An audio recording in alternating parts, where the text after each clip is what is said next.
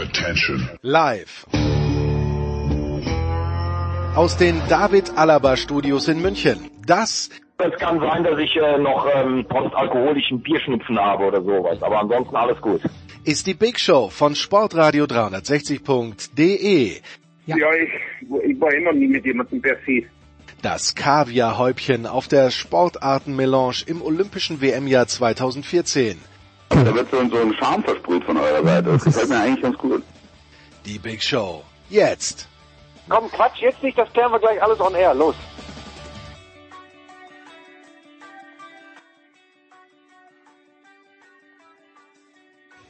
Es ist die Big Show 428 Sportradio 360.de hier aus den David Alaba Studios, wo der Heizkörper schon eingeschalten ist, obwohl es eigentlich draußen ganz warm ist, aber hier in den Katakomben, da friert man leicht und um uns das Fußballherz zu erwärmen. So, fangen wir mal an. Haben wir zum einen in der Leitung Christian Sprenger. Servus Christian. Aus dem Usseligen, wie man hier sagt, Köln, also so nasskalt, 14 Grad, aber Regen, das ist dann auch fies und ungemütlich. Ja, also natürlich. Mit Heizung. In seinem Münchner Penthouse allerdings, äh, sonnendurchflutet wahrscheinlich, der große Alexi Menüsch von der L'Equipe von Dazon. Grüß dich, Alexi. Guten Morgen, hallo. Alexi, ich habe dir am Montag, oder was am Sonntag, äh, nein, ich glaube am Montag, sehr genau gelauscht beim Spiel der Franzosen gegen die Türken und habe ich dich richtig verstanden? Hast du tatsächlich gemeint oder gesagt, dass äh, dieses Spiel für die Franzosen das wichtigste Spiel seit dem WM-Finale 2018 in Russland war. Ja, die haben ja noch nicht gegen Österreich gespielt, von daher. Ja, das ist, das, das ist das richtig. Spiel. Da, da kommt noch Nein, was. aber mehr ja, weil die hatten bis jetzt keine großen Gegner. Natürlich war das Spiel in der Türkei, das Hinspiel im Juni schon mal ein wichtiges Spiel, aber ähm, die Niederlage dort, das 0 zu 2, das war die einzige Enttäuschung, muss man sagen, seit und auch spielerisch vor allem seit dem WM-Finale und da wollten sich die Franzosen schon ein bisschen äh, beim Publikum besser, besser verkaufen und äh, diese Niederlage wettmachen am Montag, was nicht gelungen ist mit dem 1-1. Äh, man hat kurz vor Schluss das 1 gemacht und dann fünf Minuten später kam das 1-1 und äh, deswegen ist auch benötigt auch Frankreich genau wie Österreich übrigens einen Punkt, um äh, das äh, Ticket sicher zu haben für die Endrunde nächstes, nächstes Jahr. Alexi, äh, entschuldige Christian, dass ich noch ganz kurz bei Alexi bleibe, aber mir, mir haben die Franzosen echt gut gefallen. Ich habe denen echt gerne zugeschaut und das ist, man kann jetzt sagen, deswegen ist Fußball toll, weil eine Mannschaft, die deutlich schwächer war, nämlich die Türken an diesem Abend, dann doch noch den Ausgleich schaffen. Aber ich habe die Franzosen fantastisch gefunden. Aber ich bin nicht so kritisch wie du. Wie haben dir deine Landsleute gefallen? Gut, aber nicht fantastisch. äh, es ist schon unglaublich, was da für ein Potenzial steckt, wenn du denkst vor allem, dass da so viele Spieler nicht dabei waren, wichtige Spieler wie Kapitän und Torwart Hugo Loris, äh, Pogba war nicht dabei, verletzt wie Kylian Mbappé auch, äh, Umtiti und ich könnte noch einige erwähnen, aber da braucht sich dir schon wirklich keine Sorgen machen. Er hat, habe ich das Gefühl, der schönste Job der Welt und ist der glücklichste Trainer der Welt. Äh, sein, sein Vertrag wird verlängert bis 2022, bis Dezember, nämlich bis zur WM in Katar. Äh, aber auf der anderen Seite ist er so demütig, so bodenständig, dass er sagt, wenn es wirklich schief laufen sollte nächstes Jahr bei der EM und wir in der ersten Runde ausscheiden sollten, dann würde ich sofort zurücktreten. Das macht nicht jeder Nationaltrainer nach so einer nach so einem Ereignis und äh, man schon seinen, seinen Hut ziehen vor ihm. Ähm, also er lässt auch die Spieler bzw. seine Mannschaft immer besser spielen. Man hat schon seinen Stil kritisiert in Russland äh, letztes Jahr. Mhm bisschen zu, zu defensiv, ein bisschen äh, zu wenig Spektakel. Das wird immer besser, die Spielkultur der Franzosen. Äh, auch das Vertrauen in meinen Spielern, die in Vereinen gar nicht oder keine tragende Rolle spielen, wie Olivier Giroud, der in dieser Saison 22 Minuten Einsatzzeit hatte bei Chelsea, hm. der aber beide Tore der Franzosen erzielt hat in diesen zwei Spielen in Israel und die Türkei und das spricht auch für die Qualität eines Didier Deschamps, der äh, eine riesen Spielerkarriere hatte, eine riesen Trainerkarriere hat und wenn noch die Krönung kommt, kommt, könnte er der Verbandspräsident in Frankreich werden, irgendwann mal. So, und. äh, aber eins, also zwei Sachen zu dem Spiel. Sie hätten natürlich gewinnen müssen. Dann äh, schön, dass wir nur über Sportliche reden. Ähm, allerdings würde ich das jetzt dann doch ausklammern, weil du kannst mir doch bestimmt erklären, warum Hernandez jetzt fit ist oder nicht fit ist, Alexi ich begreife das, ich begreife das nicht. Die einen sagen nee und Dr. Müller-Wohlfahrt, ich sehe ihn vor mir schweben, wie er auf den Rasen rennt mit wallender Mähne und sagt, nein, ich habe Verantwortung für ihn, der darf nicht spielen und dann plötzlich gucke ich da rein und dann spielt er und spielt und spielt und spielt und hört überhaupt nicht auf zu spielen. Er hätte schon in Island spielen sollen eigentlich, weil äh, er da schon komplett komplett schmerzfrei war und dann kam diese Mail von Müller-Wohlfahrt an den französischen Verband und an dem äh, Stab von die Deschamps und da wollten die Franzosen kein Risiko eingehen und dann vergingen drei Tage und es gab auch keinen Rückschlag und äh, gegen die Türken wollte einfach auch äh, Deschamps Hernandez von Anfang an bringen, weil Digne, sein Konkurrent auf der Position, nicht unbedingt die Garantie ist. Hat nicht das komplette Paket von, von Luca Hernandez, der auch ein gutes Spiel gemacht hat am, am, am äh, Montag. Gott sei Dank hat er sich nicht verletzt, da gebe ich dir recht und sonst wäre wirklich Krieg zwischen Bayern München und die französische Nationalmannschaft. Äh, aber es ist halt immer ein schwieriges Thema mit, äh, äh, ob die Franzosen ihn einsetzen sollen, äh, weil eigentlich hat der Verein Priorität. Der Verein zahlt ja das Gehalt äh, des Spielers. Aber der Spieler hat immer gesagt, schon nachdem er für die Spiele der beiden in London gegen Tottenham und äh, gegen Hoffenheim nicht äh, spielen konnte, dass er, das ist nur eine Frage der Zeit, also beziehungsweise der Tage, bis er wieder spielen kann und dass er davon ausgeht, äh, fünf Tage später in Island wieder einsatzfähig zu sein. So war es auch. Und äh, die, das Spiel am äh, Montag gibt ihm recht, noch der französischen Nationalmannschaft. Ich glaube, da wird auch nicht nichts hängen bleiben zwischen beiden äh, Parteien, aber klar gegen die Franzosen da ein großes Risiko ein. Äh, letzte Frage zu diesem Spiel, Alex. Ich glaube, du hast mit Stefan Gahler kommentiert, oder? Was Stefan Gahler? Ja. Und dann sagt Stefan genau. Gahler, du, du hast genau das erwähnt, was du jetzt auch gesagt hast, dass Didier Deschamps eines Tages vielleicht Verbandspräsident werden möchte und plötzlich kommt der Stefan mit dem Namen Michel Platini um die Ecke, dass der wieder ein Amt anstreben würde und da wäre ich fast von meiner Couch gefallen, äh, zu Hause hier in München. Ist das wirklich so, dass Platini sich noch nicht damit abgefunden hat, dass sein Funktionärsleben zu Ende ist? Mit Recht übrigens. Du, es sind noch keine klaren Beweise äh, unter, also gezeigt worden und er fühlt sich schuldenfrei, beziehungsweise er, er sagt äh, schuldfrei, entschuldige. Mhm. Er, er hat das Gefühl, dass er äh, sich nichts vorzuwerfen hat und deswegen strebt er eine wichtige Position äh, im Weltfußball an. Welche werden wir sehen, aber äh, er will auf jeden Fall auf einem niedrigeren Niveau wieder äh, eine interessante Position bekleiden in den nächsten Monaten. Und äh, Verbandspräsident könnte ein Thema werden. Und aber äh, Stefan hat die, der Name Platini erwähnt, weil Platini und Deschamps ja die zwei womöglich größten Feinde in der Geschichte okay. des französischen Fußballs sind. Und äh, wenn Deschamps auch noch Verbandspräsident wird, was Platini vielleicht nicht werden wird, Platini ist nie Spieler-Weltmeister geworden. Platini ist nie Weltmeister als Trainer geworden. Seine zwei Jahre als Nationaltrainer war eine reine Katastrophe. Äh, bei der EM 92 äh, in Schweden mit dem Aus in der ersten Runde gegen Schweden, Dänemark unter anderem, ähm, ja, dann wird es für ihn noch schwerer, das äh, zu verdauen. Tja. Sah immer besser aus. Naja, jetzt nicht mehr. Jetzt also äh, da, damals vielleicht ja, aber jetzt äh, damals war er halt so irgendwie hat er dieses Künstler-Touch gehabt, Christian fand ich so irgendwie bisschen verschlafen immer ausgeschaut, aber du traust ihm zu, dass er sofort ein, ein Aquarell hinzaubert, wenn du ihm eine Staffel hinstellst.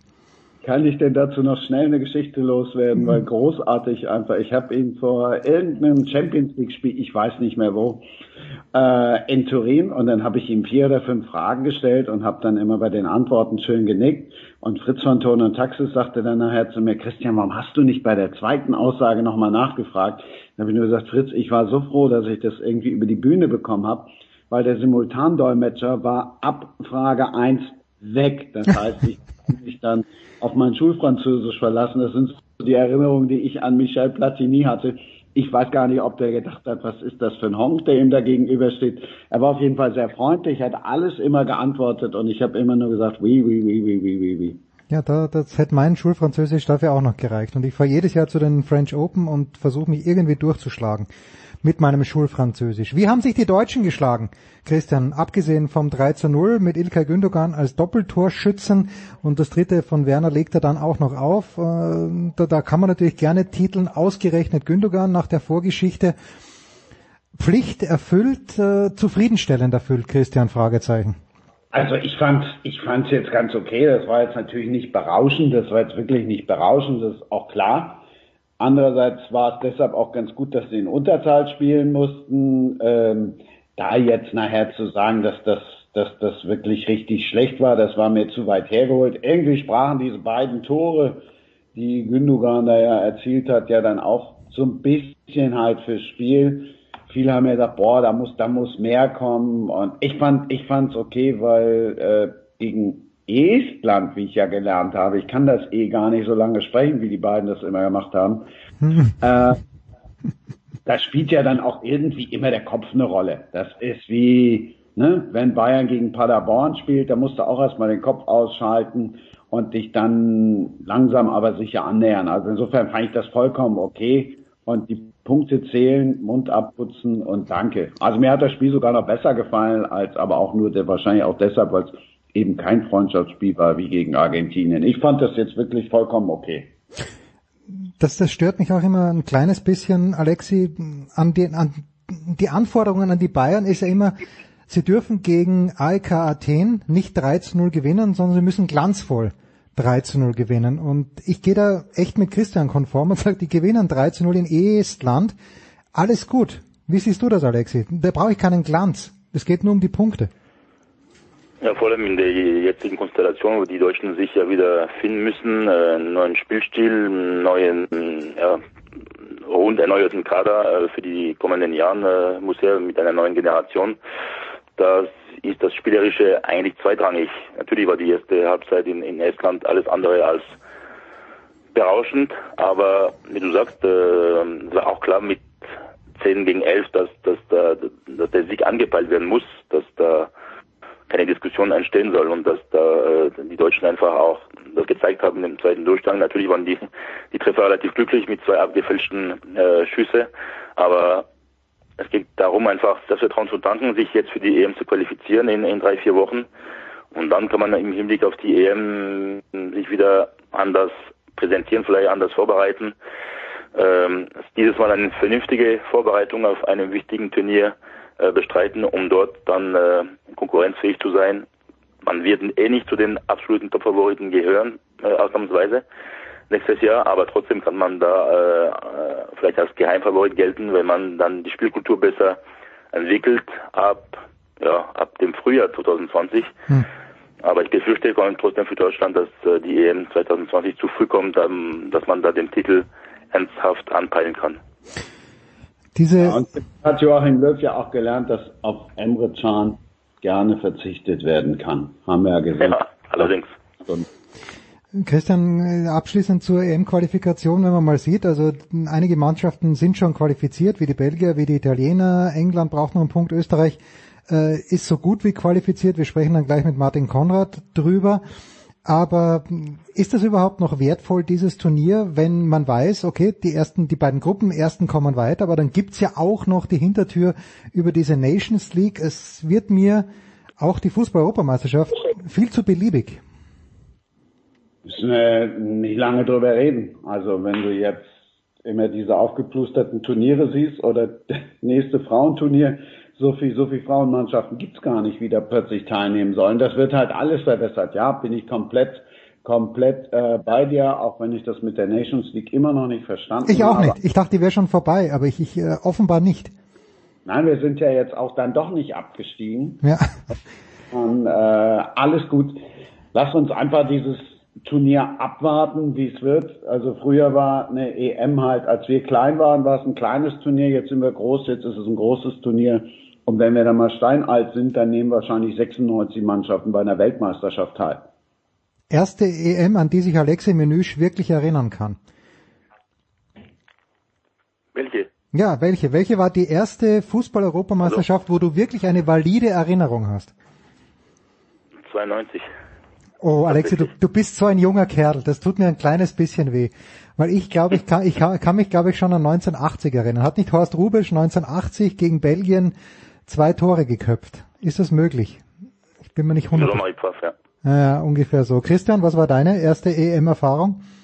Ich halte jetzt besser die Klappe. Okay, mein, meine schönste EM übrigens 1984, weil irgendwie hat mir mein Vater dann einen Fernseher ins Zimmer gestellt und äh, habe ich dann sehr, sehr lang und damals haben mir die Dänen ausgezeichnet gefallen mit Preben Elker Larsen und die Belgier mit Enzo Schiffer damals auch. Das waren Glory Days. Wir machen eine kurze Pause und dann, dann schauen wir. Bitte. Klar, ne, 72 ist klar, ich wollte es nur nicht sagen, weil ich halt dann eben doch schon so alt bin. Oder aber ich habe ein gutes Gedächtnis, könnt ihr euch jetzt überlegen in der Werbepause. Das machen wir jetzt in der Werbepause, wo wir alle reich und berühmt werden, 1972. Die beste deutsche Fußballnationalmannschaft aller Zeiten, wie man danach immer lesen durfte und musste.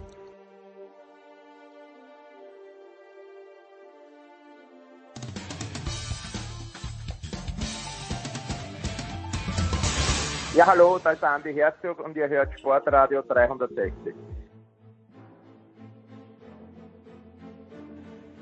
Weiter geht's in der Big Show 428 mit Alexi Menüsch, mit Christian Sprenger, mit Fußball präsentiert von bet365.com. Langweiliges Spiel Geld zurück bei bet365.com gibt's bei einem 0 zu 0 den Wetteinsatz zurück. Letzte Woche, Alexi, ich weiß gar nicht, wer es gesagt hat, aber äh, ein, ein sehr weiser Mann hat hier die Frage gestellt, warum Nico Kovac eigentlich das Fass Thomas Müller aufgemacht hat beim FC Bayern München. Wir sind zu keiner befriedigenden Antwort gekommen und du bist bei jedem Heimspiel des FC Bayern zu Gast. Der Christian ist öfter zu Gast, aber Alexi, fangen wir mit dir an. Warum ist dieses Fass aufgenommen gemacht worden und wird Thomas Müller äh, zu Beginn der Rückrunde noch bei den Bayern spielen? Ja, warum äh, dieses Fass aufgemacht wurde, erst einmal äh, natürlich diese unglückliche Aussage von Nico Kovac ähm, vor oder kurz nach dem Spiel in Hoffenheim, als er gesagt hat, dass äh, Thomas Müller, also jetzt ein bisschen grob äh, übersetzt, nur bei Bedarf spielen wird, mhm. wenn Not am Mann ist, was natürlich sehr unglücklich war, wenn man sich, äh, Entschuldigung, ich habe irgendwas im Hals. Und dann mache ich einfach weiter. Also er hat ja, ja mal weiter, kurz, ja, danke. ich tu mal schnell einen Schluck. Er hat ja vor dem Spiel gesagt, und für mich war es jetzt kein Fass aufmachen, sondern einfach nur ein dämlicher Versprecher. Also das heißt, du musst dir wirklich mittlerweile jedes Wort auf die Goldwaage legen. Ich habe das neulich bei Facebook mal gepostet, als ich hier in Frankfurt war und äh, überall Plakate waren von Andy Möller von wegen äh, unerwünschte Person oder Persona non grata, so stand das da sogar ähm, nur weil er irgendwann vor 25 Jahren mal irgendwas gesagt hat. Also wenn ich für all das, was ich jemals gesagt habe, sowohl auf dem Sender als auch so, ähm, eine Strafe bekommen hätte oder dafür sanktioniert worden wäre, dann säße ich jetzt irgendwo immer noch ganz, ganz tief im Keller. Es war einfach ein blöder und ein dämlicher Versprecher. Und ich bin mir sicher, Nico Kovac tut das sowas von leid. Mhm. Ähm, nur im Moment finde ich, äh, gibt es auch keinen Grund jetzt, Thomas Müller vom Beginn an spielen zu lassen. Also ich bin jetzt nicht beim Training, vielleicht glänzt er da immer, nur wenn du im Moment guckst, wie die Mannschaft spielt, äh, auch bevor Müller reinkommt, dann finde ich, äh, macht er alles richtig und du siehst ja auch, wenn er kommt, läuft es dann ja tatsächlich dann auch nochmal besser. Also mag jetzt vielleicht für den einen oder anderen Widerspruch sein, aber ähm, für mich heißt das, dass Müller Schwung reinbringen kann. So, aber das ist jetzt für mich kein Fass aufmachen. Alexi, hast du jetzt gegurgelt? Ich bin wieder voll dabei. Nein, für mich war die Aussage von Kovac eine andere noch unglücklicher, als er gesagt hat, äh, dass Müller und Coutinho nicht zusammenspielen können. Das war schon der Anfang von gewissen Kritik, aber auch äh, Polemik in München, weil äh, wenn, wenn Nabri und Coman gleichzeitig verletzt ist, was durchaus völlig möglich werden könnte in dieser laufenden Saison, dann müsste Müller schon wieder auf dem äh, Flügel weichen. Du hast natürlich auch einen Perisic, aber du brauchst ja einen zweiten Flügelspieler und auf der Position, auch wenn sich der Thomas äh, nicht unbedingt äh, wohlfühlt, kann er trotzdem äh, der Mannschaft äh, Hilfe leisten, mehr als das sogar. Und dann gibt es ja sein, sein gutes, sein blindes Zusammenspiel äh, mit ähm, Robert Lewandowski. Und ich glaube schon, dass Coutinho und Müller für ein paar Spiele zumindest oder Bruchteile äh, gewisser Partien äh, zusammen harmonieren könnten. Und das war auch nicht unbedingt äh, glücklich von Niko Kovac. Es gab schon vor einem Jahr äh, Probleme zwischen beiden. Aber zurück zu deiner zweiten Frage, Jens. Ich kann mich beim besten Willen nicht äh, vorstellen, dass Thomas Müller den Verein jetzt schon im Winter verlässt.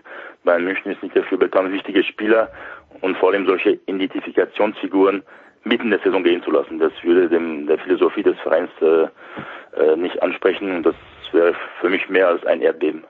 Ist der Vielleicht sollten ja. wir einfach auch mal, äh, oder was heißt wir, wir sind ja jetzt nicht diejenigen, die immer vom Spiel dann unbedingt die Fragen stellen. äh, aber auch im Nachhinein dann ja schon einfach auch mal äh, eben immer nicht, das was Nico Kovac ja auch sagt, immer nicht nach denen fragen, die nicht spielen, sondern nach denen fragen, die tatsächlich spielen. Also das Problem ist ja auch, ähm, dass wir die Themen selber schaffen und dann daran rumrühren und dann es den Beteiligten auch noch vorwerfen. Ne? Also wir fragen jetzt Nico Kovac, der drückt sie unglücklich aus, um Patsch kriegt er es von uns allen, also sprich von den Medien auch direkt wieder um die Ohren, wie kann er nur und so weiter und so fort.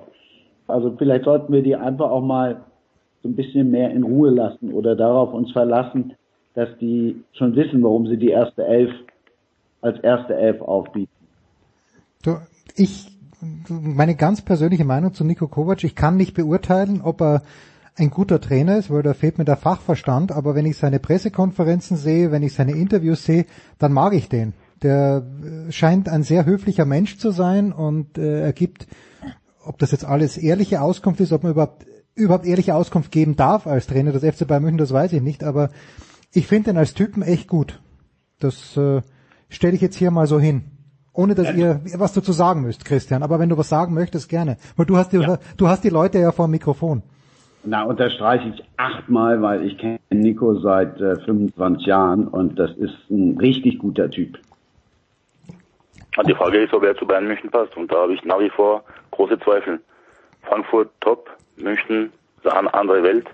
Und nach 16 Monaten zähle ich vielleicht drei, vier gute Spiele der Bayern. Spielerisch richtig gute. Und das ist mir zu wenig. Und äh, erkenne, erkenne ich nach wie vor überhaupt keine Spielphilosophie, keine Handschrift. Ja, Alexi. Ich habe hab ja auch nicht gesagt. Darüber habe ich auch nicht gesprochen. Ich habe ja nur ja, nee, ich, ich habe nur meine Meinung. ich bin ja, bin ja, bin ja ähm, komplett bei dir und ähm, würde das ja auch unterstreichen. Ich habe ja auch bewusst nur über Niko Kovac gesprochen und nicht über den Verein, den er trainiert. Äh, wenn Andreas Renner das hören könnte. Ich glaube, es wäre das erste Mal in der Historie von Sportradio 360, wahrscheinlich der Sportgeschichte gewesen, dass Andreas Renner und Alexi Menüsch zu 100 Prozent übereinstimmen, dass Niko Kovac möglicherweise als Trainer nicht zum FC Bayern München passt, weil er einen anderen Ansatz verfolgt. Aber, Alexi, wenn schon Philipp Coutinho angesprochen wurde, die Bayern haben ja doch eine sehr, sehr erfolgreiche Geschichte mit Brasilianern. Mir fallen jetzt mal spontan Lucio Se Roberto ähm, und äh, Paulo Sergio ein. Aber und gerade der in den 90er Jahren.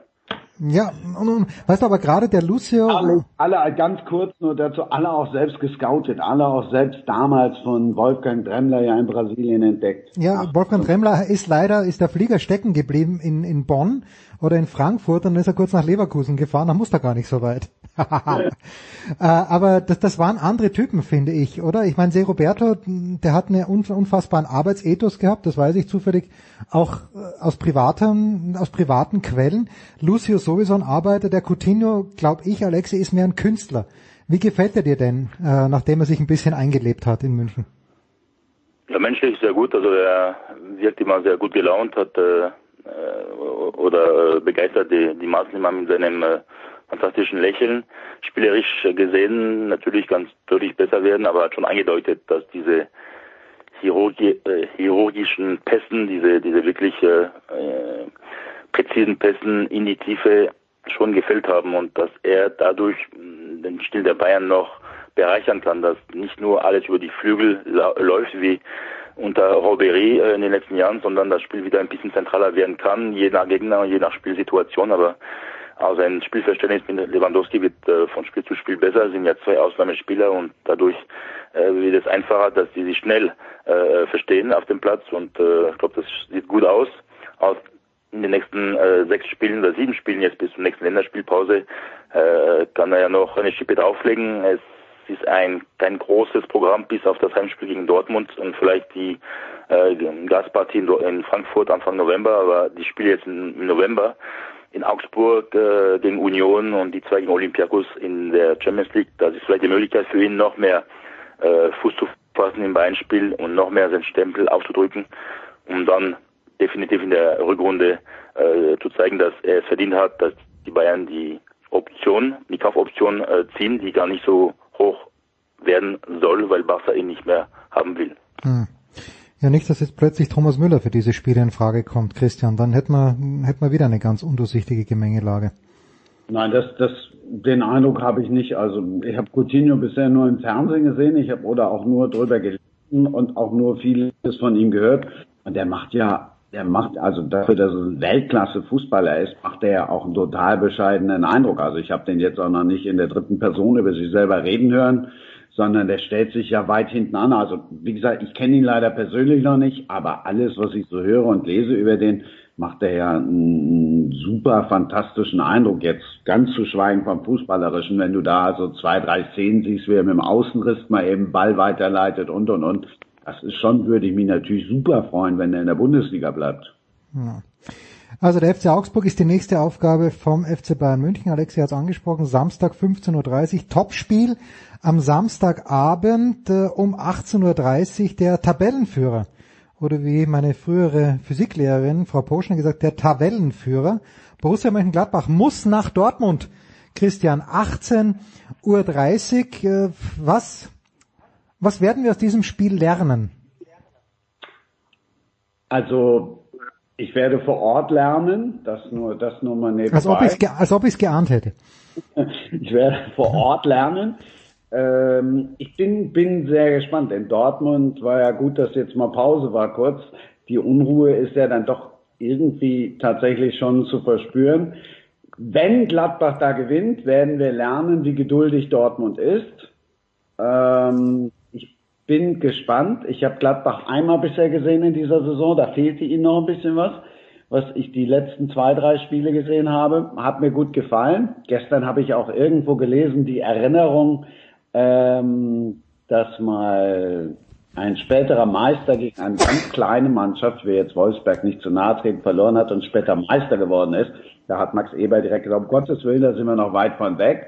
Ähm, ich bin sehr gespannt, zumal Gladbach ja auch befreit aufspielen kann. Also Dortmund steht ja schon ein bisschen unter Druck. Das wird äh, uns zeigen, wie, wie, wie geht Dortmund mit dem größeren Druck um. Darf mein Freund Mario Götze von Beginn an spielen und kontert Gladbach die aus. Und dann, wie unruhig wird's, wenn Borussia Mönchengladbach da gewinnt? Ich würde ja drauf tippen. Naja, ich muss ganz ehrlich sagen, ich habe den Rose so lieb gewonnen in seinen Jahren in Österreich, weil der scheint auch ein kompletter, in Österreich sagt man, gerader Michel zu sein. Also echt ein total, und der Martin Konrad hat mir natürlich da auch ein bisschen indoktriniert, was er den, hat mir auch erzählt, dass mit Marco Rose ein super Arbeiten immer war. Und deshalb wünsche ich den Gladbachern alles Gute, womit sich der Kreis schließt zu Alexi, denn vorne bei Gladbach rennt der Sportskamerad Plea herum. Welche Rolle spielt der gesamtfranzösisch gesehen? Ja, keine große Rolle. Er ist zwar jetzt äh, kurzfristig berufen worden in der Nationalmannschaft, weil äh, weil einer verletzt war und, und absagen musste. Aber äh, es war sein erstes Länderspiel seit einem Jahr. Hm. Und damals kam er zum ersten Mal in der französischen Nationalmannschaft. Er hat ja eine schlechte Rückrunde erlebt bei Borussia Mönchengladbach und dadurch hat ihn der schon auch nicht mehr berufen. Äh, es ist halt die Frage bei ihm immer, ob er diese Konstanz bestätigen kann, ob er wirklich monatelang äh, die Erwartungen erfüllt. Hm. Er hat wirklich eine tolle Vorrunde gespielt vor einem Jahr. Jetzt fängt er genau auf diesem Rhythmus wieder an. Kann er diese tolle Form in der Rückrunde bestätigen? Das muss man sehen. Aber ich habe schon das Gefühl, dass das Zusammenspiel mit Embolo und Thuram ihm gut passt. Diese Wucht, diese Athletik, die die Borussia jetzt äh, hat, das passt besser zu seinem Spiel. Er ist ja keine Stummspitze mehr, sondern eher hängende Spitze. Ähm, bereitet auch viele Treffer vor. Und klar, wenn er weiter so, so, so auftrumpft, dann wird er auch wieder in, England ein Thema im Sommer. Er will nicht äh, sein ganzes Leben in, in Mönchengladbach äh, äh, bleiben. Das ist ganz klar. Er will äh, irgendwann mal noch zu einem größeren Verein. Aber wie gesagt, er muss erst einmal, erst einmal die ganze Saison über äh, konstant bleiben, um, äh, um da äh, wirklich auch vielleicht Gladbach in die Champions League zu führen. Da habe ich auf jeden Fall, wie gesagt, da hat man mehr Argumente und da bin ich ein bisschen optimistischer als vor einem Jahr. Ja, weil sie ja einen anderen Fußball spielen, weil er, was du gerade auch schon gesagt hast, Tyram und Embolo, weil das schon, schon passt und weil dieser Marco, ihm kommt natürlich auch dieser Marco Rose Fußball auch besser zu Pass als jetzt ähm, der Dieter Hacking Fußball. Jetzt, ja. Das wäre aber, ich, hat nicht Dieter Hacking sich nach den ersten drei Spielen der Gladbacher gedacht, warum genau haben die mich jetzt rausgeschmissen? Und jetzt äh, bekommt Max Eberl jetzt schon langsam recht, Christian, mit seiner Entscheidung. Ja, war aber auch klar, dass das ein bisschen, erstmal ein bisschen, bisschen länger dauert, dass es da ein paar Anlaufschwierigkeiten gibt. Ich bin überrascht, dass das in Wolfsburg ging das nicht reibungsloser, aber schon irgendwie, ja, geräuschloser, vielleicht auch deshalb, weil Wolfsburg dann nicht so im Fokus steht oder Glasner nicht so begutachtet wird wie Marco Rose, der ja vor der Saison überall gehandelt worden ist. Ähm, klar muss das erstmal ineinander greifen und äh, klar ist auch, dass die Hacking sich äh, das mit Sicherheit gedacht hat. Aber wenn du es jetzt siehst, ist das schon, äh, gefällt mir ja schon gut. Wir freuen uns drauf. Samstag 18.30 Uhr, Christian Sprenger wird vor Ort sein. Live auf Sky, das Spiel selbstverständlich. Alexi, werden wir dich an diesem Wochenende hören? Wenn ja, wo? Äh, morgen Abend bei Nizza gegen Paris Saint-Germain und äh, ausnahmsweise mache ich auch ein Italien-Spiel äh, am Samstag. Lass mich raten. Lazio Rom gegen Lazio Atalanta Bergamo, ich weiß nicht mehr, wie der Kommentator heißt, irgendwie Andreas mit R, Andreas Renn, irgendwas. Ach, ach, um Renn, Gottes Willen. Äh, Renner. Ren Renner, Monsieur Renner. Aber Moment, ich dachte, du machst das Spiel, weil Ribéry in der Verlosung ist, aber der ist ja bei der Partie gar nicht in der Verlosung. Nee, Naja, aber Wahnsinn. Alexi Dann ja kann einiges. alles. Alexi kann alles. nee, nicht alles, einiges. Einiges, gut, das ist fantastisch. Wir machen eine kurze Pause, sind mit dem Fußball noch nicht am Ende, denn jetzt feiern wir gleich die Österreicher, weil wenn niemand die Österreicher feiert, dann muss wenigstens ich das tun. Danke Christian, danke Alexi, kurze Pause.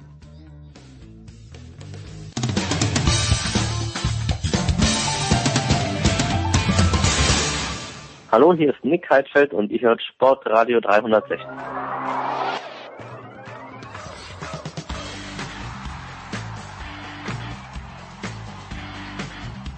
Es geht weiter in unserer Big Show 428 und wir kümmern uns weiterhin um den Fußball, präsentiert von bet365.com. Da noch heute ein Konto öffnen und bis zu 100 Euro Einzahlungsbonus bekommen. Wir schauen nach Österreich und wir tun dies mit allergrößter Freude und mit Martin Konrad von Sky Austria. Servus Martin.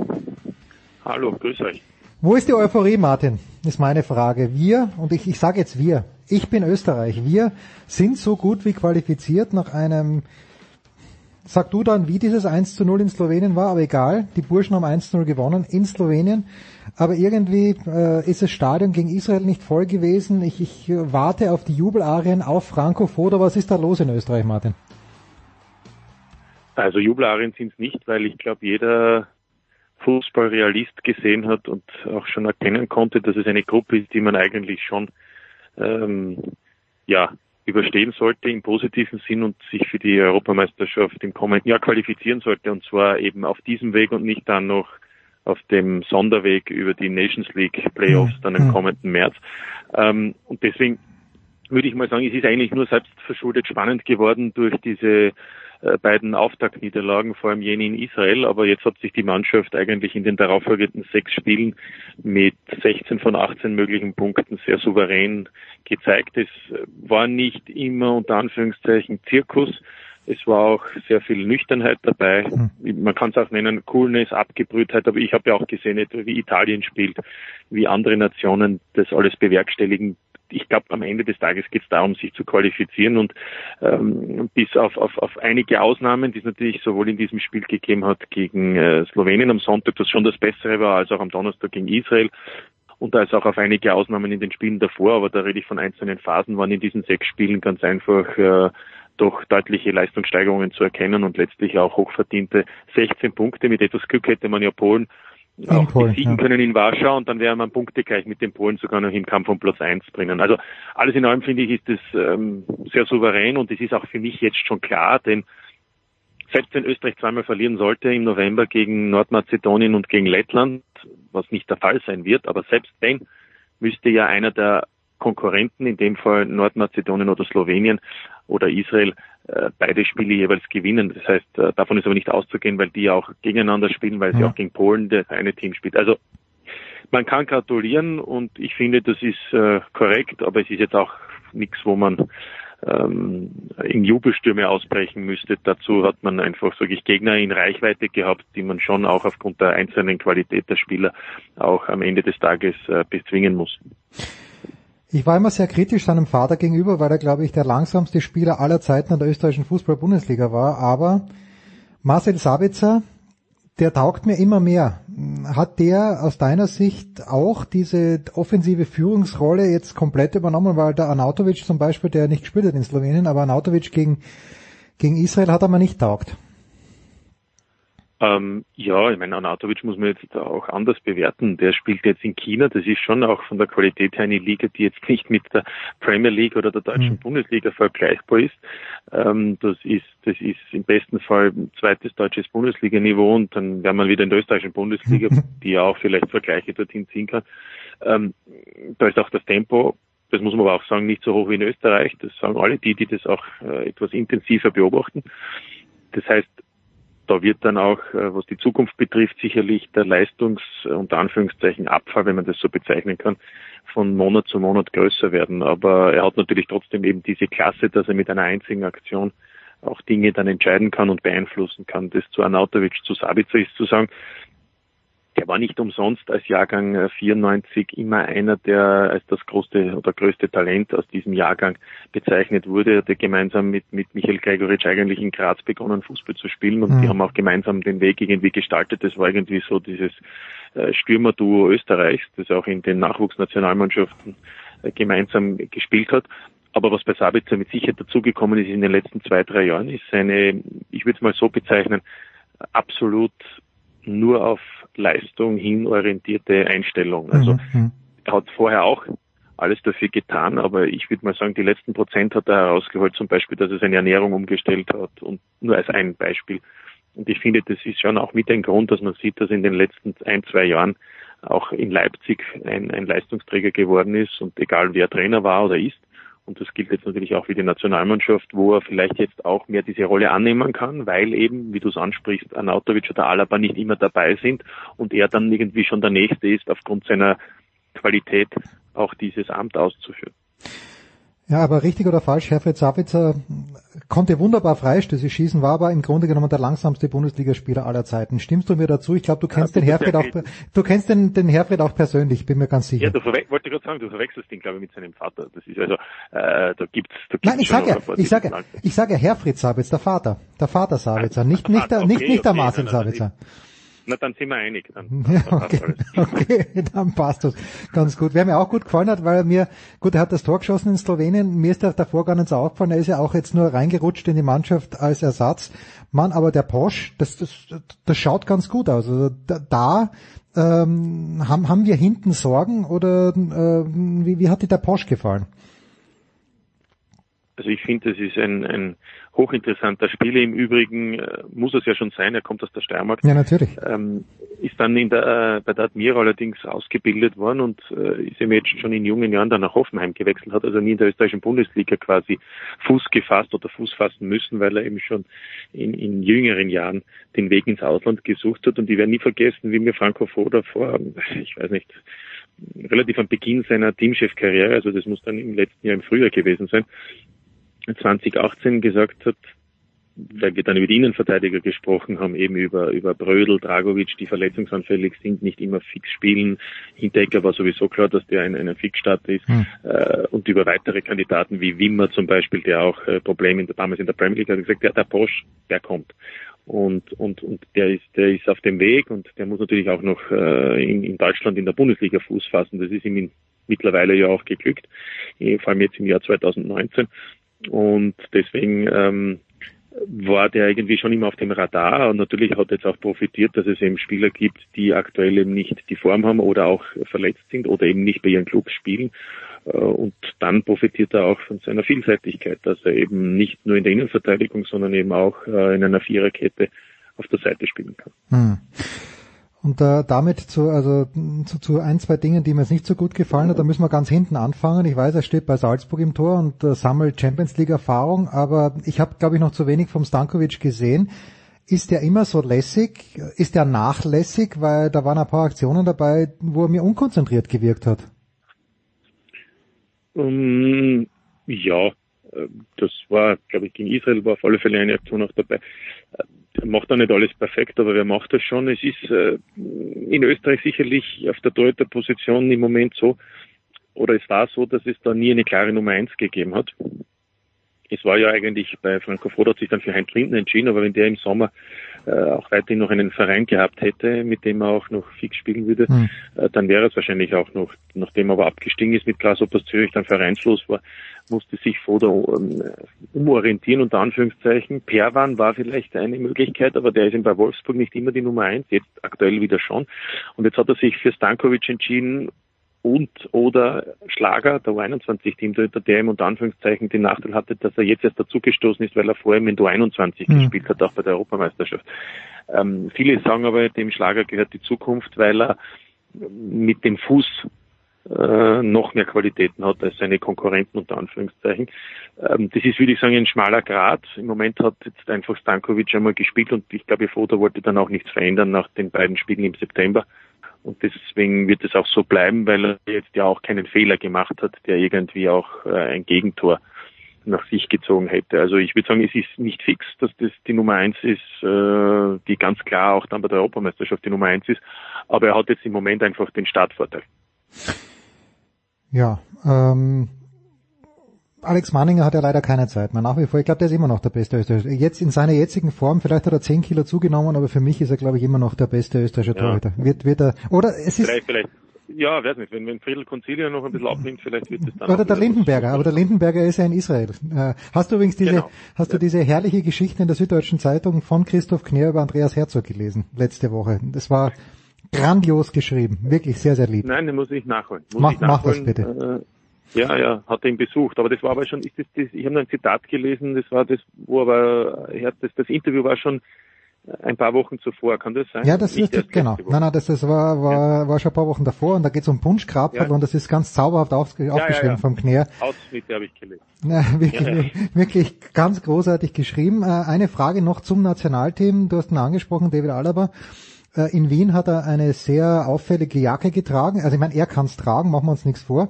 Aber mm, was, was sagt uns das? Dass Österreich gegen Israel gewinnt, dann ja doch eindeutig und in Slowenien eigentlich auch sehr sicher ohne Alaba gespielt hat. Wo, wo ist seine Rolle? Wie wichtig ist er für dich?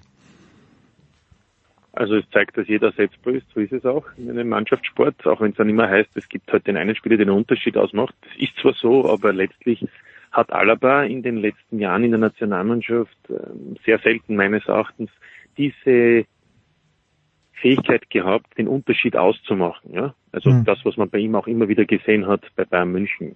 Und der Beweis ist ja auch jetzt schon länger erbracht, denn auch äh, zur Qualifikation 2016 zur Europameisterschaft in Frankreich hat er ja auch nicht bei allen Spielen gespielt, weil er ja auch verletzt war damals.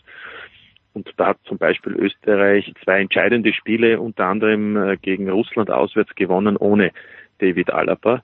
Ähm, auch damals hat man zunächst gesagt, wie das funktionieren wird. Es hat funktioniert. Jetzt vergisst man das irgendwie und sagt, ja, hoffentlich ist er eben immer dabei. Also ich will nur sagen, es hat diesen Fall schon mehrfach gegeben. Es hat sich gezeigt, dass es ohne ihn geht. Aber natürlich ist klar, wenn er fit ist und er, er ist einsatzbereit, dann ist er mit Sicherheit äh, ein Kandidat, der von Anfang an spielt. Und das ist ja auch nachvollziehbar. Mhm. Aber es ist nicht so, dass man sagt, wenn er nicht dabei ist, dann da sind wir von vornherein schon mal klar schwächer. Ich glaube, das kann man ähm, auch jetzt hat man es wieder gesehen deutlich ausschließen und das finde ich ist auch positiv, dass es eben auch äh, Spieler gibt, die sonst eben auf Position 13, 14, 15 sind, also die sogenannten Ergänzungsspieler, die aber sehr wohl dann da sind, wenn eben einer wie er fehlt. Ein Wort noch zu unserer U21, die äh, gut gestartet ist in die M-Quali und die am Dienstag 5-1 verloren hat. Die, die Mannschaft von Werner Gregoritsch in Milton Keynes gegen England, da sage ich, ich sage mal frei von der Leber weg, ohne dass ich, also ein, zwei Engländer würde ich sogar beim Namen kennen, aber Martin, das ist jetzt unangenehm, aber gegen England keine große Schande, auch wenn 5-1 vielleicht ein bisschen hoch ist. Ähm, es ist keine Schande, es, es spielt ein gewisser Odoi, ich glaube, der hätte eigentlich jetzt schon längst in der deutschen Bundesliga. Ja, bei Bayern nämlich, bei den Bayern, aber die ja. irgendwie hatten Chelsea genau. nicht hergegeben, ja.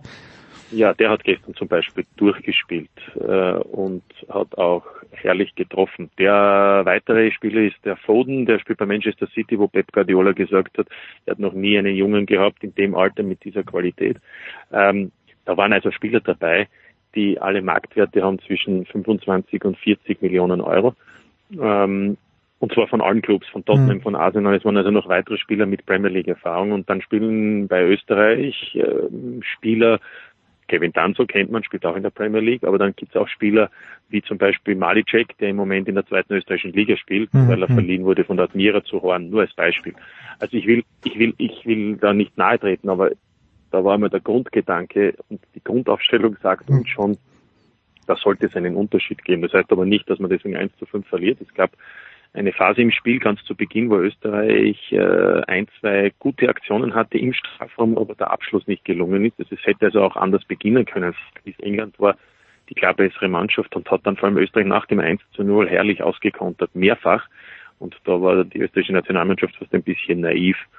Insgesamt also eine Niederlage. Ich bin auch schon gespannt aufs nächste Jahr, weil es ändert sich ja immer etwas bei diesen U21-Mannschaften. Da kann der ein oder andere Engländer schon in der A-Nationalmannschaft mhm. sein. Bei Österreich gibt es ja den einen oder anderen, der im Moment äh, verletzt war oder eben schon in der A-Nationalmannschaft gespielt hat, der vielleicht wieder herunterkommt. Außerdem, das ist ja auch eine Entwicklungsangelegenheit. In einem Jahr kann schon wieder der ein oder andere Österreicher noch besser werden. Also ich bin gespannt aufs Rückspiel und zum Zweiten kommt ja dazu, nicht nur der Erstplatzierte, im Moment sind beide Teams punktegleich an der Tabellenspitze, nicht nur der Erstplatzierte fährt zur Europameisterschaft 2021 nach Slowenien und Ungarn, sondern auch der beste Zweitplatzierte der neuen Gruppen und die übrigen Zweitplatzierten spielen sich vier Plätze aus. Also es gibt da noch ein Playoff. Insgesamt muss es Österreich Zweiter werden, um auf alle Fälle noch die Chance haben, aus eigener Kraft dorthin zu kommen. Und die Gegner sind eben Türkei, Kosovo und äh, Albanien. Und gegen Albanien und Türkei gab es schon Siege und gegen Kosovo spielt man im November. Ja. So, Martin, ein Wort noch zur österreichischen Fußball-Bundesliga. Wo muss man damit fassungslos davor stehen, mit offenem Mund, dass die Salzburger außer gegen den Lask eigentlich immer fünf Tore schießen und dass es auch noch dazu mit der zweiten Garnitur gelingt. Ich schaue mir das total gern an. Äh, ich kenne dann die Hälfte der Mannschaft nicht und denke mir die Aufstellung, okay, Paz und Taka habe ich schon mal gehört und er trifft auch, aber ansonsten sehr, sehr schwierig zu verfolgen. Erfreust du dich da als, als objektiver Beobachter? Oder ist das, wie, wie, ich, ich frage jedes als gleich, ist das noch ein Arbeitszeugnis für die anderen Mannschaften, dass die Salzburg auch mit der zweiten Mannschaft im Grunde genommen zu stark sind, mit Ausnahme vielleicht, wenn man sich den Lask anschaut? Ja, aber wenn man sich die Spiele näher ansieht, dann muss man sagen, es gibt in jedem Spiel Phasen, wo es bei weitem nicht so ist. Also Wolfsberg, äh, da gab es Stand von 1 zu 1, das ist auch nachher so geregelt worden und vom Schiedsrichter auch zugekommen, einen kleinen Elfmeter für Wolfsberg, den er mhm. übersehen hat. Also Wolfsberg hätte in Führung gehen können. Beim Stand von 2 zu 1 für Salzburg hat Wolfsberg ähm, bei Stand von 13 hat Wolfsberg das 3 zu 2 erzielt und dann noch eine hundertprozentige Ausgleichsmöglichkeit gehabt und erst am Schluss in den letzten rund um die 90. hat Salzburg zwei Tore erzielt im Konter, weil er in Wolfsberg alles riskiert hat. Hartberg 4 zu 2 mit der Möglichkeit bei 2 zu 1 schon auszugleichen, bei 4 zu 2 auf 4 zu 3 zu kommen und dann sind die Hartberger zwischen 85. und 90. Minute oder Nachspielzeit mit drei Gegentoren noch bestraft worden. Also es sind immer Phasen, in denen dann auch natürlich sich die Qualität durchschlägt, aber es ist nicht immer so, dass das von A bis Z ein Spiel war, wo man sagt, eigentlich ganz, ganz klar. Das ist das eine. Mhm. Das andere ist, es gibt nicht A-Team und B-Team. Da gibt es eine unglaubliche Konkurrenz, denn wenn man ein Training sieht, stellt man oft fest, dass die sogenannte Mannschaft, die dann am Samstag vielleicht in der Champions, äh, Mittwoch in der Champions League spielt, gegen eine spielt, die am Samstag spielt, gewinnt oft die, die eigentlich am Samstag spielt in den Trainingsspielchen. Hm. Da ist die Qualität so hoch, dass es, das sagt ja auch der Trainer, Nuancen sind, die oft entscheiden, warum der eine oder der andere spielt. Auch vielleicht, weil der eine vielleicht jetzt noch eine Länderspielreise gehabt hat, der andere vielleicht ein Wehwehchen hat. Die sind außergewöhnliche Spieler mit einer enorm hohen Qualität. Ähm, und damit bin ich schon bei Punkt drei.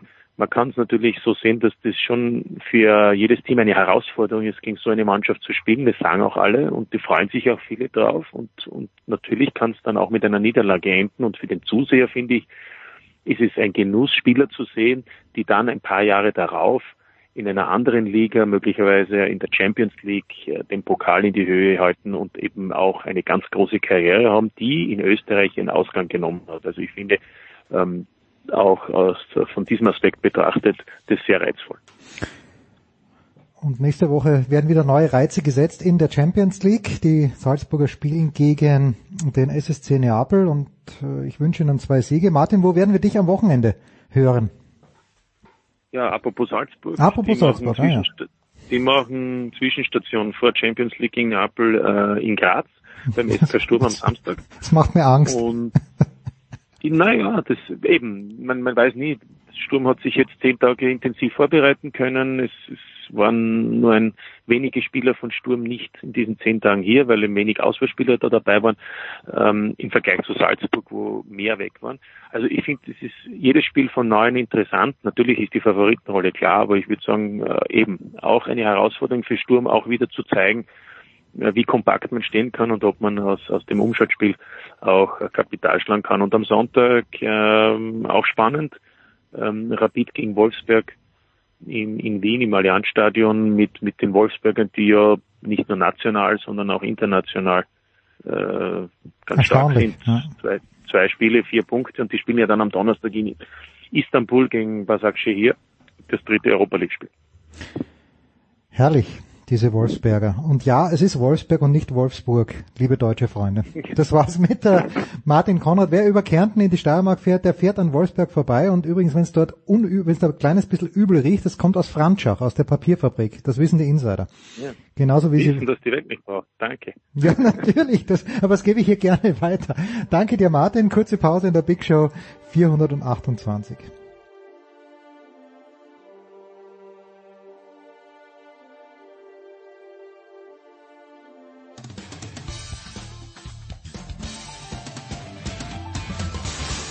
Servus Leute, das ist der Grubi, ich höre Sportradio 360.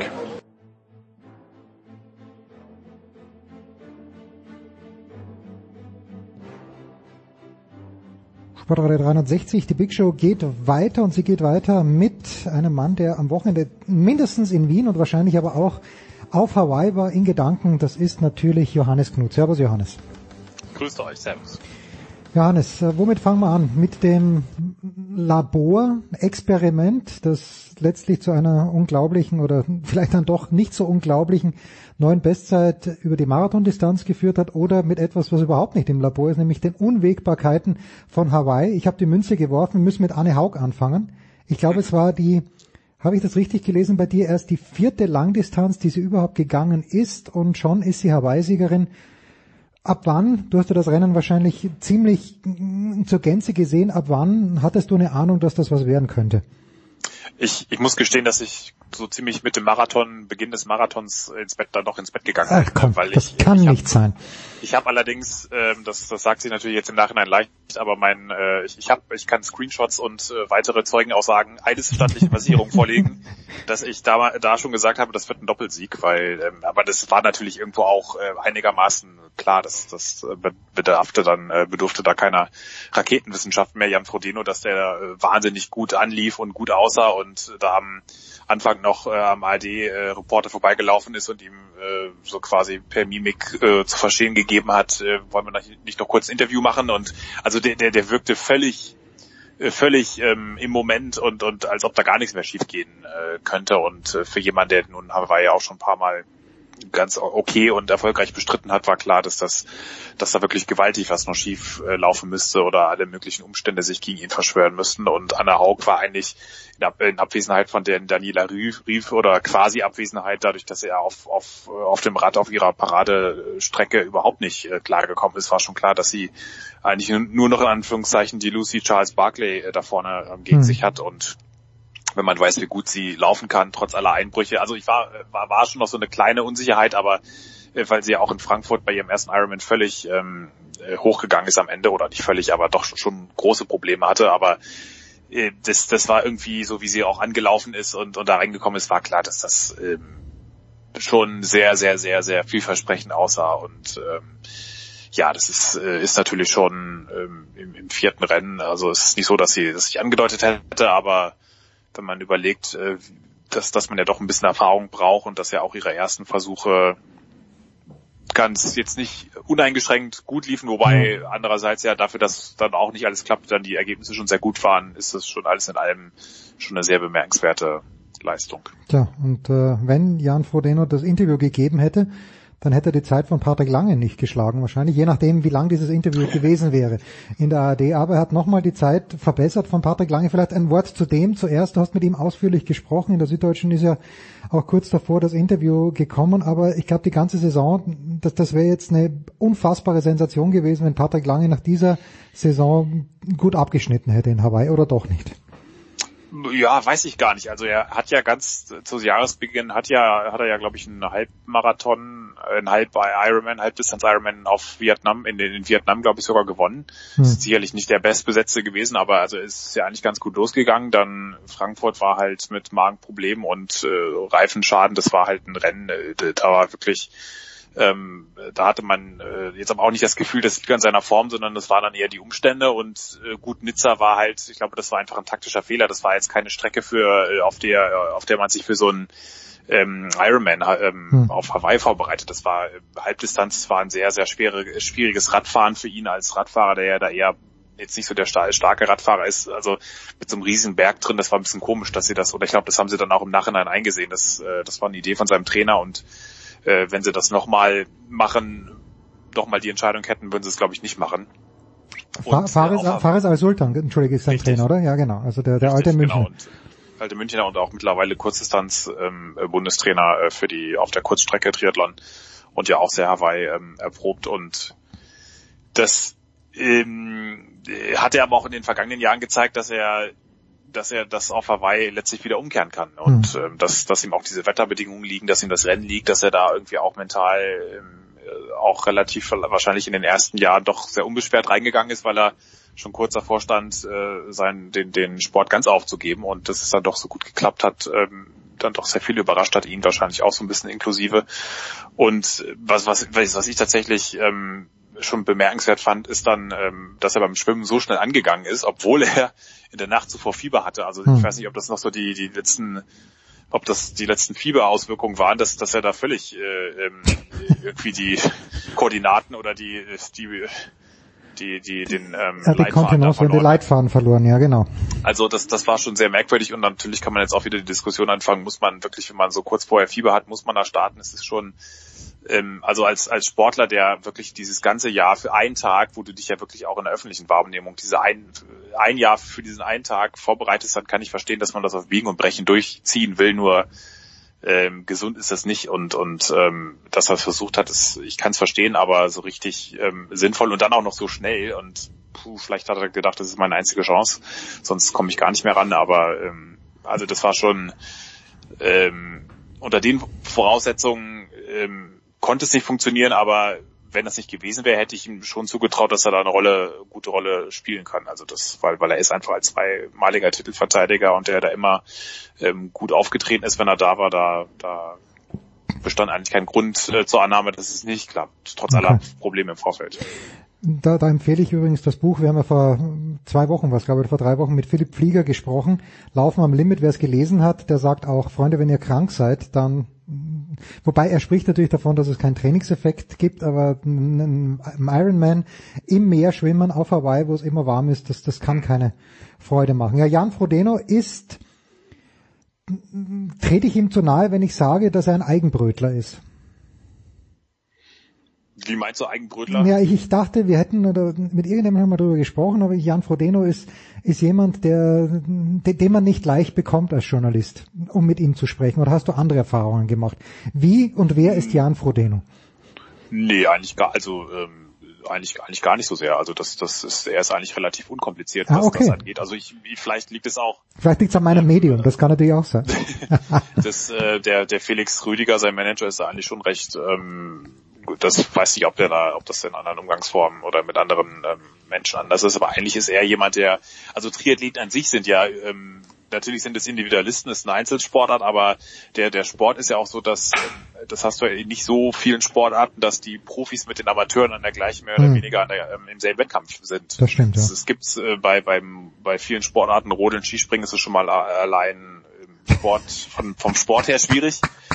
Und ähm, bei 100 Metern ist es auch schwierig bei Olympia. Also das ist dieser und deswegen ist auch dieser Austausch so groß. Und du siehst ja auch zum Beispiel Timo Bracht, der ist aus dem Amateurbereich mehr oder weniger in den Profiklasse rübergesegelt, weil er gemerkt hat, äh, uh, ich bin ja auch ähm, bin, hab da eine Begabung für mhm. und oft und man hat ja auch dadurch, dass diese, dass es halt so ein langer Wettkampf ist und die Karrieren auch lange dauern und Ausdauer lange äh, möglich ist, das auszuprägen. Man sieht es ja jetzt bis Ende 30, das ist ja jetzt äh, Jan Frodeno mit 38, das ist ja kein Einzelfall oder kein Ausreißer, dass das ja so spät noch erfolgreich ist, das ist ja eigentlich fast eher sogar die Regel in dem in diesem Ausdauersektor. Und also da ist eigentlich ein großer äh, großer Austausch grundsätzlich da. Und ähm, ob das ein Sebastian Kienle ist, ähm, ein äh, Patrick Lange oder auch ein Jan Frodeno, der ja eigentlich sogar so so ähm, so eher so diese Sunnyboy-Mentalität hat und, und immer immer gewandt, äh, wortgewandt drauf, immer für bei allen ähm, äh, hält auch bei jedem an jetzt, wenn wenn es jetzt irgendwie nach dem Wettkampf da da da macht er jetzt irgendwie äh, keine Ausnahmen, da hält er wirklich bei jedem Reporter, aber ob das jetzt ein Regionalreporter oder Fernsehsender ist, hält er bei allen an, ist auch pflegt seine auf auf diesen Triathlon-Messen, ist er an den Ständen, präsentiert seine Okay. Espresso-Marke. Natürlich ist er auch immer ein, ein, ein äh, Marketinginteresse dahinter, dass, dass, dass man sich selbst verkauft und man kann da sicherlich auch sehr kritisch äh, oder sollte sehr kritisch sein, was mit seinem Bahrain äh, Triathlon-Team er da macht, dass er da letztlich für einen äh, zutiefst repressiven Staat äh, Werbung macht und dafür Mhm. sicherlich nicht wenig Geld kassiert und und äh, sein Argument, dass man ja auch, dass er in das Land geht und äh, da durch Sport was Ja, bewegen okay. will, das ist Ja, einerseits ehrenhaft, andererseits Naiv, weil ich meine, das ist ein müsste eigentlich auch ein müsste eigentlich auch ein Jan Frodeno, ähm, glaube ich nicht, dass er so doof ist, dass er da nicht checkt, dass er sich damit auch zum Handlanger eines Regimes macht, das genau dadurch dieses Whitewashing betreibt. Also Hm. das ist schon, das ist nicht alles stringent, aber an sich ist ja eigentlich sonst, äh, was auch äh, die Art und Weise, wie er über seinen Sport redet und, und reflektiert, ist das schon, also da gibt's Sportler, die sind weniger umgänglich, sagen wir mal so. Okay, gut. Hat, hat mich überzeugt, was soll ich sagen? Ja. Ich, lass, ich, lass mich, ich lass mich ja gerne überzeugen. Dennoch äh, der dritte Erfolg jetzt auf Hawaii, den er geschafft hat. Er kommt ja aus der Kurzstrecke Olympiasieger 2008, glaube ich, oder? 2008 war er Olympiasieger Ja. auf der Ja, Kurzstrecke. Ähm, und äh, ich glaube, Patrick Lange hat bei dir ja auch gesagt, dass er in diese, wenn es denn eine gibt, eine Hall of Fame des Triathlons in Hawaii kommen möchte, dass er da auf jeden Fall noch einen dritten Sieg braucht. Ist ähm, Jan Frodeno auf dem besten Weg, da in diese Hall of Fame zu kommen? Ist das, gibt's die überhaupt, wie, wie als Baseballer? Oder ist das mehr eine, eine Geschichte, die, ja, die fiktiv ist? Nee, das, das gibt schon und ähm, das ist auch sicherlich jetzt Jan Frodeno, ähm, ich weiß auch nicht, ich denke, das hätte er auch davor, na gut, ich meine, jetzt hat er den Streckenrekord plus drei Siege, das ist natürlich schon, ähm, das ist natürlich schon, ähm, das haben nicht viele geschafft, ich glaube drei Siege, also diese äh, Mark Allen und mir peinlicherweise der zweite ähm, Triathlon Mir, ein, mir ja natürlich auch nicht. Ja, mir natürlich auch nicht.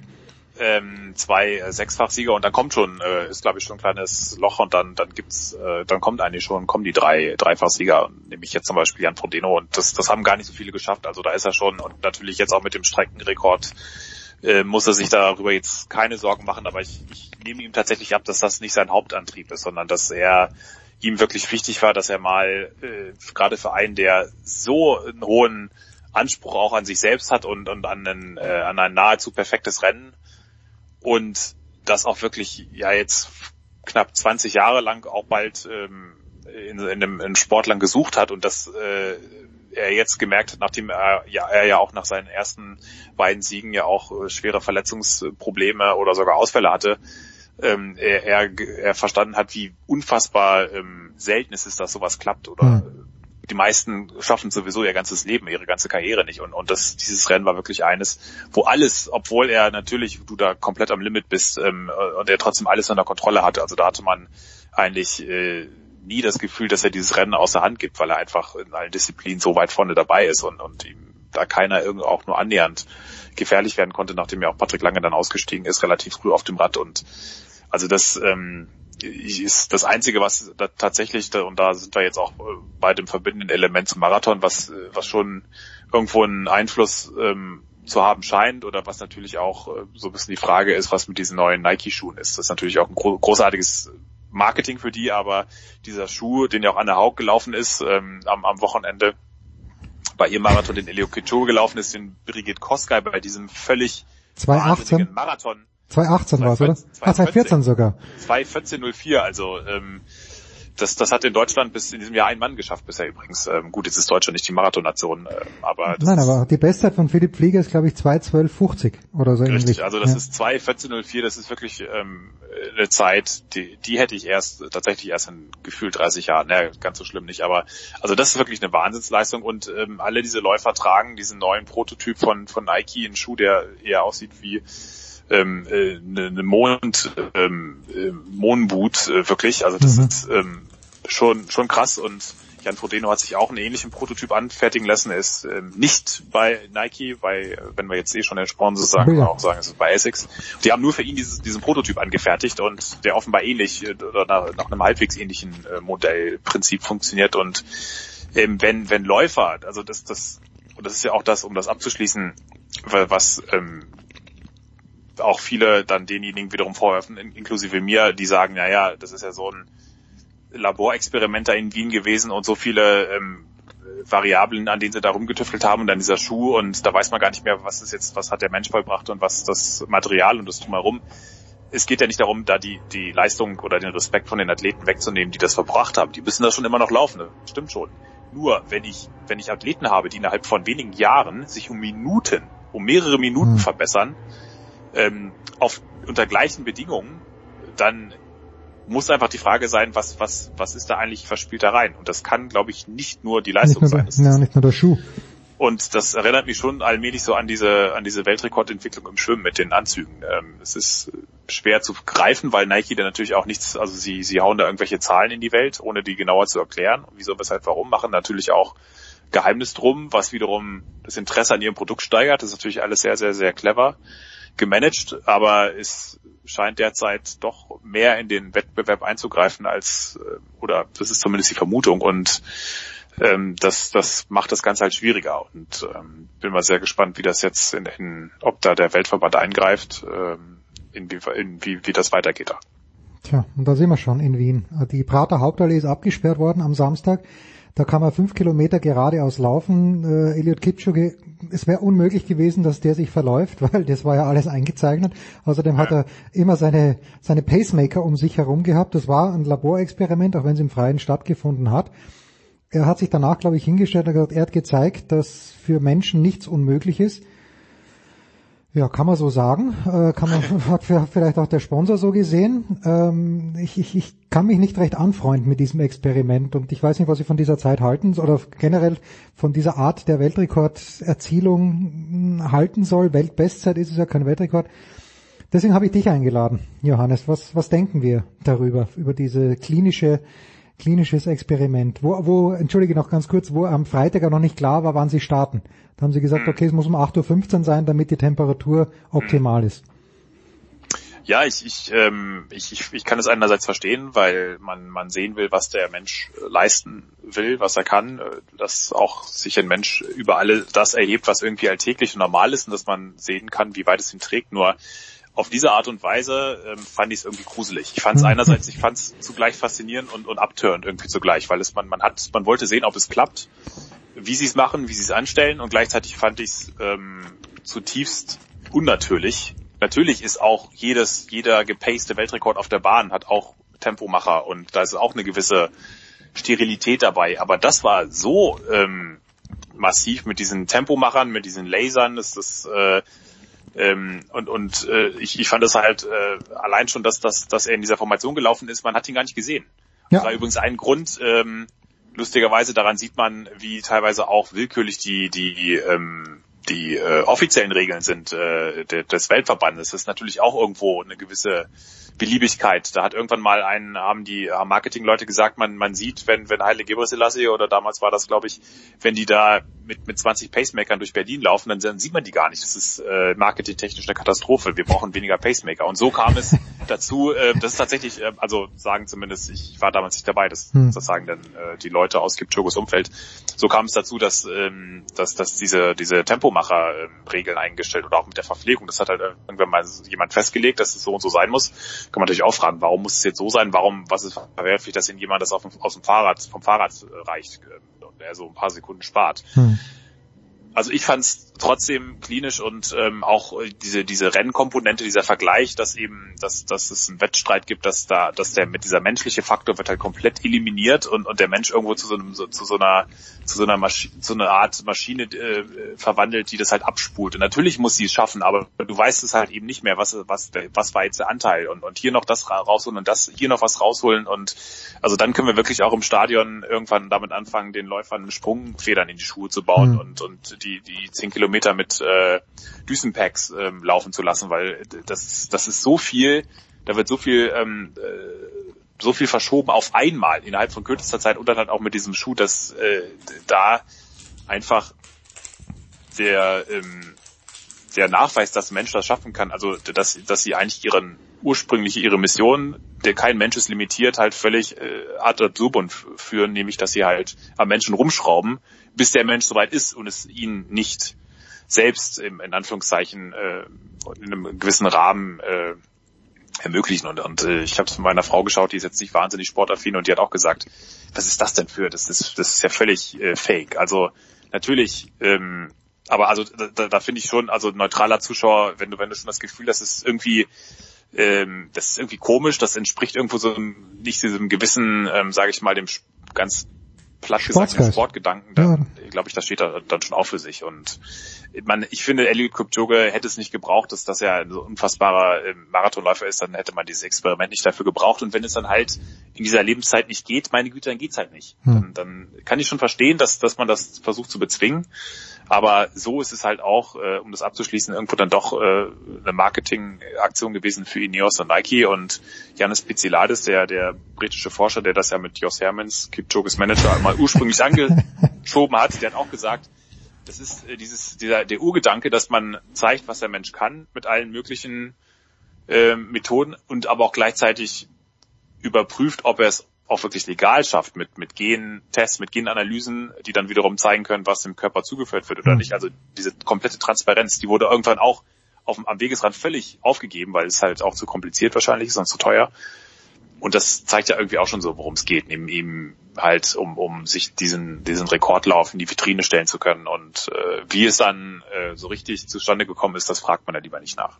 Tja, übrigens auch mit einer Steilkurve, damit er ja. sie ein kleines bisschen Zeit spart bei den Wendepunkten. Johannes, wie immer. Und die, und die, und die Allee ist jetzt neu asphaltiert, also ja. für Fußgänger auch. Ist auch ein historisches Erbe. Na, es ist großartig. Da ist der, der alte Kaiser Franz Josef ist da schon drüber gefahren. Allerdings wahrscheinlich, da war es noch nicht. Ja doch, asphaltiert 1912. Kurz vor seinem Tod ist er wahrscheinlich hier Nein, 16 ist er ohne, gestorben. Ohne, ohne Laserstrahlen. Das, das weiß man nicht. Vielleicht ist damals auch jemand. Äh, man hat ihm ja, wie ich äh, aus sicherer Quelle weiß, man hat ihm ja auf der Jagd schon tote Hirschen hingebunden irgendwo, damit er sie auch auf jeden Fall trifft und der Kaiser dann aus acht Metern Entfernung geschossen. Hört man. Kann aber nur sein, dass es böse Verleumdung ist. Johannes, ich danke dir. Vielmals kurze Pause und dann geht's weiter in der Big Show 428.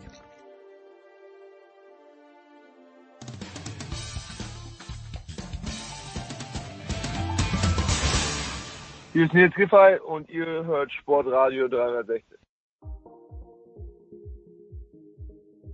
Das ist die Big Show 428 und äh, ich übergebe jetzt den Staffelstab an den einzigartigen Nicolas Martin. Nicolas, herzlichen guten Tag, grüß dich. Hallo. Und äh, wir haben uns zu Beginn dazu geholt, Jan Lüdecke, Magenta Sport Pro 7 Max und es soll natürlich über Rugby gehen. Grüß dich, Jan. Hi, servus. Eight Team Standing, Nicola, und damit erschöpft ja schon meine Expertise, was das Rugby angeht. Jetzt bist du dran. Okay, dann äh, werden wir den, den Doktor in Meteorologie Jan Lüdecke fragen, was denn von diesem Wochenende bleibt, in dem ja der Taifun Hagibis nicht nur in Japan selbst gewütet hat, Suzuka durcheinander gebracht hat, das Formel 1 Rennen, sondern natürlich auch den Rugby-Spielplan. Äh, lass uns erstmal über die Spiele sprechen, die nicht stattgefunden haben, Jan. Nämlich äh, Namibia, Kanada wurde annulliert, Neuseeland, Italien in der Gruppe B. Damit war Italien direkt raus, konnte, durfte also nicht mal mehr fürs Wunder antreten. Ähm, ja, ähm, das war sehr schade.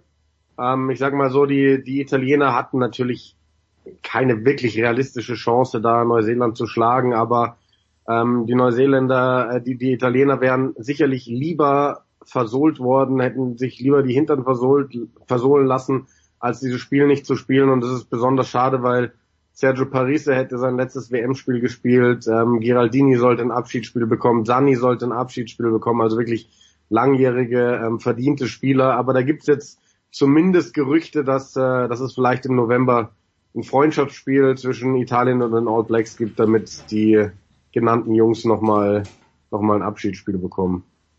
Also die Gruppe B damit Neuseeland, also alle Spiele werden als 0 zu 0 unentschieden gewertet, die die abgesagt wurden. Dementsprechend Neuseeland in der Gruppe B erster vor Südafrika äh, 16 zu 15 Punkte und Italien also 12. Äh, in der Gruppe C wurde dann das Spiel zwischen England und Frankreich annulliert, auch da gewertet. Das heißt, England ist Gruppensieger mit 17 Punkten vor Frankreich mit 15. Argentinien stand ja schon fest, dass die nur Dritter werden mit 11 Punkten. Auch da blieb uns dann wahrscheinlich ein Spitzenspiel versagt, ne? Ja, auf jeden Fall. Also das wäre, glaube ich, eine geile Nummer gewesen. Äh, England, Frankreich kracht immer. Ähm, ich weiß auch übrigens nicht, ob das jetzt ein Vorteil oder ein Nachteil für die Teams ist. Also viele sagen ja jetzt, oh, Neuseeland, England, ähm, die haben zwei Wochen Pause vom Viertelfinale, die werden super ausgeruht da reingehen, aber ähm, in meinen Augen ist England bei dieser WM noch kein einziges Mal getestet worden. Also sie hatten zwei Spiele gegen Mannschaften, die du so im Spazierengehen irgendwie besiegst, haben dann äh, gegen Argentinien 62 Minuten lang Überzahl gespielt, was für mich auch dann kein wahrer, ernstzunehmender Test ist. Das heißt, die hatten noch kein wirklich ernstes Spiel bei dieser WM und die müssen jetzt halt erstmal umschalten gegen Australien. Klar haben die die bessere Mannschaft, aber ich bin mal gespannt, ob die, ob die da von Anfang direkt mit äh, 100% Intensität reinkommen. Und dann hatten wir noch die andere Gruppe, die Gruppe A, in der Irland Samoa in Fukuoka problemlos schlagen konnte, weil Fukuoka war davon nicht betroffen. Aber das letzte Spiel in Yokohama zwischen Japan und Schottland stand auf der Kippe. Die Schotten, die dann auch offen fast schon gedroht haben in Richtung Weltverband, sollte dieses Spiel nicht stattfinden, dann könnte er was gefasst machen. Der Weltverband hat dann klein beigegeben und erstmal gesagt, okay, lass uns mal am Abend des 12. schauen, was so geht. Ähm, das Spiel wurde dann doch angesetzt und gespielt und die Japaner setzen sich 28, 21 durch, qualifizieren sich also fürs Viertelfinale und schicken Schottland nach Hause, Jan. Ähm, und wie gesagt, da gab's einiges an Drama im Vorfeld. Ja, klar, man kann ja die Schotten verstehen, ähm, dass, dass die sagen, hey, wenn wir jetzt hier am grünen Tisch ausscheiden, geht gar nicht. Ähm, dann wiederum muss man ganz klar sagen, wäre dieses Spiel abgesagt worden, Mai, es hätte keine, kein, keine Sonderbehandlung für Schottland geben dürfen. Also es sind andere Spiele abgesagt worden. Italien wurde die, wenn auch unrealistische Chance aufs Viertelfinale genommen. In der anderen Gruppe wurde das Endspiel um, um den Gruppensieg abgesagt. Ähm, Namibia und Kanada wurde die Chance genommen, einen Sieg zu holen bei der WM. Ähm, gleiches Recht für alle, wenn da nicht hätte gespielt werden können. Und ähm, dieser Taifun war echt heftig. Also da muss man den Sport ein bisschen es gab auch fast 60 Tote in Japan, ne? Also darf man nicht vergessen. Eben, eben. Das, das muss man dann so ein bisschen äh, an den Rand rücken, das Sportliche. Aber ich bin froh, dass dieses Spiel ausgetragen wurde. Übrigens haben die Japaner auch gesagt, die haben überhaupt keinen Bock durchzukommen am grünen Tisch. Also das, das passt nicht zur japanischen Mentalität. Die wollten dieses Spiel spielen und das hat man dann im Spiel auch gemerkt, weil ähm, was die da abgezogen haben, das war ja sensationell geil schon wieder. 28, 21 gewonnen, die Gruppe gewonnen mit vier Siegen. Wie ordnen wir das ein?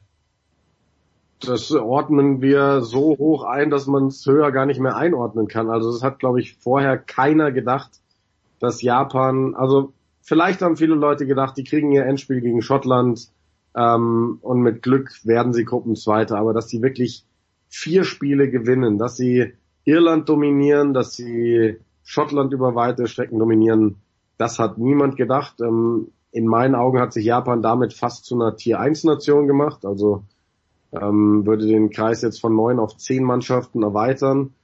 Und bin gespannt, was noch geht, weil also Michael Leach, der Kapitän, hat ja auch nach dem Spiel davon gesprochen, dass sie noch viel vorhaben in den nächsten Spielen. Also der geht nicht davon aus, dass im Viertelfinale schon Schluss ist. Äh, ja, genau. Wenn du sagst neun Tier 1 Nationen, wen haust du da raus? Italien oder Argentinien? Ähm, nee, ich hau gar keinen raus. Äh, also ja, Italien ist für mich, boah, ja gut, dann dann dann. Äh, Aber normalerweise Tier 1 sind die sechs Six Nations plus die vier im Süden, also Neuseeland, Südafrika, Australien, Argentinien. Ich lass ich lass Italien da immer irgendwie raus, weil Italien für mich zu keiner Zeit irgendwann mal eine Chance aufs WM Viertelfinale hat, ganz egal in welche Gruppe die kommen. Äh, für mich gibt's, sagen wir, sagen wir es so, lassen wir mal Tier 1, Tier 2 weg. Für mich gab es bisher bei Weltmeisterschaften neun Nationen, die ähm, die Favoriten waren aufs Viertelfinale. Das heißt, es gab ja immer eine Todesgruppe mit drei guten. Ähm, diesmal war das die von vornherein mit England, Frankreich, Argentinien. Aber ich glaube, man muss aktuell jetzt Japan dazu zählen und es gibt ab sofort zehn absolute Anwärter aufs Viertelfinale bei solchen Weltmeisterschaften. Von zwölf Teams verabschieden wir uns. Vier haben sich durch ihren dritten Platz übrigens direkt wieder für die nächste WM qualifiziert. Also zusätzlich zu den Viertelfinalisten, äh, zu den acht qualifizieren sich als Gruppendritte, also Schottland, Italien, Argentinien und Fidschi für die nächste WM. Das System erhält sich dann auch ein bisschen selbst, ne? Ja, ja, auf jeden Fall. Aber das macht auch Sinn, weil ganz ehrlich, also wenn man sich mal anschaut, wer zum Beispiel nicht ähm, automatisch qualifiziert ist, eine Nation wie Georgien, da werden die anderen Teams in Europa auch denken, toll, ähm, weil Georgien ist zu gut für den Rest in Europa. Die werden sich so oder so qualifizieren. Ähm, und von daher macht es schon Sinn, dass, dass eine gewisse Anzahl an, an Mannschaften automatisch dabei ist, weil ähm, wenn die Qualifikation spielen würden, die würden halt auf Gegner treffen, die, die nicht ansatzweise ihr Niveau haben. Wie fällt das Fazit aus zu also wenn wir diese Tier nehmen, Tier 1 gegen den Rest, ich meine, wir haben es letzte Woche, glaube ich, schon thematisiert, die dreistelligen Ergebnisse, die wir vor zwölf Jahren noch gesehen haben, die gehören definitiv der Vergangenheit an. Ähm, ist es zusammengerückt, das Feld von diesen 20 Mannschaften? Oder wie groß ist der, ist der Gap noch zwischen den Top 9-10 und dem Rest? Also ich finde nicht unbedingt, dass es zusammengerückt ist. Ähm, der Abstand ist riesig. Also du siehst es ja mit, mit was für Mannschaften äh, Neuseeland und Co. In, in, in Spiele gegen die Kleinen gehen. Also wenn die mit den höchsten Ergebnissen da bei dieser WM, das waren ja alles Mannschaften, die irgendwie zusammengewürfelt waren, da ging es nur darum, Kräfte zu schonen. Ähm, wenn dann ein Jordi Barrett bei den All Blacks auf einmal als Verbinder spielt, was er im professionellen Rugby noch nie getan hat, und sie trotzdem mit über 60 Punkten gewinnen, dann glaube ich nicht, dass das Feld näher zusammengerückt ist. Ähm, und das, ja, ich weiß nicht, es, es, gibt für mich ein paar Nationen, die USA sehe ich ähm, als Anwärter, da mal hochzukommen. Georgien macht für mich einen sehr, sehr guten Eindruck. Ähm, die könnten irgendwann mal, Fiji ist immer die Frage, wie viele gute Spieler sie da zusammenbringen. Die könnten noch in so einen Kreis der Viertelfinalfavoriten aufsteigen, aber bei allen anderen Ländern sehe ich das ehrlich gesagt nicht momentan. Gut, dann wird das das letzte Mal sein, dass wir über diese zwölf Länder bei dieser WM gesprochen haben. Wir schauen jetzt auf die Viertelfinals voraus und das sind ja dann alles Kracher, wie gesagt, von den Top-Mannschaften, also die, die im erlesenen Kreis spielen, haben wir Schottland und Italien verabschiedet. Der Rest kann sich sehen lassen. Wir fangen an. Samstag, 9.15 Uhr deutscher Zeit, England gegen Australien. Wen siehst du vorne? Ähm, definitiv England. Die haben vielleicht den besten Kader von allen Teams bei dieser Weltmeisterschaft. Ähm, die, die haben mehr Qualität als die Australier, aber wie gesagt, ich bin gespannt, ob diese zwei Wochen Pause den Engländern wirklich gut tun oder ob sie sich schwer tun. Australien hatte bisher Probleme bei dieser WM, ähm, in Spiele reinzufinden früh. Die waren gegen Fiji hinten, die waren gegen Wales deutlich hinten, haben sich in beiden Spielen zurückgekämpft, gegen Fiji gewonnen, gegen Wales haben sie es nicht mehr ganz geschafft. Wenn diesmal über 80 Minuten aufs Feld bringen, ähm, dann kann es eine enge Partie werden, aber normalerweise die Engländer gerade mit ihren mit ihren Ballträgern, mit Munipola und Tuilangi und so weiter und so fort, müssten Australien im Griff haben. Dann kommen wir zur zweiten Viertelfinalpaarung. Diese beiden Viertelfinals übrigens dann auch, äh, also die Sieger sind dann Gegner im Halbfinale.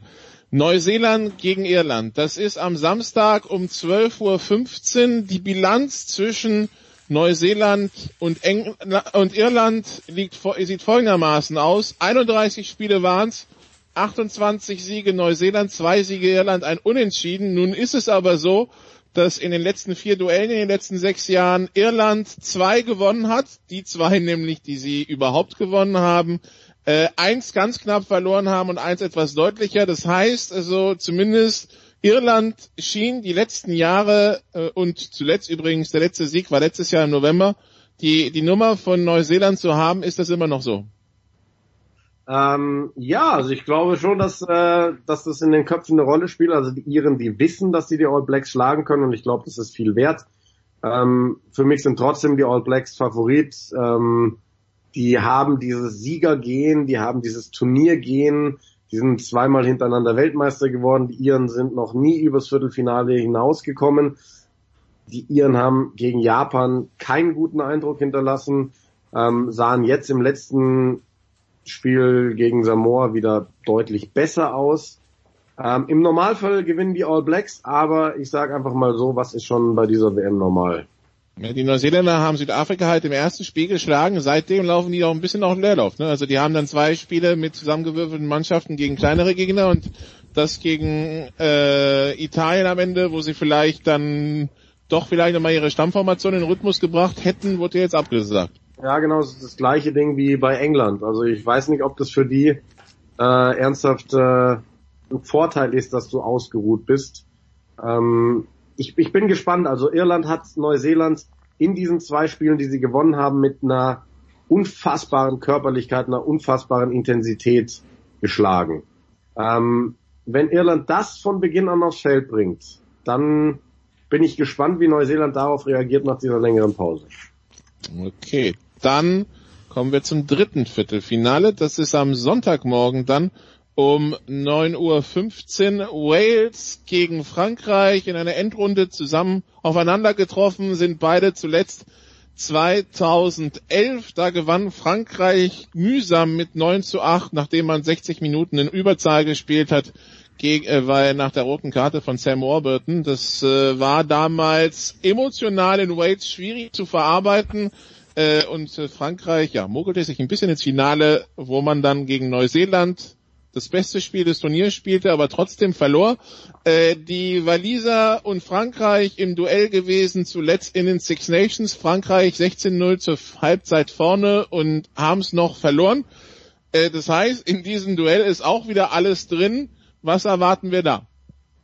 Ähm, also ich persönlich glaube, dass die Waliser zu strukturiert sind für die Franzosen, zu defensiv stark ähm, für mich hängt allerdings vieles davon ab, ob Dan Bigger und Jonathan Davis fit werden bei Wales. Die haben sich ja beide äh, etwas verletzt da im, im letzten Spiel. Wenn die dabei sind, ist für mich Wales der klare Favorit. Ähm, aber Frankreich hat sich schon sehr, sehr gesteigert. Die haben tolle Talente dabei mit Dupont, Oldrit, äh, Entermac und so weiter und so fort. Sind ja weiterhin die große Wundertüte, ähm, dass ich einfach darauf hoffe, dass das bis zum Ende ein offenes Spiel wird. Ich denke, dass Wales weiterkommt, aber möchte die Franzosen da gar nicht totreden. Gut. Und dann haben wir noch im letzten Viertelfinale, am Sonntag um 12.15 Uhr, Japan gegen Südafrika. Das hatten wir auch schon bei der WM 2015. Äh, wir alle erinnern uns an dieses 34, 32 der Japaner in der Gruppenphase. Jetzt hat man im Rahmen der Vorbereitung das zweite Spiel überhaupt gegeneinander gespielt. Da hat Südafrika Japan mit 41 zu 7 aus dem Stadion geschossen. Das war Anfang September. Ähm, A, wie viel ist so ein Ergebnis in der Vorbereitung wert? Und B, äh, was erwarten wir jetzt von diesem Spiel, in dem ja Japan auf der Welle schwimmt und äh, Südafrika ja schauen wird, dass sie nicht noch ein zweites Mal blamieren? Also ich glaube, das Vorbereitungsspiel ist gar kein Gradmesser. Die Japaner haben ja sowieso ganz viel gepokert und nicht so wirklich ihr wahres Gewicht, Gesicht gezeigt vor der WM. Ähm, ich glaube, das hat gar nichts zu sagen. Was erwarten wir vom Spiel? Ähm, wie du gerade gesagt hast, Japaner, die ähm, wirklich auf einer Welle der Euphorie schwimmen, die ein ganz spezielles Rugby spielen. Manu Wilhelm sagt so schön, so oldschool, dass es irgendwie schon wieder modern ist. Ähm, das spielt keiner irgendwie mehr so wie die, ähm, sind damit wahnsinnig erfolgreich. Für mich ist Südafrika aber in dem Spiel wirklich klarer Favorit. Ähm, die haben was gut zu machen von 2015. Die haben eine viel bessere Mannschaft jetzt. Und vor allem, also die Japaner haben ja wirklich auch wahnsinnig intensiv gespielt. Super Tackles, super Verteidigung, vor allem gegen Irland. Aber jetzt kommen halt die Südafrikaner und die, die schicken einen Eben Etzebes mit seinen zwei Meter, vier, einen, wer auch immer daneben auf der zweiten Reihe steht, ob es ein Lote Jager ist, ein Franco Mostert, dann ein Peter Steph Toy, die sind alle über zwei Meter, 125 Kilo und die schicken einen nach dem anderen mit Ball rein und ich glaube, dass die die Japaner zerbrechen werden. Ich kann mir deswegen vorstellen, dass, dass Südafrika das vielleicht wird es das klarste Viertelfinale, aber ich lasse mich gerne wieder von Japan überraschen.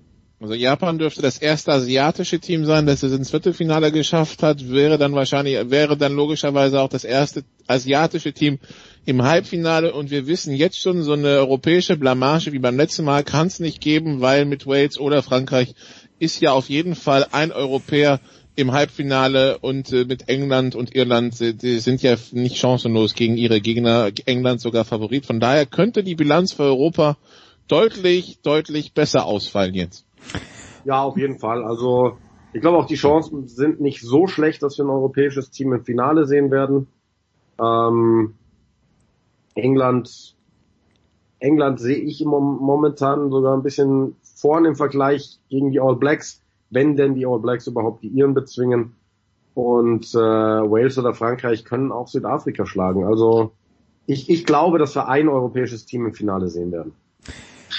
Was soll ich dir sagen? Ich habe mitgenommen 2,4 Meter, 4, 125 Kilo äh, und frage mich aber, seit Jan das aufgebracht hat, in welchem Tier von Sportpodcasts ist eigentlich Sportradio 360? Ja, Tja, das ist die große Frage. Jan, hast du noch was anderes vor? Du, du, machst ja so viele Dinge oder konzentrierst du dich? Nein, doch noch eine Frage an Jan, denn ich glaube, wenn ich es richtig gesehen habe, es wird extrem gut angenommen von der von der Zuschauerschaft, oder? Ihr könnt sehr zufrieden sein bei Pro7 Max. Ja, wirklich. Also es ist äh, ganz toll. Ähm, also die, ich sag mal so, von Senderseite aus, die Quoten sind sehr zufriedenstellend, aber was wirklich Wahnsinn ist, ist so das Feedback, was wir kriegen. Wir haben ja auch unseren Netman da immer in den Sendungen. Der hat es wirklich gesagt beim Japan-Schottland-Spiel, er versucht immer jeden Tweet zu lesen, jeden Post mit diesem Hashtag Run Rugby und er ist mhm. diesmal wirklich nicht mehr hinterhergekommen. Mhm. Und wirklich auch ganz viel, dass wir hören, ähm, Leute lieben diesen Sport, die haben ihn vorher noch nie gesehen, sie verstehen ihn so langsam immer besser und die haben richtig Laune. Auch ich habe gestern äh, Markus Grabwinkel getroffen, der ja auch einige Spiele kommentiert hat. Wir werden beide, wenn wir in anderen Sportarten unterwegs sind, in Basketballhallen drauf angesprochen, weil weil die Sportart wirklich viele viele neue Fans gefunden hat hier in Deutschland. Bei, bei Eurosport vor vier Jahren war es auch schon dieser Effekt so ein bisschen, ne? Ja, ich glaube aber, dass es jetzt einfach nochmal ein bisschen mhm bisschen größer ist, weil halt einfach Pro7 Max die Sache nochmal anders angeht, weil wir aus diesem Studio senden, weil eben viel über die sozialen Medien passiert. Und das hat's halt vor vier Jahren alles noch nicht so gegeben. Sauber. Nikola hat's noch nicht überstanden, bleibt noch für die NFL dabei. Bei Jan bedanke ich mich ganz, ganz herzlich. Kurze Pause in der Big Show 428.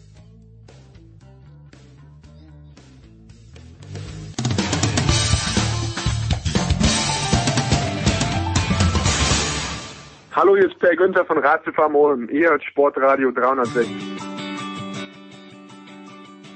Es geht weiter in der Big Show 428. Nikola ist dabei geblieben. Neu dazugekommen sind für die National Football League. Zum einen von der Sohn von Sport 1 von Magenta Sport Franz Büchner. Servus Franz. Ja, wunderschön. Und dann auch noch äh, die Legende selbst, Günther Zapp, ebenfalls der Sohn, ebenfalls Sport 1. Günther, ich grüße dich. Hallo, Servus. Günther, ich höre immer du weißt, wie du weißt, die Dan Lebertat Show in with Stu Gatz aus Miami und Stu Gatz, der eigentlich John Wiener heißt, ist ein ganz großer Fan der New York Jets und hat sich hat sich gewunden vor diesem Spiel gegen die Cowboys, hat gesagt, um Gottes Willen, was, was wird uns da widerfahren? Jetzt ist den, den Cowboys, wenn ich es richtig gesehen habe, eine Niederlage widerfahren. Warum, Günther? Oh. Gute Frage. oh. Weil sie äh, zum einen, fangen wir mal hinten an, tatsächlich verletzungsbedingt natürlich schon gehandicapt waren. Hm. Beide Offense Tackle äh, raus, und, äh, Tyron Smith einer der besten in der Liga, Collins spielt eine super Saison. Also das ist schon, muss man äh, fairerweise sagen, das ist eine Schwachstelle. Das haben die Jets ganz gut ausgenutzt. Dann Amari Cooper relativ früh schon raus und was der für einen Unterschied macht, hat man ja letztes Jahr gesehen, als er kam zum Team. Also das mal als eine Antwort. Aber de, über dem Großen und Ganzen steht natürlich äh, die Diskussion um die äh, Führung. Jerry Jones wirst du nicht loswerden, aber so wie er das Team führt, so spielt's auch. Soft, sagt der Amerikaner, also die haben halt kein Biss. Äh, weil sich Jerry Jones und dann auch äh, Jason Garrett natürlich, der, der Head Coach, immer hinstellt, immer vor das Team und ja, ja, passt schon, wird schon, äh, grad war es nicht so gut, aber das heißt, du hast nicht diesen, diesen Druck. Und das spürt man meiner Ansicht nach auch äh, an, an den Top-Spielern oder an den mit Top-Verträgen ausgestatteten Spielern, äh, der Marcus Lawrence, jetzt hat er seinen Riesenvertrag, äh, wo ist er? Irgendwo im, im unteren äh, Bereich der Sack-Könige. Äh, Ezekiel Elliott ist der bestbezahlte Running Back. Das ist er aber nicht. Hm. Hat natürlich vielleicht auch ein bisschen mit der Offense Line zu tun, aber wenn ich andere Running Backs in der Liga sehe, die deutlich weniger Geld kriegen und die da halt irgendwann schon mal so 60, 70, 80 Yardläufe hinlegen, dann wundere ich mich schon, sagt, der hat jetzt seine Kohle sicher, äh, vielleicht äh, macht er den letzten Schritt nicht mehr. Also da kommt viel zusammen, aber unterm Strich würde ich sagen, der Fisch stinkt vom Kopfe, die Führung macht es den Spielern einfach, sich dann auch mal ein bisschen äh, zurückzunehmen. Dazu natürlich ein Spiel gegen die Jets äh, nimmst du nicht ganz ernst und dann geht's ganz, ganz schnell. Ja, zum Glück gibt's bei Sportradio 360 flache Hierarchien und Nikola übernimmt jetzt äh, parallel auf, auf einer Ebene äh, zum Producer himself äh, die Diskussion. Nikola, bitte, was habe ich versäumt? Was werde ich am kommenden Wochenende versäumen? Take it away, please. Ja, es gibt äh, weiterhin viel Bewegung auf der Quarterback-Position, Franz, unter anderem bei den Tennessee Titans, wo Marcus Mariota jetzt bei dieser Niederlage äh, am Wochenende gebencht wurde. Ähm, ja, und jetzt kam die Ansage, Marcus Mariota ist auch gar nicht mehr der Starter. Ähm, es übernimmt der ehemalige Miami Dolphins Quarterback Ryan Tannehill. Ist das das Ende von Mariota in Tennessee? Zur Erinnerung, die Titans haben jetzt am Wochenende 0 zu 16 bei den Broncos verloren. Ja, das ist natürlich schon irgendwie ein bisschen tief blicken, ne? wenn dann äh, ein, ein, ein Spieler wie Mariota auf die Bank gesetzt wird und äh, Ryan Tannehill kommt dann rein, der ich sage jetzt mal, auch keine Bäume ausgerissen hat in der, in der Zeit, die er jetzt bekommen hat am, am letzten Wochenende. Ähm, und ich, ohne dass ich jetzt wirklich äh, die Titans bislang intensiver mir angeschaut hätte in der Saison, aber nur so allein mal die Zahlen, die, die Mariota bisher hat, sind jetzt nicht so schlecht. Ja, klar ist die Completion Percentage nicht besonders gut, unter 60 Prozent. Das äh, ist der eine Stat, der ein bisschen zur Besorgnis anregt, aber zwei Interceptions hat er bisher geworfen. Also ich Und sag vor mal, allen Dingen 25 Sacks gefressen, ne? Ja, ich sag mal, das äh, ist nicht unbedingt sein Fehler, wenn, wenn er da jetzt ständig am Boden liegt. Ähm, da gehören ja noch ein paar andere dazu. Äh, also, also allein dieser Positionswechsel, wenn wir jetzt nur um die Qualität des, des Quarterbacks äh, sprechen, dann ist der für mich nicht ganz nachvollziehbar, ehrlich gesagt. Ähm, um der Mannschaft vielleicht ein Signal zu senden, in irgendeiner Form, in dieser drastischen Art und Weise, ist das vielleicht das letzte Mittel, aber nochmal, ähm, das ist halt Ryan Tannehill, der hat zwar auch schon lichte Momente gehabt in seiner Karriere, keine Frage, aber so super schlecht war Mariota jetzt bislang nicht. Aber wie gesagt, das ist natürlich kein so gutes Zeichen, wenn er jetzt tatsächlich raus ist als Starter und plötzlich Tannehill den Vorzug bekommt. Ähm, wie groß ist dann noch äh, das, das Vertrauen, das Mariota hat zur Mannschaft, zum Trainerstab etc. Ähm, ja, könnte, könnte schon tatsächlich dann auch auf Abschied hindeuten, wenn dann ja, vielleicht schon innerhalb der Saison oder nach dieser Saison.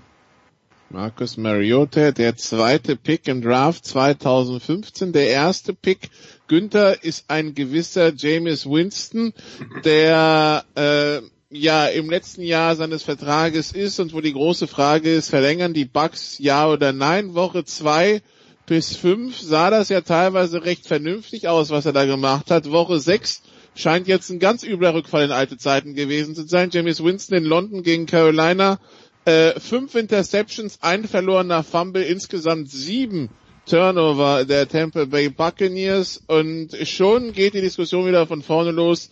Ist er der Quarterback für die Bucks? Wenn du dir jetzt diese bisher sechs Spiele unter Bruce Arians anschaust, Günther, wo ist jetzt James Winston?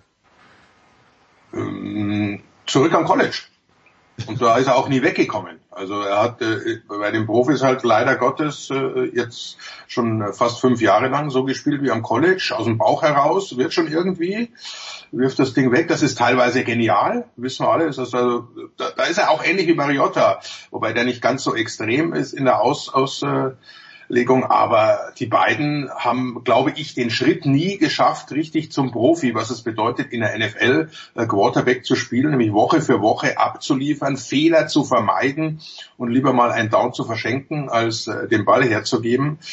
Äh, und wenn es ein Bruce Arians, der bekannt ist, dafür wirklich Quarterbacks auf den richtigen Weg zu führen. Dann haben sie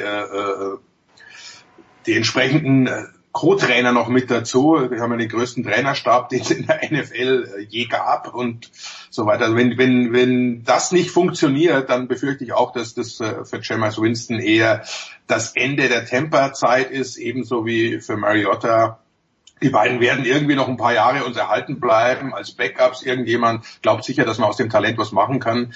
Du wirst ja nicht umsonst als Nummer eins und zwei in einem Jahr gedraftet. Aber unterm Strich, wenn wir mal sagen wir, in, vier, fünf Jahren uns unterhalten oder in zehn, dann wird das als, äh, als zwei Busts äh, in die Geschichte eingehen. Denn wenn du es jetzt nicht geschafft hast, nach so langer Zeit, alle Ausreden beiseite, immer wieder äh, neue Coordinators und so weiter, das in der Zeit musst du es hinkriegen, einigermaßen konstant Quarterback zu spielen. Und das äh, haben beide nicht geschafft. James Winston zusätzlich zu den sechs Turnover noch sieben Sacks, was dann äh, Bruce Arians in der PK dazu verleitet hat zu sagen, just throw the damn ball away. Wenn dein Coach das schon sagt, ich meine, das ist eine Erkenntnis, da braucht man keinen Multimillionen-Dollar-Vertrag als Head Coach. Um, das, das, das, das, das kommt ja dazu. Die, die ja. wollen ja beide natürlich jetzt richtig viel Geld. Und das äh, werden, also einen normalen so Backup-Vertrag wollen die ja nicht. Die wollen ja jetzt richtig schön äh, Kohle und das werden sie nicht kriegen. Franz, wenn äh, Cam Newton irgendwann wieder gesund ist, wer soll Quarterback spielen für die Carolina Panthers? Cam oder Kyle Allen? Kyle Allen. Du kannst Allen meiner Meinung nach diesen Job jetzt nicht mehr wegnehmen. Ähm, der Kerl ist umgeschlagen in seiner NFL-Karriere als Starter. Er hat jetzt diese Saison vier Spiele gemacht. Der macht im Prinzip kaum Fehler. Also sieben Touchdowns, keine Interception. Ähm, Sacks sind ein bisschen runtergegangen im Vergleich zu den Spielen, als Newton noch gespielt hat. Das äh, passt dann auch. Ein bisschen bessere ähm, Completion Percentage. Also das ist durch die Bank bei den Zahlen besser und er hat die Spiele gewonnen. Ja, Newton hat die ersten zwei Spiele gespielt, äh, wenn eben dann auch nicht bei 100 Prozent. Ja, okay, aber er hat sie verloren. Allen kommt rein, spielt viermal, und gewinnt vier Spiele. Also das ist jetzt ähm, so, ein, ja, so eine Serie, so ein Schwung, den kannst du dem Team jetzt nicht mehr nehmen äh, und da Newton zurück, äh, zurückbringen. Ich weiß, es wird keine einfache Entscheidung sein, deswegen muss ich sie offiziell nicht treffen, aber wenn ich sie treffen müsste, wäre zumindest zum jetzigen Zeitpunkt äh, für mich relativ klar, äh, dass man da Allen spielen lässt. Günther, schießt du dich an? Ähm, ja, ich denke, die, Zahlen sprechen für sich, nicht nur die, die Siege, sondern auch ja noch keine einzige Interception, gab es auch vorher noch nie in der NFL. Das ist so ein bisschen die Dak Prescott, Tony Romo Geschichte. Da hieß es auch mit jedem Sieg von, von Dak Prescott, ja, was machen wir, wenn Tony Romo wieder fit ist? Dann hieß es auch ewig lang, ja, Tony Romo kannst du den Platz nicht wegnehmen. Äh, oder Bledsoe, äh, äh, Tom Brady damals, das war so der, der Beginn eigentlich dieser neuen Ära. Vorher hieß ja immer Verletzung, bedeutet nicht, dass du deinen Stammplatz verlierst. Wenn du wieder fit bist, gehst du automatisch wieder zurück. Aber da hat Belichick gesagt, nee, nicht mit mir. Brady spielt so gut, dann muss halt auch ein Bledsoe äh, äh sich auf die Bank setzen. Und so war es dann eben in Dallas. Und so wird's, wenn er so weiterspielt und davon auszugehen, eigentlich auch mit, mit Kyle Allen und Cam Newton passieren. Okay, dann haben wir noch ein paar Trades diese, diese Woche gehabt, Günther. Die LA Rams schicken Marcus Peters nach Baltimore. Die LA Rams am nächsten Tag holen sie Jane Ramsey von den Jacksonville Jaguars für einen Erstrundenpick nächstes Jahr, einen Erstrundenpick das Jahr drauf. Das heißt, die Rams, die dann jetzt auch fünf Jahre am Stück keinen Erstrundenpick gehabt haben, weil sie immer wieder irgendwie getradet haben. Ähm, ja, also, wie, wie viel schwächer werden sie dadurch, dass sie Marcus Peters abgeben? Wie viel besser werden sie dadurch, dass sie Jane Ramsey geholt haben? Rein unterm Strich, wenn man wenn man es so betrachtet, ist es natürlich ein Upgrade. Also Jalen Ramsey momentan auch am Höhepunkt seiner Karriere ist ein absoluter Shutdown Corner, gibt es keinen Zweifel. Äh, momentan sicher einer der drei besten äh, in, in der Liga.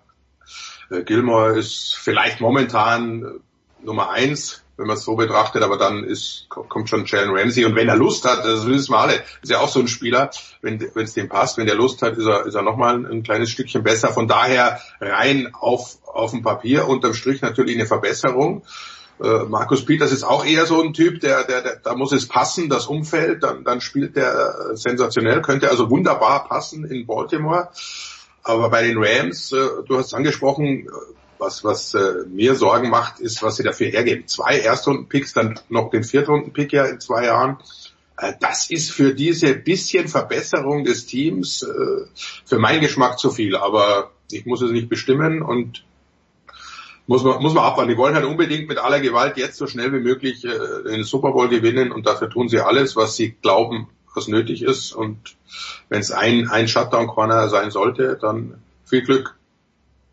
Klingt äh, nach, äh, ja, ähm, Win-Now-Modus, klar. Ähm, Franz, die 49ers sind 5 von 0. Glaubst du an die 49ers? Ja, durchaus. Also hättest du mich vor der Saison gefragt, hätte ich, hätte ich gesagt, ich glaube, die können mitspielen um einen Playoff-Spot.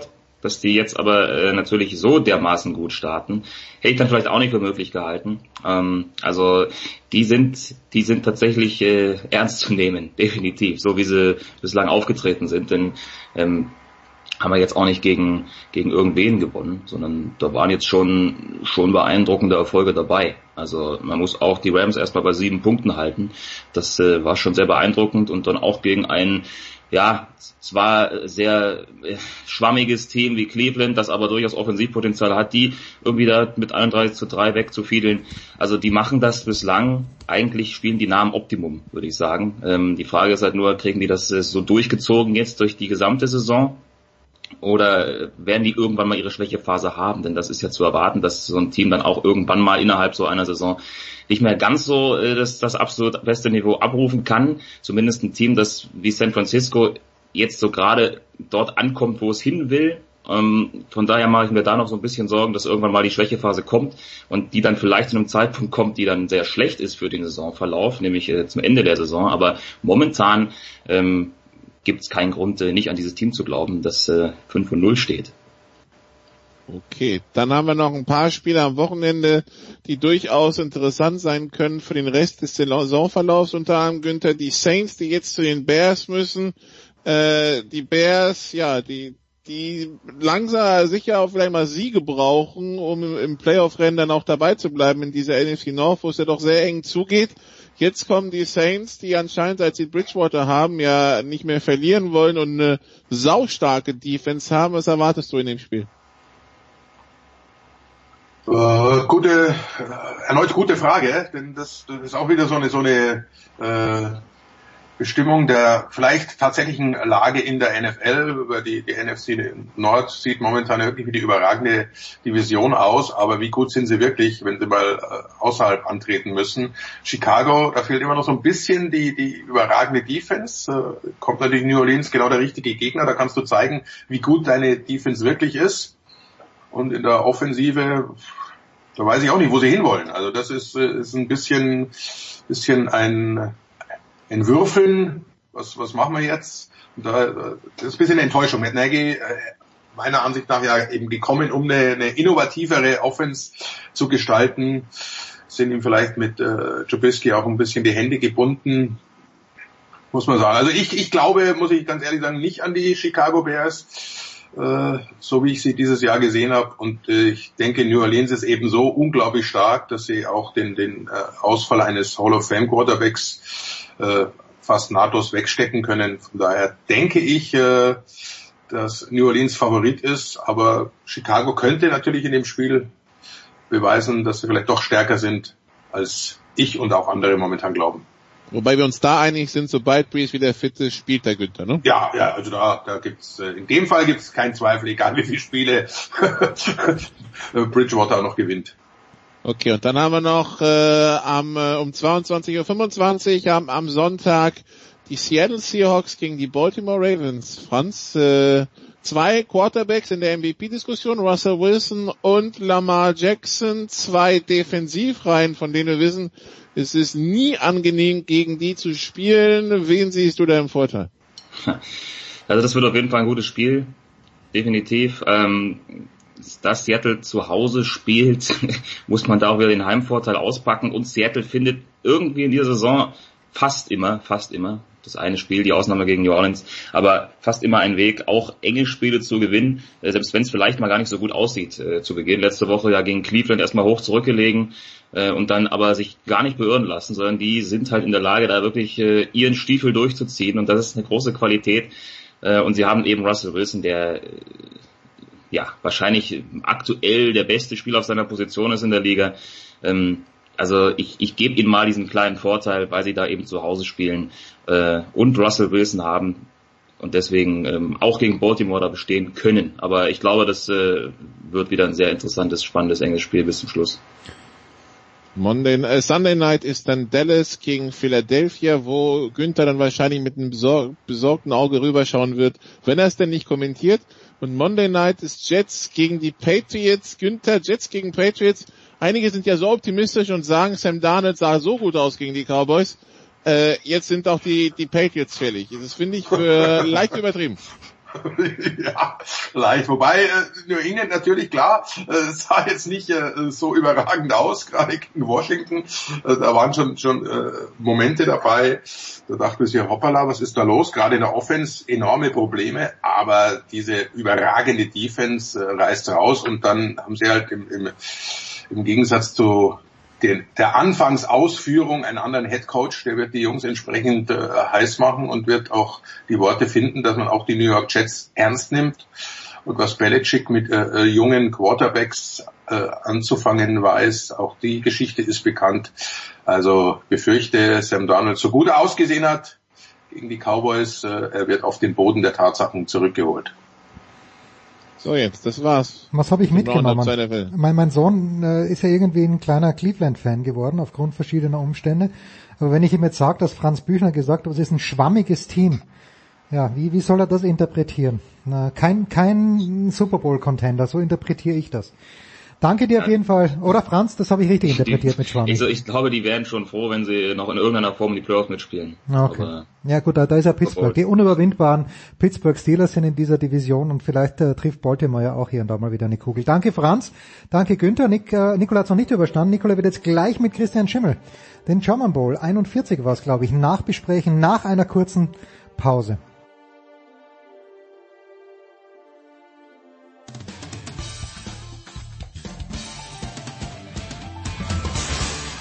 Hier ist Nils Giffey und ihr hört Sportradio 360.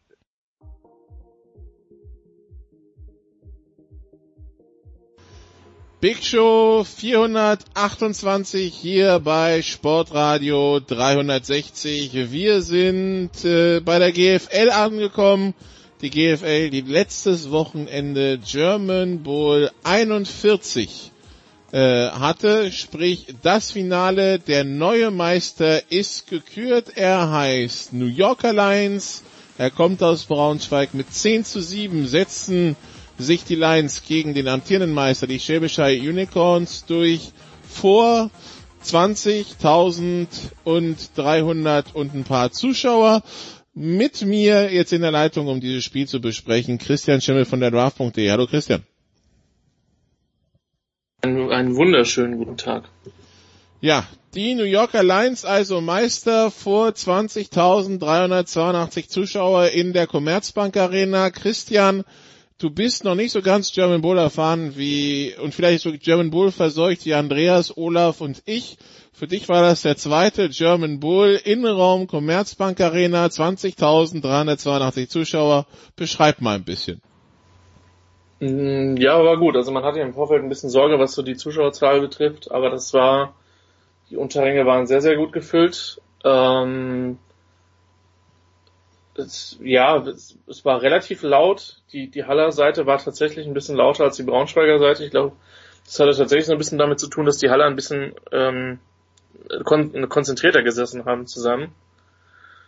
Ähm, aber das war, das war ja, eigentlich bemerkenswert gute Stimmung über das gesamte Spiel, auch wenn die Partie gar nicht so krass viel offensiv hergegeben hat. Das hat ja bis ins dritte Quarter gedauert, bis die ersten Punkte dann gefallen sind und der Defensivschlacht war.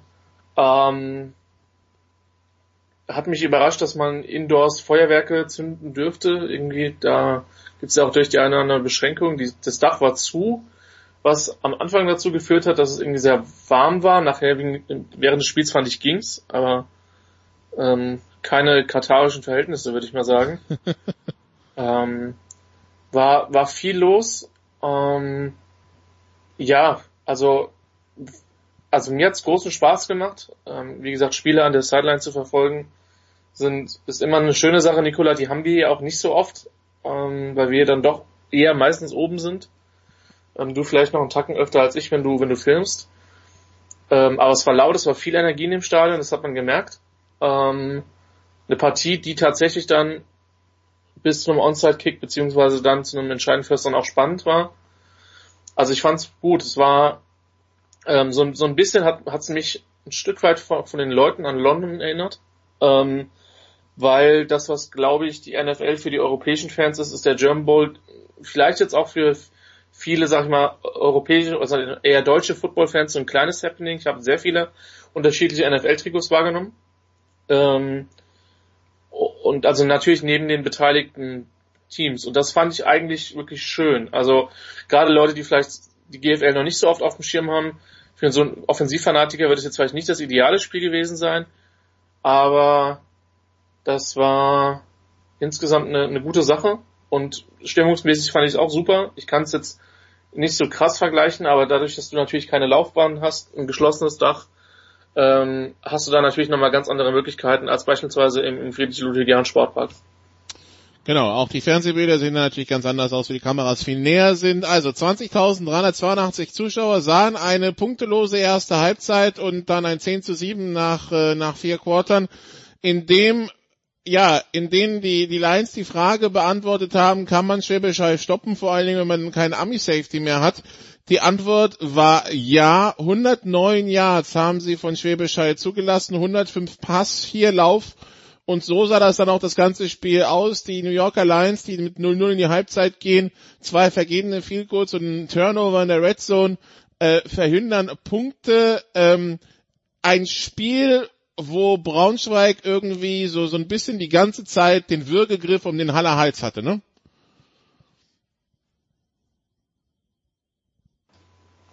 Braunschweig hat es die ganze Zeit kontrolliert, hat, glaube ich, waren es drei Field Goals vor der Pause. Nee, zwei die, Field Goals und ein Turnover. Mh, genau. Äh, genau, die Turnover in der Red Zone, durch die Interception von, von Cornette. Ähm, ich habe lange nicht mehr Hall so ideenlos gesehen. Um jetzt mal direkt draufzuhauen, Nicola. Ähm, weil ich hoffe, es ist nicht draufhauen, wenn du, wenn die beste Offense der Liga nur 109 Yards macht, dann kann man das ansprechen. Also, das war so ein bisschen Belichick-Style, was Braunschweig gemacht hat. Nimm den Hallern das, was sie am besten können. Das ist das eine, ist das Screen Game. Das haben sie komplett tot gemacht. Komplett. Ähm, und das zweite sind halt die tiefen Shots. Interessanterweise hat Rutenbeck, glaube ich, bis ins vierte Viertel überhaupt keinen bekommen. Die gingen alle auf Robitaille. Und was ich nicht verstanden habe, und da mh, mm, bin ich jetzt auch vier, fünf Tage nach dem Spiel noch nicht zu einer Lösung gekommen, ist, nee, weil, also, weil, also ich halte, ich, ich halte den Haller Coaching Staff in hohen Ehren. Also ich, ich glaube, dass das ein sehr, sehr guter Coaching Staff ist. Was ich aber nicht nachvollziehen kann, Hall hat so gut wie gar nicht versucht, einmal über die Mitte zu werfen. Über diesen Bereich 10, 15 Yards. Null. Ähm, Lauf, netto 4 Rush Yards. Ähm, das, das hat dann irgendwann gar nicht funktioniert. Man hat sich dann auch für meiner Meinung zu spät davon verabschiedet. Ähm, und man darf ja nicht vergessen, dass der Touchdown drauf, den sie haben, Nicola, 30 Yards durch Roughing, Back-to-Back Roughing the Passer strafen. Und durch einen sensationellen Catch von Rutenbeck, der weiß ich nicht. Das wäre auch in der NFL ein Play of the Week. Ähm, äh, dieser One-Handed Catch Richtung Seitenlinie. Also vielleicht muss man aber auch einfach ich meine, du, du, du verfolgst die GFL viel länger als ich. Vielleicht müssen wir bei Braunschweig auch über eine der historisch besten Defenses reden, gerade ohne Army Safety Jamal White, der in dem Spiel ja gesperrt war. Ähm, vielleicht müssen wir auch darüber reden. Also ich habe auch noch nie gesehen, dass eine D-Line, die ja auch ohne Samuel Kagel spielen musste, ähm, die Halle auch, ich will nicht sagen dominiert hat, aber sie war, sie hat das Matchup gewonnen, ganz klar. Und äh, also deswegen Herz auf zu, zur, zur Braunschweiger Defense, zum Konzept auch. Ich glaube, dass für Hall offensiv mehr drin gewesen wäre. Zwei Sacks für die New Yorker Lions Defense, sechs Tackles for Loss, eine Interception. Ähm, dass äh, die Bilanz, wenn man nur nach Zahlen geht, es sticht halt keiner wirklich raus. Der mit den meisten Tackles ist Rory Salon mit fünf Tackles, äh, Jackson Basil Jackson, der amerikanische Linebacker, der in Safety gespielt hatte, auch fünf Burmeister, vier Barnes, vier Finke, drei. Also es ist jetzt nicht so, dass irgendwer einen herausragenden Abend hat. Das war halt durch die Bank solide und das ist halt das, was wir von Dave Likens Defenses kennen äh, in der GFL, dass es tatsächlich geschafft hat, äh, dann quasi nur noch mit einem Amerikaner zu spielen und dann die Leistung rauszuholen, ist natürlich beeindruckend. Äh, stellt dann natürlich die Frage auch, ob die, ob die Lions dann, also wie sehr die Lions dann tatsächlich einen Jamal White gebraucht haben. Aber äh, ja, das war das war eine überzeugende Leistung der Defense der der Lions, die Defense der Unicorns hat ja den Laden auch zusammengehalten. Natürlich, es gab Chancen für die Lions, aber es stand halt lange 0-0. Ähm, und äh, auch wenn sie am Ende 324 Offense Yards abgeben, äh, das war Band, Don't Break und äh, die die Frage war halt, kann die Lions Offense geduldig bleiben, wenn sie halt diese Fehler macht? Und sie ist geduldig geblieben. Und irgendwann hat dann Chris McClendon, der MVP wurde in diesem Spiel, der Running Back der New Yorker Lions, dann auch mal die Endzone gefunden, aber es war halt zäh und äh, wie gesagt, die Lions mussten sich wirklich gedulden, bis die ersten Punkte gefallen sind und mussten dann auch bis zum Ende zittern. Also es ist jetzt nicht so, dass sie, dass sie diese Dominanz in der Defense umgesetzt haben, in, in selber äh, dann sehr viele Punkte es hatte was vom letzten Super Bowl. Ja, das, das stimmt schon. Ich schaue jetzt gerade nochmal auf so ein paar einzelne, paar einzelne Elemente. Also Braunschweig ähm, läuft über die Saison für 6,3 Yards pro Lauf. Hall hat sie bei 4,4 Yards gehalten, was eine, meiner Meinung nach eine sehr, sehr gute Leistung ist. Ähm, und die haben tatsächlich eine Bend not Break Defense gespielt. Also am Anfang hatte ich tatsächlich den Eindruck, dass, dass Braunschweig da ein bisschen drüber laufen kann. Das ging dann aber, je länger das Spiel gedauert hat, immer weniger. Ähm, dann haben die Lions natürlich ein paar Chancen wirklich liegen lassen durch, äh, durch einen Pick in der, in der Red Zone von, von Cornette, der aber sonst meiner Meinung nach ein sehr, sehr gutes Spiel gemacht hat. Ähm, wenn er verhältnismäßig wenig werfen musste, aber der war natürlich als Läufer eine massive Gefahr und hat in dem Spiel auch, ähm, der hat das hat entscheidend zum Spiel beigetragen. Ähm, ja, Hall hat dann einige Plays in den Special Teams gemacht, insbesondere ein Field Goal Team, was dann, was dann äh, drei, viermal wirklich auch Druck gemacht hat.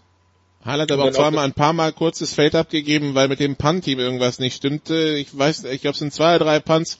Aria Deckbesan vom Fuß gerutscht, dazu ja. immer wieder illegale Formationen, die dann nochmal fünf ja. Yards extra den Lions geschenkt haben das, das sind halt die Fehler, die dir in so einem Finale, wo es um wenig Punkte geht und im Grunde genommen es eigentlich ein Kampf um die Feldposition ist, das darf dir nicht einmal schon nicht passieren, aber mehrfach, das ist halt irgendwann der Killer. Ja, Jordan Newman hat es tatsächlich im Vorfeld angesprochen, also in, in, dem, in dem Beitrag, dass Special Teams wichtig sein werden und ähm, gerade das Punt-Team hat da nicht den besten, den besten, besten Tag gehabt. Ähm, bei den Braunschweigern lief das ein bisschen besser und trotzdem, Nikola, Hall hat ja mit der Offense auch ein paar Mal den Ball in guten Spots bekommen, also irgendwie jenseits der eigenen 40 oder so. Ähm, aber konnte man dann tatsächlich zu, zu wenig nutzen. Das ist wirklich bemerkenswert, wenn man sich die Starting Receiver für, von beiden Seiten anschaut. Also auf der Seite von, von den Lions mit, mit, mit Kiai Bollmann, dann hast du einen Nikolai Schumann, ähm, ein Sebastian sehr vielseitiger, vielseitig einsetzbarer Spieler ähm, Römer und und und und und ja auf und auf Haller Seite Rutenberg, Robitaille, Alec Besan, Haas, der einen Riesensprung gemacht hat für mich dieses Jahr. Ähm, und, und der Pass spielt so eine geringe Rolle in dieser Partie.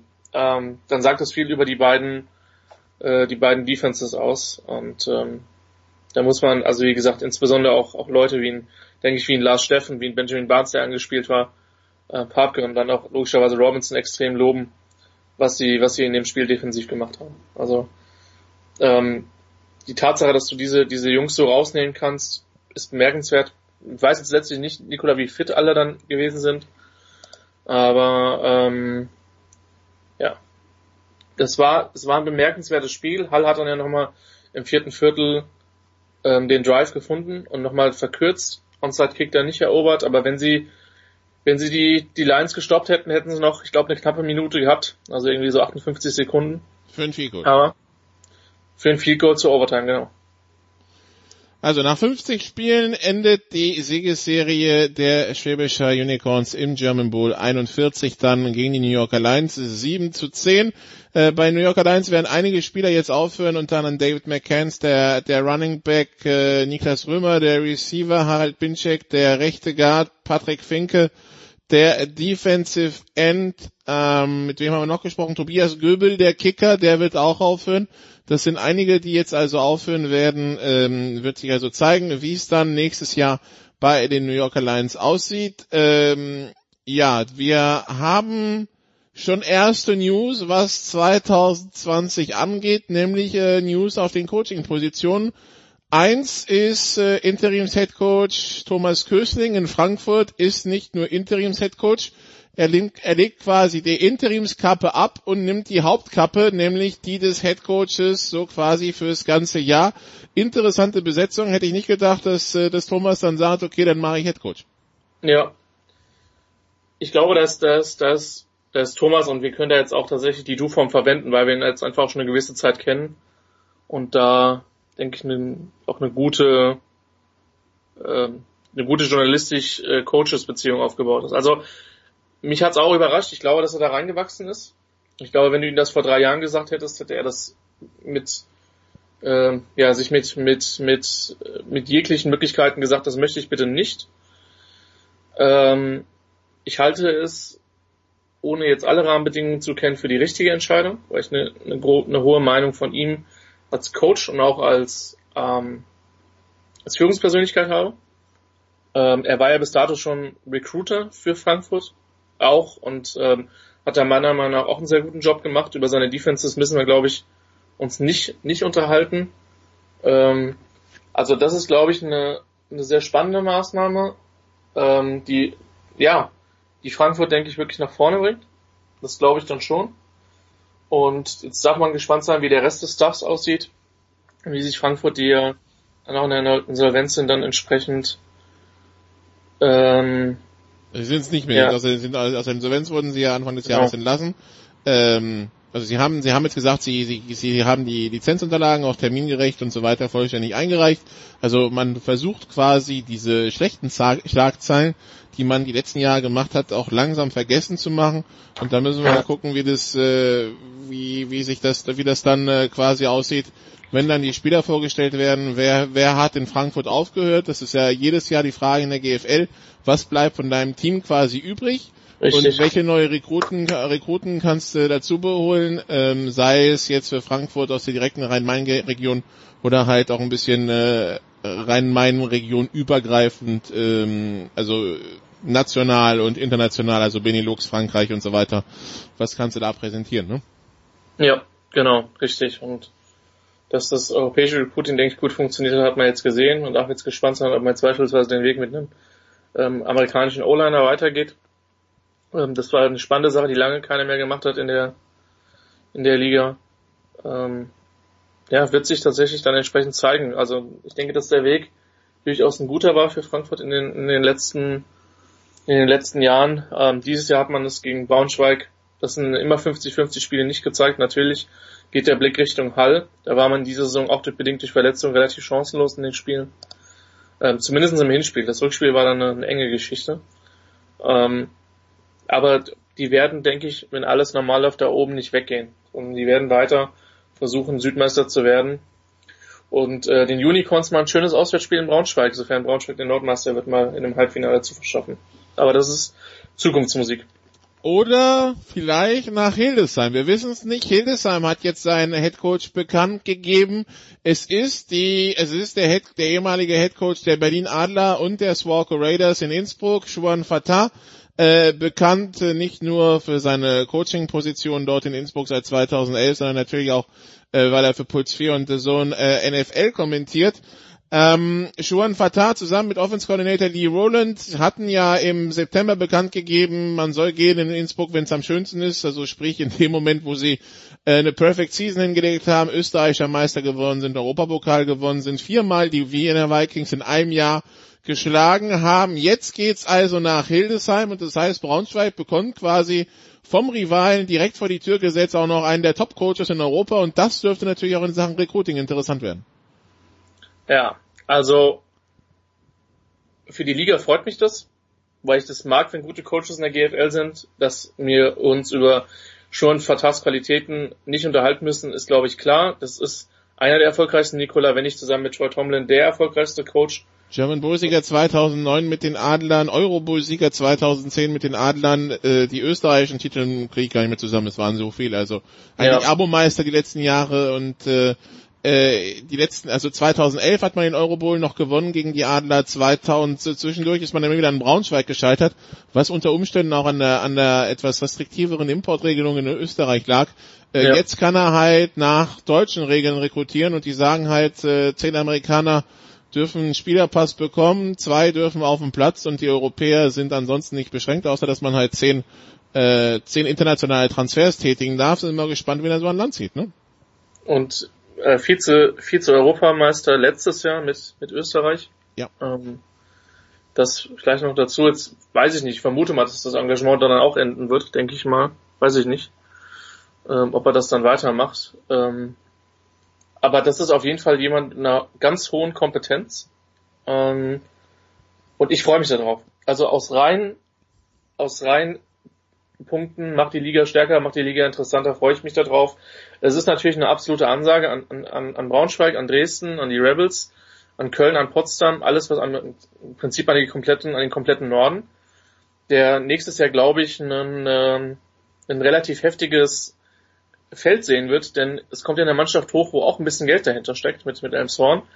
Ähm, also es verschieben sich vielleicht so ein bisschen die Verhältnisse, aber die Wahrheit ist halt auch, Braunschweig hat es in den letzten Jahren immer, immer wieder geschafft, ist dieses Jahr komplett umgeschlagen durch die Saison, obwohl wir vor der Saison gedacht haben, Potsdam vielleicht, Köln ist verbessert, ähm, Hildesheim sowieso. Ähm, aber das sollte auf jeden Fall eine spannende, eine spannende GFL Nord äh, 2020 werden. Und wir können jetzt schon sagen, Nikola, das ist definitiv sicher. Es werden nicht alle ihre Saisonziele erreichen. Genau. Und äh, wer sich fragt, wann geht's denn eigentlich weiter? Also die ersten Gerüchte besagen, das äh, offizielle Wochenende, wo dann auch alle wieder einsteigen sollen, ist das erste Mai-Wochenende.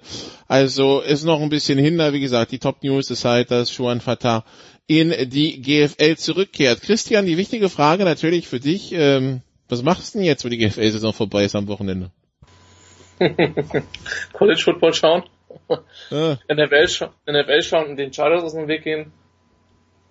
Und ja, es gibt ja dann noch ein, noch ein, noch ein Turnier, ein Jugendturnier in, in Oldenburg, das Jugendländerturnier und Gerüchte besagen, dass ich da gegebenenfalls vor Ort bin. Und ähm, da dann auch gegebenenfalls dann kommentiere, wie im das ist letzten am letzten Jahr. Oktoberwochenende, nicht an diesem. Ne? Das, ist das ist Genau. Das sind die, die, die, die Landesauswahlen auch. Jetzt muss ich gucken, dass ich alle zusammenkriege. Die eine Gruppe ist äh, Baden-Württemberg, Bayern, dann haben wir Nordrhein-Westfalen dabei, Hess, Hessen, Hamburg und Berlin-Brandenburg. Ähm, parallel wird dann noch das B-Turnier an dem Sonntag ausgespielt mit drei Vertretungen. Ähm, genau. Das ist so dann quasi mein offizieller Saisonabschluss, was den deutschen Football betrifft. Und dann schauen wir mal, was sich so ergibt. Man versucht natürlich dann die Nachrichten mitzunehmen, aber generell, Nicola, es ist dann jetzt ein bisschen mehr Zeit, um auch mal ein bisschen mehr College Football zu schauen und um mal ein bisschen entspannter NFL zu schauen. Ich denke, das wird dir nicht anders gehen. Nein, wir- es wird, es werden sich wahrscheinlich nur die Spiele unterscheiden, die wir schauen. Deinen ACC-Fetisch, den kann ich einfach nicht teilen. Und äh, ja, ich scha ich schau mal da, ich schau dann, wo es dann äh, eher zur Sache geht. Also ACC habe ich im September angeschaut, als ich drüben war, das hat dann gereicht. Ich schaue jetzt eher so ACC und Pac-12 und anderes. Aber ja, mach du mal ACC und äh, den Rest besprechen wir dann jede Woche bei den College Football Sofa Quarterbacks. Gut, dann war's das für die GFL und wir geben erstmal zurück an Jens.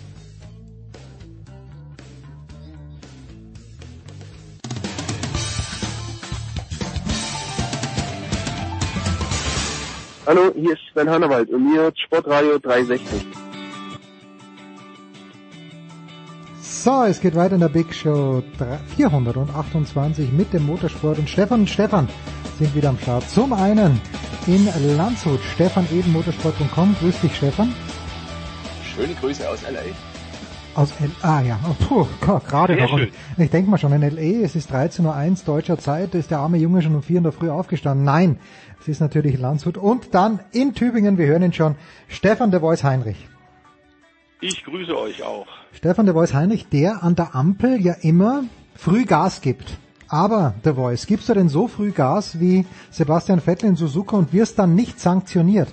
Ernst Haus-Leitner im ORF konnte sich gar nicht einkriegen. Der sagt, das muss doch eine Strafe sein. Er versteht überhaupt nicht, warum Vettel hier nicht mit einer Boxendurchfahrt bestraft wird. Aber deswegen habe ich euch beide an der Leitung der Voice. Warum wurde der Vettel da nicht bestraft? Ganz einfach, weil er tatsächlich die, die entsprechenden Sensoren nicht ausgelöst hat. Das ist inzwischen keine menschliche Entscheidung der Sportkommissare mehr, ob einer zu früh gezuckt hat, zu früh die Kupplung hat kommen lassen und sich bewegt hat mit dem Auto, sondern es sind Sensoren im Boden auf jedem Startplatz bei jeder Formel 1 Rennstrecke und die melden elektronisch, wenn tatsächlich ein Auto über das, äh, den erlaubten kleinen Spielraum, den jeder hat, tatsächlich rausgefahren ist. Es war eine völlig korrekte Entscheidung der Sportkommissare, ähm, denn es gab kein Signal in die Rennleitung und insofern hat der äh, Sebastian sich nur selbst bestraft. Man muss allerdings auch zugeben, dass die rote Ampel extrem lange angegangen ist mhm. und das ist sehr, sehr heikel. Ähm, tatsächlich die Kupplung in Rennfahrzeugen, vor allem der Formel 1, ähm, packen sehr schnell. Die haben nur ganz, ganz kurzes Spiel und wenn es zu heiß wird, musst du tatsächlich, wenn etwas zu lange dauert, musst du tatsächlich auch äh, Kupplung drücken, sonst äh, wirkst das Auto ab. Ich finde, er hat dafür, dass er einmal gezuckt hat, dann wieder auf die Bremse gegangen ist, dann noch einen leidlich guten Start hingelegt, als Zweiter in die erste Kurve einzubiegen. Und kurios ist äh, tatsächlich Bottas, dessen Raketenstart äh, sensationell war, in einer Reaktionszeit, wie man inzwischen weiß, die menschlich gar nicht möglich ist. Das heißt, der hat es auf gut Glück gemacht mhm. und hatte das Glück, dass die letzte rote Ampel genau zum perfekten Zeitpunkt ausgegangen ist. In dieser Tausendstel Sekunde, in der er eigentlich gesagt hat, ich fahre jetzt los, egal was kommt, das wäre eigentlich auch ein Frühstart gewesen. Bei ihm hat es perfekt gepasst beim Vettel, beim Sebastian nicht und äh, er kriegt äh, ungewöhnlich herbe Kritik für seinen äh, mäßigen Start. Ich fand aber, dass das ein bisschen übertrieben ist. Es gab in diesem Jahr öfter mal Grund, bei Fahrfehlern und groben Schnitzern von ihm und von Ferrari tatsächlich auch berechtigte Kritik anzubringen. Bei diesem Start, glaube ich, ähm, ist es fehl am Platz. Es war dann ein sehr, sehr gutes Rennen. Ich finde, es war auch äh, gut unterhaltsam. Herzlichen Glückwunsch an dieser Stelle für den sechsten Titel an Mercedes, das ist schon eine atemberaubende Leistung. Aber Stefan Ehlen, apropos Start, im Qualifying, das ja am Sonntag stattfinden hat müssen, sind wieder die beiden Ferraris vorne gestanden. Ist das, und Mercedes ist ja mit einem neuen Paket, glaube ich, hingefahren nach Suzuka, dennoch Ferraris im Qualifying stärker. Wusste Mercedes schon, dass sie im Rennen wahrscheinlich das bessere Team haben? Also grundsätzlich ist es ja eine Tendenz der vergangenen Wochen im Prinzip seit der Sommerpause, dass Mercedes im Qualifying nichts mehr zu melden hat. Die letzte Pole Position war in Hockenheim, danach mhm. gab es einmal Red Bull mit Max Verstappen in Ungarn und seither alles Ferrari. Also man hat glaube ich schon so ein bisschen erwartet, dass Ferrari stark sein würde, aber Mercedes hat dann auch gesagt in der Rückschau nochmal, dass die so gut sind, das hätte man nicht gedacht. Also eben mit Update angereist Mercedes und dann im Qualifying wirklich klar nur die zweite Geige gespielt, nur in die zweite Startreihe gefahren. Ähm, diese Schlappe war so, glaube ich, nicht erwartet und nicht eingeplant. Und ähm, ja, Ferrari hat es einfach momentan raus, im Qualifying das Tempo perfekt auf den Punkt zu bringen. Kurios ist die Sache nur, im Rennen dreht sich's um. Also im Rennen ist der Ferrari zwar immer noch schnell und hat natürlich den Topspeed-Vorteil, das hat Lewis Hamilton schmerzlich erfahren, als er nicht an Sebastian Vettel vorbeikam, obwohl er die frischeren Reifen hatte. Mhm, mhm. Aber ganz generell ist der Mercedes im Rennen wahrscheinlich auf Augenhöhe, wenn er jetzt halt noch überholen könnte. Also ähm, es ist eigentlich eine Situation, die gut ist und vielversprechend ist für nächstes Jahr, weil wenn diese positiven Eigenschaften bei Ferrari konserviert werden können, dann glaube ich, können wir uns darauf einstellen, dass 2020 echt interessant werden könnte von Anfang an. Ähm, ansonsten natürlich, es ist gelaufen. Äh, beide Titel sind Mercedes schon sicher. Der Stefan hat gerade gesagt, sechsmal in Folge, sowohl Fahrer als auch Hersteller WM ähm, das ist schon eine Machtdemonstration. Also da kann man nichts anderes sagen als absolut sensationell. Ähm, ja, für dieses Jahr spielt es im Prinzip keine Rolle mehr, ob Ferrari weiter auf die Pole fährt oder nicht oder ob Mercedes in der zweiten Stadtreihe steht. Es ist eh alles schon gegessen da vorne. Jetzt hat es ja zur Mitte des Jahres der Voice so ausgesehen, als ob Lewis Hamilton immer spielerischer an den Rekord von 91 Siegen von Michael Schumacher rankommen würde wenn man so ein bisschen den Boxenfunk verfolgt hat in der zweiten Hälfte des Rennens, erschien mir doch sehr unleidlich zu sein, der Lewis, weil er nicht zufrieden war mit der Strategie, oder? Ja, das stimmt. Ähm, aber du ist ganz klar, äh, Toto Wolf hat hinterher auch gesagt, äh, er wird keine Fahrer verpflichten, die, wenn sie am Ende auf Platz drei ins Ziel kommen, Hätte zufrieden sie. sind ja. und sich zurücklehnen ähm, ist es völlig klar, dass du einen Hunger hast, äh, immer weiterzumachen. Das ist beim Team Mercedes so. Das ist jetzt erstaunlich, dass nach fünf erfolgreichen Titeln nicht irgendwo einer mal ein bisschen nachlässt. Erstaunlich genug. Ähm, und der Lewis Hamilton hat auch äh, nach wie vor unglaublichen Ehrgeiz, will jedes Rennen, wenn es irgendwie geht, gewinnen. Ähm, bei äh, beiden knabbert so ein bisschen, wir haben es bei Toto Wolf äh, nach dem Rennen auf den, bei den Kollegen von RTL dann doch deutlich raushören können. Die Niederlage drei Stunden vor dem Rennen im Qualifying am Sonntag früh, die hat mich schon geschmerzt. Das hast du deutlich den Worten entnommen. Und da ist auch klar, der fliegt jetzt zurück äh, von Asien nach Europa äh, und wird dann in England ordentlich Feuer machen. Ähm, auch wenn klar ist, beide Titel sind schon unter Dach und Fach. Ähm, denn inzwischen muss man sagen, Ferrari scheint, nachdem wir Anfang der Saison bei dir, lieber Jens, bei Sportradio ja schon drauf eingegangen sind, ist ein anderes Konzept, aerodynamisches Konzept gegangen als Mercedes. Und lange Zeit waren die ganzen Experten uns eingeschlossen der Meinung, Ferrari ist den falschen Weg gegangen. Mhm.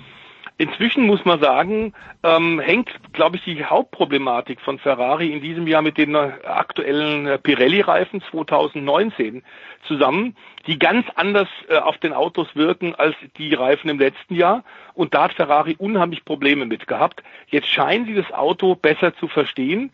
Sie können ein bisschen mehr Abtrieb generieren, um damit im Qualifying diese extra Portion Haftung äh, zu generieren, kriegen die Reifen ins äh, funktionierende äh, Betriebsfenster und deswegen sind die gerade so stark. Das heißt, das Auto ist nun auch nicht nur auf den Geraden, auch in den Kurven gut, im Qualifying gut und ähm, ganz klar Matteo Binotto, ähm, der ziemlich ja auch äh, kritisierte Ferrari-Teamchef, die Erwartungen in diesem Jahr waren nun wirklich ganz anders, nicht nur von den italienischen Medien, von der Öffentlichkeit dort, sondern insgesamt.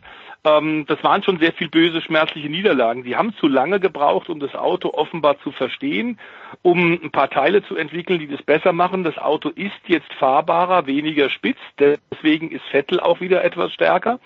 Kommt also dem Fahrstil von Sebastian auch ein bisschen mehr entgegen. Er scheint auch wieder ein bisschen Selbstbewusstsein getankt zu haben, wie wir in Japan gesehen haben. Also Ferrari wird dieses Konzept weitergehen. Und Mercedes überlegt sich jetzt, äh, was man da im nächsten Jahr noch aufsatteln muss, denn vor allem der äh, Speed-Vorteil, leistungsmäßig PS-Vorteil ist schon eklatant. Da müssen wir, glaube ich, von mindestens 40 PS reden. Und das ist bei in der Hybrid-Motoren-Ära, die seit 2014 gilt, gab es tatsächlich noch nie, dass Mercedes auf diesem Sektor hinten dran war. Hm. Wir wollen auch andere Leute loben, Stefan Edel, und einen Mann, der äh, von Ernst Hausleitner sehr, sehr ausführlich gelobt wird, hat den fünften Platz belegt in Japan. Das ist Carlos Sainz äh, mit dem McLaren, der ja unter Fernando Alonso überhaupt nicht das tat, was er hätte tun sollen nach Ansicht von Alonso. Wie gut ist Carlos Sainz? Wird er hm, irgendwann mal in einem großen, in einem, in einem gewinnfähigen Team, lass es mich so sagen, zu Gast sein? Das kommt ganz drauf an, welche Fortschritte McLaren in den nächsten Jahren macht, weil ich kann mir gut vorstellen, dass Carlos Sainz bei McLaren einfach bleibt, ähm, okay. auf absehbare Zeit. Also, und das ist momentan nur der Zeitraum 2020, sind die Top-Cockpits noch belegt bis 2021. Da dürfen wir uns darauf gefasst machen, dass sich vielleicht einiges tut. Vielleicht aber auch nicht, ja. Das ist wie beim Reglement. Ähm, man kann große Erwartungen haben und wird vielleicht enttäuscht. Genauso ist es bei möglichen Fahrerwechseln. Am Ende bleibt alles beim Alten und die fahren halt weiter bei ihren bisherigen Teams. Ähm, aber Grund ist wohl wirklich bei Carlos Sainz, die Kiste läuft. McLaren hat wesentliche Fortschritte gemacht, hat jetzt das beste Honda ähm, da bin ich gerade fast gepolt, die sind bei Renault. Ähm, die mhm. haben wirklich ein sehr, sehr gutes Ergebnis wieder gerade erzielt und der Carlos Sainz ist auch ein Muster an Konstanz. Es gibt ja auch immer diese äh, B-Wertung der Formel 1 Weltmeisterschaft, wenn man die drei Top-Teams ausklammert und da ist Carlos Sainz um Welten voran. Das zeigt, der fährt einfach konstant das raus, was man halt machen kann im Mittelfeld. Und das ist im Prinzip hinter den drei Top-Teams ankommen. Das ist dann mal vielleicht ein vierter Platz, das ist mal ein fünfter Platz, mal ein sechster, mal ein siebter Platz, je nachdem, wie viele von den anderen Kollegen missbauen und, äh, und vielleicht ausfallen oder zurückfallen. Und dann hat er halt die Chance, dann mal ein paar mehr Punkte mitzumachen. Aber das ist tatsächlich eine Tendenz der vergangenen Rennen. McLaren ist extrem stark und war in Suzuka definitiv die vierte Kraft und das deutlich auch mit Vorsprung nach hinten. Jetzt ist bei Carlos Sainz natürlich so, ähm, der gilt grundsätzlich als solider Fahrer, ähm, aber es ist wie bei vielen anderen auch, man kann nicht genau einschätzen, ist das jetzt ein zukünftiger Weltmeister oder nicht. Bei Charles Leclerc im vergangenen Jahr konnte man schon sehen im Sauber, der hat da wirklich ein paar Heldendaten vollbracht. Mhm. Ähm, bei Carlos Sainz fehlt mir das jetzt ehrlich gesagt noch so ein bisschen, dass er da mal wirklich einen raushaut. Wenn er zum Beispiel dieses Jahr mit dem McLaren mal aufs Podest fahren würde, ähm, das wäre schon so eine Hausnummer, wo man sagen kann, hoppla, ähm, das ist durchaus interessant. Ansonsten würde ich einschätzen, dass er wirklich ein, ein sehr, sehr guter, solider Fahrer ist, aber ob er jetzt Weltmeistermaterial ist, hm, da habe ich meine Zweifel. Und da hat wohl auch Red Bull seine Zweifel gehabt, sonst hätten sie ihn nicht zu Renault ziehen lassen und äh, ihn damit im Prinzip aus dem Programm abgeschoben. Ähm, zwar damals noch unter der Prämisse, falls wir ihn wieder brauchen, würden wir ihn holen, aber wir sehen alle, Red Bull hat momentan zwei andere Fahrer. nämlich äh, Alex Albon und Max Verstappen und mit Pierre Gasly auch nochmal einen an der Hand, der dafür nächstes Jahr reinsitzen kann. Also es ist eigentlich gar kein Platz für Carlos Sainz. Und wenn man Carlos Sainz nicht braucht als Red Bull-Team, dann spricht es schon so ein bisschen so eine Sprache, naja, man hält ihn möglicherweise für nicht gut genug. Und ähm, das sehen natürlich auch die anderen Teams. Und deswegen denke ich, wenn da mal ein, Pro, äh, ein Platz, ein Podium, ein, äh, ein Cockpit frei wird, so in der Region von, wir brauchen noch einen schnellen zweiten Fahrer, wie beispielsweise bei Mercedes der Bottas geholt wurde, dann glaube ich, hat der Carlos Sainz sicherlich gute Chancen, aber so als klassischen Nummer 1 Fahrer, den man auf die WM ansetzt, da hätte ich jetzt eher meine Zweifel. Der Rubens Barrichello. Man muss auch sagen, dass der Lando Norris äh, äh, im Grunde aufgrund deutlich weniger Erfahrung in diesem Jahr mit dem McLaren auch schon fantastische Rennen gezeigt hat. Und beim Carlos Sainz ist völlig klar, der hat sehr solide Ausbildung bekommen, ist seit Jahren dabei, spielt, wie der Stefan das gerade erklärt hat, die Erfahrung jetzt natürlich raus, äh, völlig klar. Aber eigentlich ein bisschen überraschender, muss ich sagen, und oft auch vor Carlos Sainz ist Lando Norris. Und wer mich auch beeindruckt, ich habe es vor ein paar Wochen schon bei dir, lieber Jens, äh, gesagt, ist tatsächlich der Alexander Albon. Ja.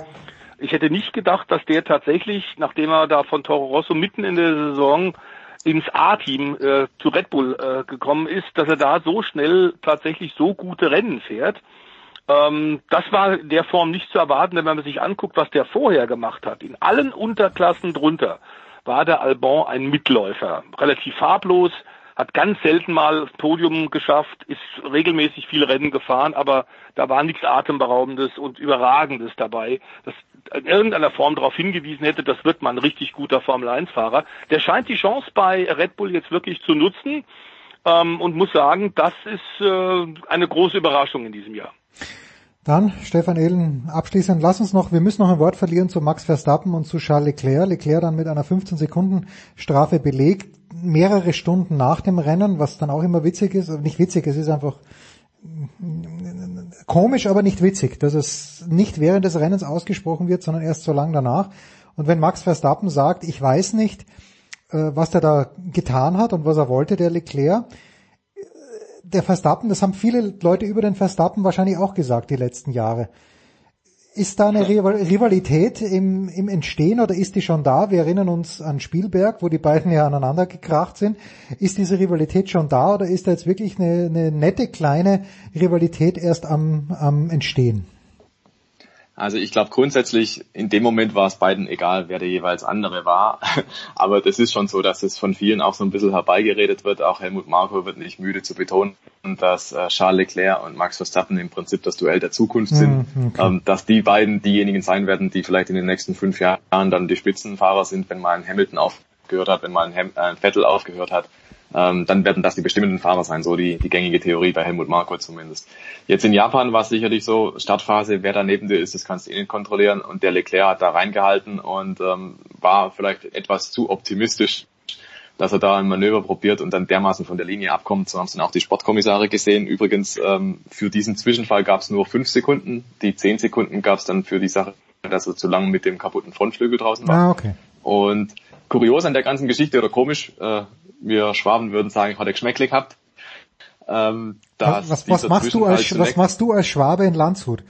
Ach. Ja, da, lange Geschichte, ja. dafür haben wir jetzt keinen Platz.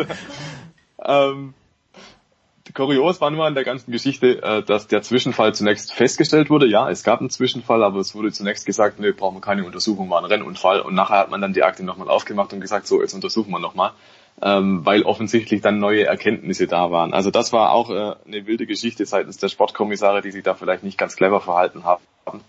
Äh, aber ansonsten geht die Strafe natürlich völlig in Ordnung. Er hat es da übertrieben und hat, äh, er hat Max Verstappen da das Rennen gekostet, das ist ganz klar. Und so fährt man einfach auch nicht da rein in der zweiten Kurve. Das hätte Charles Leclerc besser wissen müssen. Er hatte den überragenden Speed vom Ferrari im Rennen. Das heißt, er hätte den Max Verstappen definitiv kassiert. Wenn nicht auf der Strecke, dann über die Strategie. Äh, insofern war er da wohl ein bisschen übereifrig in der Kurve und ja, man kann da ihm natürlich jetzt auch ein bisschen attestieren, dass ihm da so ein bisschen die Fälle davon schwimmen, weil jetzt gerade der Sebastian Vettel scheinbar wieder so ein bisschen mhm. teamintern die Oberhand gewinnt. Der hat den ersten Saisonsieg eingefahren jetzt, das fährt er in Japan auf die Pole und Suzuka ist tatsächlich ja auch eine klassische Fahrerstrecke, wenn man da die Pole Position einfährt, das will schon was heißen. Also ist, man kann da viel rein interpretieren, vielleicht ist es auch alles einfach ganz harmlos und es war halt in the heat of the moment, also im Eifer des Gefechts ist es halt so passiert. Also wahrscheinlich braucht man dem Charles Leclerc dann nicht irgendwie äh, Übereifer oder sonst was attestieren, sondern ja, es war letztendlich, er hat sich ein bisschen verschätzt und das Ergebnis war halt, es war ein etwas größerer Schaden als vielleicht in einer anderen Situation. Kurios an der ganzen Geschichte ist nur auch so, in der letzten Rennrunde gab es einen ganz ähnlichen Zwischenfall ähm, zwischen Pierre Gasly und Sergio Perez und der Perez ist dabei böse abgeflogen und es gab am Ende keine Strafe. Hm. Und äh, kurios an der Geschichte war auch, ähm, weil das Rennen ja zu früh abgewinkt wurde aus technischen Gründen, ähm, war der Unfall in einer Runde, die eigentlich gar nicht mehr zum Rennen gezählt hat. Also Sportkommissare, Rennleitung und äh, Suzuka haben dieses Wochenende nicht sehr gut zusammengepasst. Das kennen wir doch aus der Fußball-Bundesliga. Wenn wir dann in den Kölner Keller schalten, der VAR bestimmt gerne was anderes als das, was äh, vielleicht der Schiedsrichter oder was wir Zuschauer gerne sehen würden. Ich bedanke mich bei euch beiden, wie jede Woche. Stefan der Voice Heinrich, danke dir. Danke Stefan Ehlen. Wir machen eine kurze Pause, dann geht's weiter in der Big Show 428.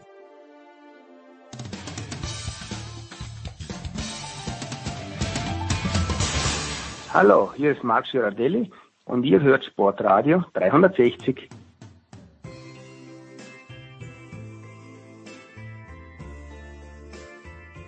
Ähm, weiter geht es in der Big Show 428. Wir haben vorhin schon von Christian Sprenger gehört, dass es in Köln regnet. Wir schalten jetzt zu Axel Goldmann nach Köln. Ist es besser geworden, Axel? Nein, es ja. regnet, es regnet. Es ist äh, grau, milchig und es regnet. Kein ja. schönes Wetter. So könnte es Kein gestern.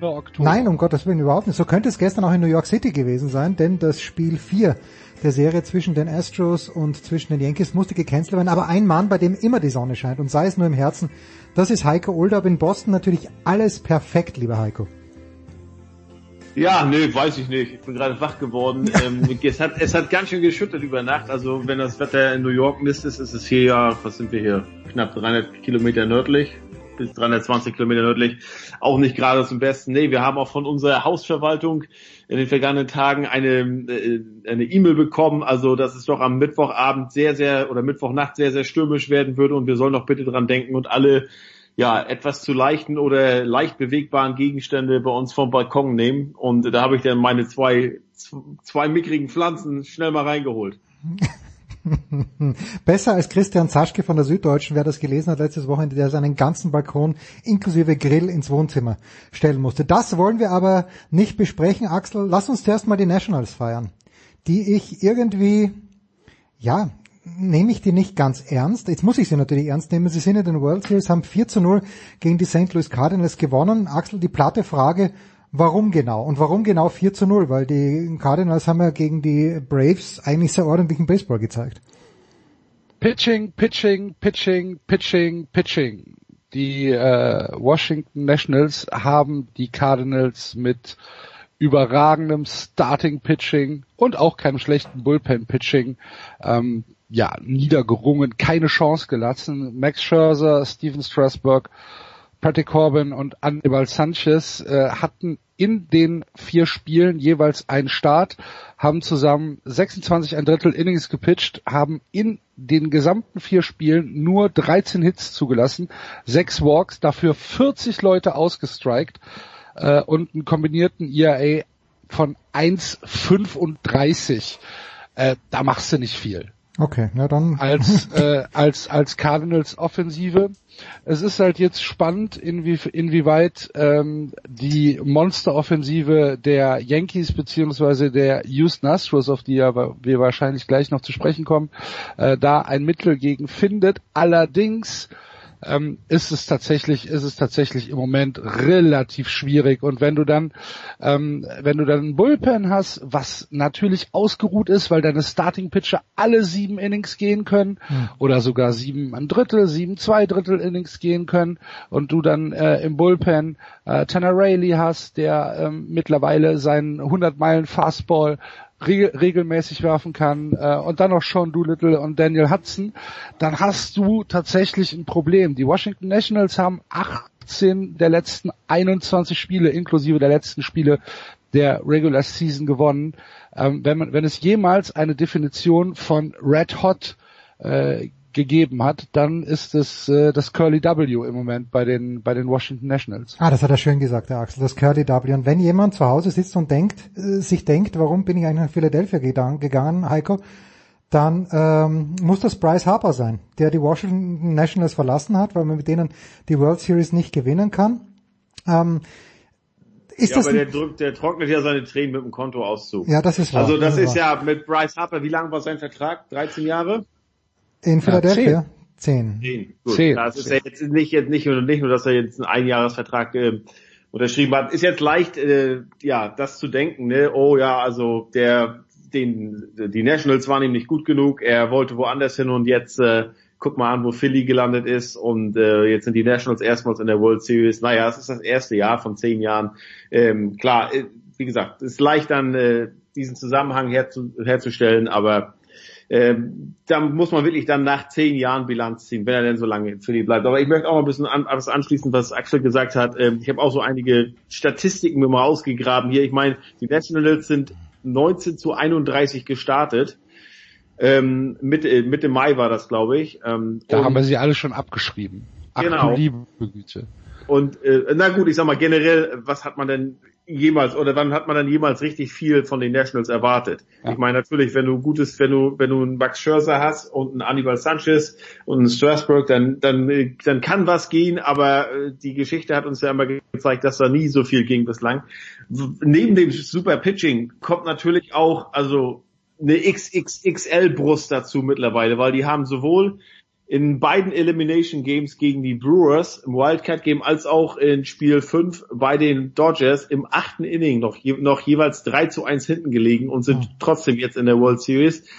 Also ähm, Axel sagte es, Red Hot, die sind im Moment in einem Lauf, wenn du sie fragst, äh, warum oder ob sie damit gerechnet haben, schütteln sie wahrscheinlich selbst den Kopf, aber das ist auch total egal jetzt. Trotzdem sind sie obwohl sie halt jetzt ausgeruht in die World Series gehen werden, egal wer der Gegner ist, sind sie natürlich der Außenseiter, weil du triffst auf ein Team, das, äh, ich glaube, was hat äh, Houston hatte 107 100 Siege, die Yankees 103 Siege. Ähm, und du bist, du, du bist halt Washington, du bist die, die Nationals, die halt vom Namen her einfach mit den Yankees schon mal gar nicht mithalten können und sicherlich auch vom Starting Pitching nicht mit den Astros. Aber wer die jetzt noch unterschätzt, macht meine, meine nach einen Riesenfehler. Und ähm, ja, es ist so eine schöne, typische Oktobergeschichte, die, glaube ich, niemand von uns im Sommer erwartet hat. Also ein Team, das wirklich zur richtigen Zeit einen Lauf bekommt und ja, vielleicht unstoppable äh, ist. Axel, jetzt hat äh, Bill Simmons in einer sehr frühen, frühen Phase der Karriere von Steven Strasberg ihm den Spitznamen Anchorman gegeben. Ich weiß nicht, ob der überhaupt äh, haften geblieben ist, aber der eigentliche Anchorman in dieser Starting Rotation, das muss Max Scherzer sein, oder? Der, der muss, der muss sein Spiel gewinnen. Äh, und ich sage das sehr, sehr selbst, ähm, nicht selbstbewusst, sondern sehr egoistisch sage ich das. Denn ich, wenn es zum Spiel 5 kommt, dann darf ich das kommentieren mit Olli Knark gemeinsam bei der Zone. Also ich möchte auf keinen Fall einen Sweep sehen. Äh, ich muss mein Geld auf Max Scherzer setzen, Axel, oder? Ja, weiß ich nicht. Ähm, äh, also es ist, ist natürlich so, dass Max Scherzer vom ja, vom Namen her und von seiner Karriere her sicherlich der ist, wo du sagst, okay, das ist in der Rotation der Anchorman. Wenn man sich aber ähm, die die äh, Playoffs anguckt der Washington Nationals, dann ist Steven Strasburg, mindestens genauso gut. Also von den Statistiken her machst du da kaum einen Unterschied. Beide äh, striken 12 beziehungsweise 13 Spieler jedes Spiel aus. Beide werfen ihre 100 Pitches. Äh, also der IAA macht keinen Unterschied. Sie lassen kaum Hits zu. Ähm, das gilt aber dann in leicht abgeschwächter Form auch für Patrick Corbin und Anibal Sanchez. Also diese, diese Postseason Rotation, die die Washington Nationals da hingestellt haben, die ist sehr, sehr gut. Und ich meine, Heiko hat, Heiko hat eben gesagt, ähm, sicherlich können sie nicht mithalten mit dem Houston Astros Pitching. Da bin ich mir im Moment nicht so ganz sicher. Natürlich sind Garrett Cole und Justin Verlander und Zach Greinke ähm, fantastische Leute und Wade Miley von mir aus auch noch. Ähm, ob, ob sie jetzt so weit über diesem aktuellen Nationals Pitching stehen, weiß ich nicht. Ich bin sehr, sehr begeistert von der Serie der Washington Nationals gegen die Cardinals. Es war halt einfach tatsächlich Lights Out Baseball Pitching. Und ähm, ja, wenn du, wenn du dir jetzt Max Scherzer rausnimmst als, als Anchorman, dann okay. Gut, wenn ich dein Ich Blessing... meine eher so gefühlt, Axel. Also gefühlt, wie gesagt, weil es halt die Nationals sind äh, und äh, die Yankees sind halt der Rekordmeister. Die äh, Houston war 2017 der Meister letztes Jahr in, in der ALCS äh, an den Red Sox gescheitert. Also, äh, aber ich wäre sehr, sehr für eine Max Scherzer Justin Verlander ähm, World Series und äh, nachdem Verlander dann jetzt, also die haben ja 2013 war es glaube ich gegen die Red Sox äh, im Detroit Dress noch verloren beide und äh, dann hat Verlander ja seinen Titel geholt 2017 mit Houston und ich finde jetzt wäre Scherzer endlich mal an der Reihe ähm, wäre auch äh, verdient aber ich bin mal auch mal gespannt ich meine wenn es dann wirklich Houston gegen Nationals wird das wird den beiden Teams total egal sein aber wieso die die nationale Na.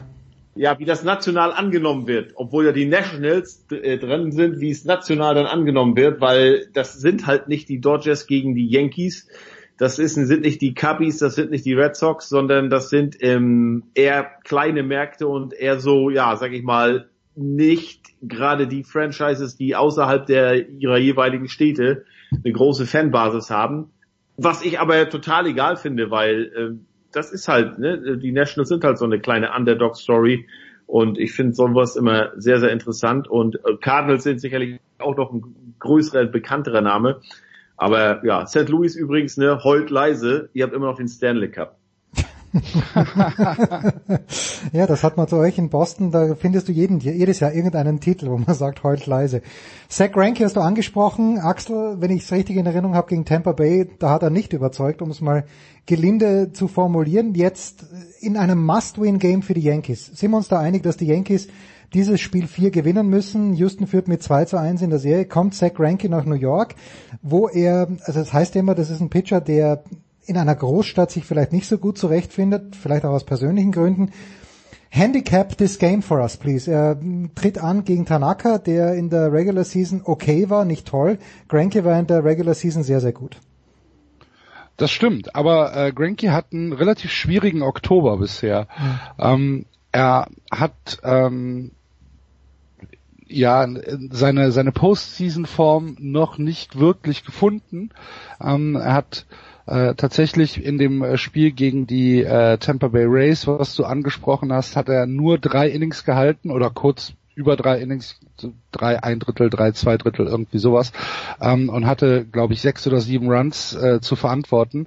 Und äh, dann hat er ja auch schon mal äh, Spiel 1 gegen die New York Yankees äh, gepitcht was ja auch 7 zu 0 verloren gegangen ist. Da hat er dann zwar äh, sechs Innings durchgehalten und hatte auch, glaube ich, irgendwas über 80 Pitches, ähm, aber auch nicht überzeugt, hat er auch tatsächlich äh, Runs abgegeben. Warte, ich guck mal gerade nach.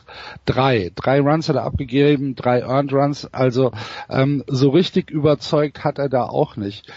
Ähm, ja, ich, ich, ich bin da so ein bisschen bei dir. Ich glaube, wenn die New York Yankees das Spiel heute Nacht, wenn es denn stattfindet, oder dann ja. ähm, morgen, wann auch immer, ähm, nicht gewinnen können, dann wird es schon sehr, sehr schwierig. Ich glaube nicht, dass die Yankees drei Spiele in Folge gegen die Houston Astros äh, gewinnen werden. Obwohl uns, wenn uns Baseball beziehungsweise die MLB eines lehrt, ist es ja so, dass man nie irgendwas für für sicher nehmen sollte, weil immer ähm, irgend, irgendeine äh, abstruse Statistik dazwischen kommt, die einen äh, das kaputt macht. Aber rein vom Bauchgefühl bin ich da bei dir und glaube, die äh, New York Yankees sollten äh, das Spiel in Yankee Stadium Spiel 4 gewinnen, um die Serie offen zu halten. Ein 3-1 wird sehr, sehr, sehr, sehr schwierig. Ähm, und machen wir uns nichts vor. Wir wünschen uns das alle dass äh, die Yankees dieses Spiel nicht gewinnen. Ich weiß nicht, ich weiß nicht, wie es Heiko geht, aber Axel und, und ich sind auf jeden Fall auf dieser Seite. Wenn wir jetzt von Red Hot sprechen, Heiko, dann müssen wir natürlich äh, schon ein Wort über Garrett Cole verlieren, der im Mai, glaube ich, das letzte Mal verloren hat. Die letzten, Axel, du hast die, oder vielleicht hat Heiko ja auch, hat er die letzten 19 Spiele gewonnen, sind es 18 Spiele. Er muss den Cy Young Award in der American League gewinnen, gar kein Zweifel. Ähm, ja, äh, ist das der Madison Baumgartner im Jahr 2019? Heiko, was sagt deine Glaskugel? Ja, meine Glaskugel sagt, äh, meine Glaskugel muss erstmal geputzt werden, die ist noch ein bisschen undurchsichtig. Mhm. Nein, das, ich meine, wir reden jetzt davon und in der Woche ist, ist Houston vielleicht mit äh, in sechs Spielen rausgeflogen ja. gegen die Yankees. Dann hat äh, Garrett Cole von einer fantastischen Saison außer seines Cy Young Awards äh, nichts und äh, trotzdem kein Meistertitel. Äh, bislang klar, noch ungeschlagen, sehr dominant in der Postseason. Ähm, guter Move damals, ihn von Pittsburgh zu holen. Und äh, bis wie lang sind wir hier, aber das äh, garantiert trotzdem nichts. Das ist sicherlich eine beeindruckende Statistik bislang, aber wir sind halt erst in, bei Spiel 3 der ALCS und noch nicht bei möglichen Spiel 7 in der in der World Series. Von daher ja, äh, Mitte Oktober ist, glaube ich, äh, noch niemand äh, mit einer 2 zu 1 Führung in der ALCS äh, Meister geworden. Tja, aber was haben wir das über Clayton Kershaw gesagt? Ja. Ah, Und äh, aber was er, was er schon geschafft hat, ist, dass er ein unfassbar reicher Mensch werden wird in den nächsten Monaten, weil äh, wenn ich es denn richtig verstanden habe, er kommt glaube ich aus Kalifornien und die Angels und die Dodgers, die werden sich um ihn bemühen. Also man muss sich um Gary Cole vielleicht jetzt schon keine Sorgen mehr machen, aber in Zukunft äh, erst recht nicht. Das ist die gute Nachricht, Axel. Hervorragend. Ich Ja, freue ja. mich sehr für ihn. Was soll ich freu- jetzt sagen? Ja, nein, ich freue mich auch für ihn. Nein, ich finde es aber gut, dass wenn jemand mit so mit so einem Lauf reinkommt und die Vorschusslorbeeren und dann ist es Yankee Stadium und das war ja der eine Schlag, Axel, wer war das nochmal, äh, der ohne weiteres auch Didi Gregorius war es, glaube ich, der einen sehr, sehr langen Flyball geschlagen hat, ungefähr im vierten oder fünften Inning und Josh Reddick fängt den dann, gerade noch am Warning Track. Da war natürlich schon Making of Disaster, also das ist schon, manchmal sind es auch Naja, nur Nuancen, die dieses Spiel ja, Das waren entscheiden. ja die neuen Bälle. Okay, gut. Da hat die, da hat die MLB doch die Bälle ein bisschen entschärft, obwohl Ah, okay. sie es nicht zugeben. Ah, okay, gut. Deswegen ist der noch runtergefallen. Wir müssen, also wir schauen uns das natürlich mit größter Freude an, aber wir müssen auf eine Szene noch eingehen, die, wo Axel jetzt ganz, ganz angestrengt lauschen muss. Aber Heiko Olderb hat heute in der Früh einen sehr, sehr frühen Tweet abgesetzt, Heiko. Und zwar, Philadelphia's Österreicher, Michael Raffel rauft sich mit Leon Dreiseitel. Äh, da da äh, höre ich auch auf zu lesen, aber Heiko, wer hat diesen Fight denn, hat es einen klaren Sieger gegeben oder hättest du unentschieden gewertet als Boxschiedsrichter? Und warum, warum haben sie überhaupt gerauft, die beiden Buben? Nein, eine richtige, also eine richtige Schlägerei war es nicht, aber so mich überrascht ja sowas immer, wenn dann, ich glaube, wir haben, was haben wir, sieben Deutsche, drei Österreicher, elf Schweizer. Hm. Also wenn sich, wenn sich die dann untereinander ein bisschen behaken und letztlich war es auch nur ein kleines Gehake und da muss einem auch letztlich egal sein, wer einem da gegenübersteht, ob es der Landsmann ist oder der Nachbar. Äh, da muss man halt für das Trikot, was man trägt, dann äh, ja mal ein bisschen äh, zumindest die, die, die Arme ausstrecken und nicht gleich schwingen, aber die Arme ausstrecken. Nein, das war, äh, ich glaube, das erste, äh, Ende des ersten Drittels beim Spiel Edmonton gegen Philadelphia. Ähm, da gab es so ein typisches, die Szene war schon vorbei, der Puck war gar nicht mehr in der Nähe, der eine hebt so ein bisschen den Arm und der andere reagiert, muss auch reagieren, sonst äh, ist ja Eishockey, ich meine, wenn du dir dann einmal ein bisschen was Geschiebe, Ja. Geschubse gefallen lässt, äh, dann wissen die alle, guck mal, der wehrt sich gar nicht, das machen wir gleich nochmal. Ähm, dann waren die Schiedsrichter gleich zur Stelle. Wie gesagt, das war nicht mal eine, eine, eine also eine Schlägerei auf gar, gar keinen Fall, aber es war halt verwunderlich, dass da ein Österreicher, wann hat man das mal, und ein Deutscher ähm, sich auf Armlänge da äh, ähm, in, in der NHL duellieren. Ja, Daniel Theiss gegen Jakob Pöltl. So einfach mal ein kleines Gerangel beim Basketball, was natürlich weniger vorkommt. Axel, apropos Must Win. Ist es Samstag, nein, es ist Sonntag, 15.30 Uhr, wo der immer noch glorreiche 1. FC Köln zu Hause gegen Paderborn spielen wird. Wirst du es, wirst du den 4 zu 1 Kantersieg der Kölner live im Stadion verfolgen? Ich werde ihn auf jeden Fall verfolgen. Wo, weiß ich noch nicht hundertprozentig. Ich dachte, du bist Dauerkartenbesitzer eigentlich. äh, Nein, ich bin schon seit 2013 habe ich keine Dauerkarte mehr. Und jetzt nur auf persönliche Einladung Ja. von Armin Fee mehr im Stadion. Ja, nur noch, nur noch, wenn das Essen und der Preis stimmt. Nein, ähm, ich gehe tatsächlich davon aus, dass es ein, äh, ja, ein, ein, ein, ein Sieg für den FC werden muss. Äh, allerdings ist es so, dass der FC gegen Paderborn immer, immer schlecht aussieht Mhm. und ähm, 3 zu 5 ne, letztes Jahr. als, äh, ich glaube, ich glaube, ich glaube, der letzte Sieg liegt irgendwie 2-11 oder so. Ich weiß es nicht mehr hundertprozentig. Auf jeden Fall ähm, ist Paderborn äh, so ein bisschen der, der, der Angstgegner auf sehr niedrigem Niveau des ersten FC Köln. Dennoch glaube ich, dass die Mannschaft einfach besser ist. Also, Mhm. dass der erste FC Köln von der Mannschaft her besser ist als die Mannschaft des SC Paderborn. Dazu zu Hause, äh, Sonntag 15.30 äh, es wird trotzdem ein volles Haus geben.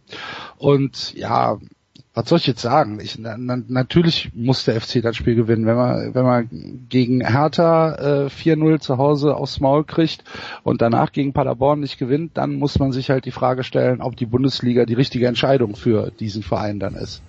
Ja, als ob sie eine gehabt hätten, Axel. Da habt ihr doch alle mitgefeiert. Ja. Ja, na, na, ja du, du weißt ja, wie euphorisch der Aufstieg war. ja, natürlich. Mehr, mehr dazu bald im äh, Magazin. Ah ja, wohl wahr. Ja, äh, ein guter Hinweis, aber da wollen wir jetzt noch nicht allzu viel verraten. Ich bedanke mich ganz, ganz herzlich bei Axel Goldmann. Nächste Woche sprechen wir dann äh, hoffentlich über eine World Series, die da lautet Houston Astros gegen Washington Nationals. Darf ich, darf ich, darf ich dem äh, Heiko noch eine Frage ja, stell ihm drei Fragen, komm. In der, ja, ja, in der Leitung habe. Heiko, wie Axel. wahrscheinlich ist eine Free Agency Vertragsunterschrift von Mookie Betts in Boston? Boah, die sagen alle, muss ihn verkaufen jetzt. Also jetzt muss ihn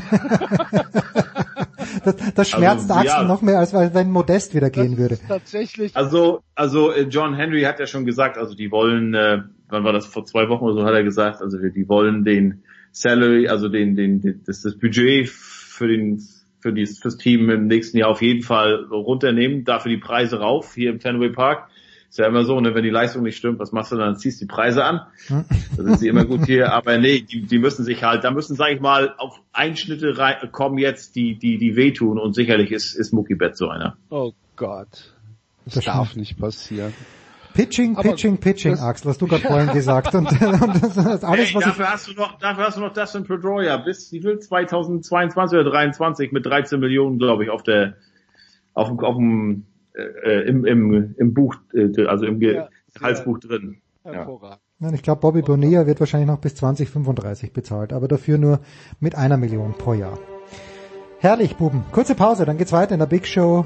Was haben wir? 428.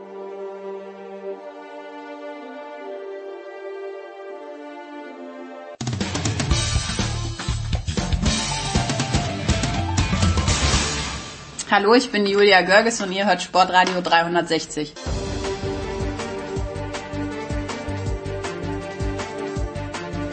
Ja, und hinten raus in der Big Show 428 kümmern wir uns um den Tennissport und wir tun dies nach ein bisschen Pause. Jörg war schon länger nicht mehr bei uns, aber mit umso größerer Freude äh, heiße ich willkommen Jörg Almroth. Servus Jörg. Hallo jetzt. Jörg, du warst vergangene Woche in Linz. Ich äh, habe mich schweren Herzens dann auch telefonisch noch bei Hans Adrowitz entschuldigt, dass ich nicht gekommen bin. Äh, Im Nachhinein betrachtet habe ich einiges versäumt. Die Frage ist ja. letztlich, wie viel habe ich wirklich versäumt? Äh, und damit meine ich, habe ich was Großes Historisches versäumt oder wir sprechen natürlich über den ersten Turniersieg von Corey Goff oder ähm, mache ich da jetzt mehr draus, als es eigentlich war? Man wird es erst in zehn Jahren wissen. Okay, gut.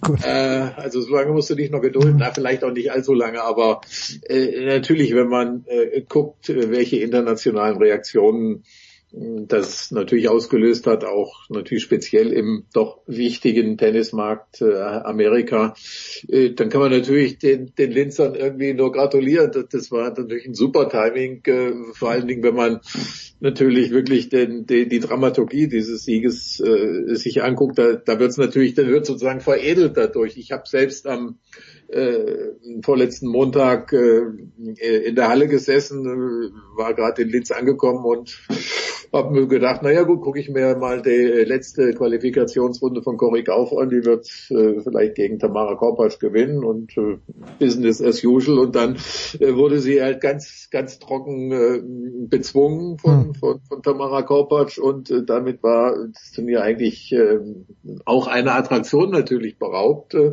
glaubten alle. Und äh, wie gesagt, ich äh, muss ganz ehrlich sagen, ich habe mit dem großartigen Kollegen Hagen Hasenkopf mehrmals dann äh, am Dienstag gescherzt, nachdem ich in die Halle gekommen war. Nichts ahnend, muss ich es wirklich sagen, und guckte auf eine der Anzeigentafeln, nachdem ich, ja, noch nicht vor dem Pressezentrum hochguckte und sehe auf einmal Stefanie Vögel gegen Cory Gauch. Äh, ich war irgendwie perplex und gut, dann war mir klar, sie hat, sie ist irgendwie halt noch reingerutscht ins Turnier und dann wurden halt die Scherze gemacht, ja, jetzt wird sie es gewinnen. Äh, keiner hat natürlich geglaubt, wenn man das Spiel vom, vom Montag eben im Kopf hatte. Naja, und äh, dann kam äh, halt vieles zusammen gegen Stefanie Vögele, klar. Äh, da kann sie gewinnen. Äh, später muss man natürlich dann sagen, da kann man natürlich nicht sagen, das kann sie einfach gewinnen, wenn es dann gegen Kiki Bertens auch gegen eine wirklich bis dahin außergewöhnlich gute Andrea Petkovic ja. geht und auch nicht gegen eine sehr gute Jelena Ostropenko. Also, um das nochmal abzukürzen, es war schon wirklich eine sehr abenteuerliche Geschichte und, und äh, ja, nach allem, was wir von Cory Gauff in dieser Saison gesehen haben, kann das der Start von etwas Großem gewesen sein, eben auch faktisch nun, dass man gesehen hat, sie kann so ein Turnier äh, gewinnen und nicht äh, zwei, drei Runden bei einem großen Turnier mit aller, aller, allergrößter Anstrengung, wobei man, ich will es auch nochmal äh, noch mal erinnern, äh, sie hat in Wimbledon auch sechs Spiele gewonnen. Ne? Es waren drei ja, klar, Quali-Spiele, sie gab, Spiele, die auch nicht ohne sind in, in Roehampton und dann nochmal drei, drei Hauptrundenspiele gleich gegen Venus Williams. Also äh, es war ein schöner Abschluss natürlich auch für sie. Ich weiß nicht, ob sie in Luxemburg noch jetzt allzu große Motivation aufbringt, äh, aber äh, es ist nur einfach eine tolle Geschichte. Das ist äh, wunderbar und äh, ich habe dann das Finale natürlich gesehen äh, unter äh, bei Eurosport und äh, da Babsi Schetter, der auch mitkommentiert. Und da ging es auch immer um den Vater. Und Jörg, wir haben ja, du ja, ja, auch, äh, viele, viele Väter schon kommen und gehen gesehen. Du hast viel mehr Väter kommen und gehen gesehen als ich. Und äh, es ist natürlich nicht ganz einfach mit den Tennisvätern im Damen, im Frauentennissport. Da, wenn wir an Jelena Dokic denken, an Mary Pierce, äh, ganz, ganz schwierig. Aber, naja, na, nicht aber. Ich fragte einfach mal, welchen Eindruck macht Corey mit EY geschrieben, Corey Goff, auf dich als Tennisvater? Einen außergewöhnlich guten, muss ich, muss ich sagen. Ich, ich, ich will jetzt nicht, ich will nicht ausschließen, dass es da natürlich auch äh, andere Momente gibt, aber äh, ich fand ihn, ich fand ihn, äh, ich fand, ich fand das noch natürlich, auch der, der Jubel und alles und und äh, ich habe ähm, äh, nicht alles verfolgen können an dem Sonntag gleich äh, noch, äh, weil ich, weil ich dann äh, doch äh, auch abreisen ja, muss. Irgendwann muss auch Almut abreisen, ja, das ist. Ja, also, du weißt ja. ja. Äh, die äh, die Präsenz ist äh, bei mir nicht hier immer mehr äh, so gegeben. Aber gut, äh, nein, ich, ich fand auch äh, in den Tagen, in, in denen äh, Corey äh, Gauff, äh, äh, mit dem man ihn beobachtet hat, auch äh, wie er andere Spiele sich dann angeguckt hat oder wie er einfach unten, das fand ich, das fand ich und ich glaube Jürgen Hasenkopf hat es auch mehrfach äh, beobachtet und mir ist, mir, mir ist auch weitergeschildert, weil er ist so äh, eigentlich außergewöhnlich weil Der stand einfach unten in der Lobby zwischen den, zwischen dem ganzen normalen, in Anführungszeichen, Publikum. Er trank sein Bier oder aß, aß ein Würstchen, also hielt sich hm. nicht äh, irgendwie unbedingt da in der Players Lounge ständig auf. Äh, äh, was einem ja auch furchtbar auf die Nerven gehen kann ab einem gewissen Punkt. Und ja, das, das war noch, das war fast noch so, als wenn Tenniseltern auf einer viel niedrigeren Ebene bei einem kleinen Turnier mit ihrer Tochter sind und sich eben auch mal an den Bratwurststand stellen und mal mit anderen Leuten sich unterhalten irgendwie. Ja, also das, das, das wirkte noch ja, das, das wirkte irgendwie natürlich noch alles immer noch, obwohl sie natürlich auch die Erlebnisse Wimbledon und US Open natürlich schon hatten, aber es war auch spannend. Man, man, man dachte einfach, dass sie finden das jetzt spannend und natürlich die, die Siege kamen, kamen dann natürlich dazu und und äh, sie haben sich ja ganz nebenbei auch äh, sie mit ihrer Doppelpartnerin auch noch äh, ne, weit weit vor ja, das, Halbfinale. Das funktioniert ja, auch gut mit den beiden, das muss man sagen. Ja. Also McNally ja. und, und Goff, das, äh, das ja. hat ja schon bei den US Open einen gewissen Charme entwickelt, bis dann Frau Asarenka und Frau Bardi gesagt haben, so, Schluss jetzt mit lustig und 1 und 0 gewonnen haben hat man während der 14 Tage den, den ich glaube, es war der Armstrong Court, ne? Hat genau. man den als in, in einer solchen Atmosphäre erlebt wie bei diesem Doppel? Also teilweise, wie es war, äh, es war ja Wahnsinn. Ich äh, muss wirklich sagen, ich habe ich hab das dann nochmal mir, mir angeguckt, nachrecherchiert und, und, und, und sah dann eben auch äh, das Zitat von McEnroe über die Einschaltquoten bei ESPN viermal so hoch bei Corey Gauff als bei anderen absoluten Superstars wie hm. Federer und so weiter. Äh, hoch, extrem hohe Einschaltquoten bei Doppel damals noch. Äh, ja, also äh, Amerika lechzt natürlich auch nach dieser Geschichte irgendwo, denn ich meine, du weißt es, wir wissen es alle, äh, die, die, die Zeit der, die, die, die Story der Williams-Schwestern, die, die geht zu Ende. Ja. Die geht einfach zu Ende. 39, 38, äh, äh, vielleicht wird im nächsten Jahr nochmal der Anlauf auf Titel 24 da äh, genommen. Dann dürfte es eben auch vorbei sein, denke ich. Und äh, nein, Aber um, um auf Corey Gauff äh, später, ich weiß gar nicht, also ich habe sie jedenfalls nicht von Anfang an gesehen, kam ja auch die Mutter noch dazu. Sie wirken, äh, sie wirken etwas, sie wirken, äh, wirken irgendwie noch bodenständig. Ne? Ist, wie gesagt, das äh, ist, ist die, wie, wie das dann alles weitergeht, das weiß man nicht. Aber äh, was ich da gesehen habe, äh, war, war wirklich, war wirklich, war angenehm. Ne? Und das, das, das kann man ja nicht von denen, die du vorher erwähnt hast, die waren von Anfang an nicht angenehm. Äh, ganz im Gegenteil, äh, die waren arrogant, die äh, ließen nicht mit sich reden, die hätten sich auch nicht irgendwo da in die Menge reingestellt oder so, weil sie einfach gedacht hätten, was ist unter meiner Würde oder sowas. Also, so weit, so gut. Hören wir gerne. Sowas hören wir gerne. Ja, ähm, gut. Ja, wir müssen eins weitergehen und äh, weil du Hasenkopf gerade ansprichst, also Hasenkopf hat ja oder war es Matthias Hauer von der GEPA? Aber einer von den beiden hat ja bei den US Open das Outfit von Corey Goff äh, oder Goff sehr, sehr äh, gelobt. Ähm, was Jürgen Hasenkopf überhaupt nicht gelobt hat, sind die Jubelgesten von Daniil Medvedev. Und hat gesagt, schau dir das mal an, da weiß man nicht, ob er jetzt den zweiten Satz mit 11 zu 13 im Tiebreak verloren hat oder ob er den dritten 6-0 gewonnen hat. Und wenn man die Reaktion, Jörg, nach seinem zweiten Masters 1000 Sieg am Sonntag gesehen hat gegen Alexander Zverev. Er hat mal ganz kurz, für eine, für eine Viertelsekunde, glaube ich, in Richtung seiner Box kurz gelächelt, wo seine Frau und sein Coach gesessen sind. Aber ich, ich irgendwie taugt mir der Medvedev mittlerweile. Einfach in seiner Art her und wie er spielt, irgendwie taugt mir der hier. Ja, absolut. Also er wirkt irgendwie einfach ein bisschen querköpfig.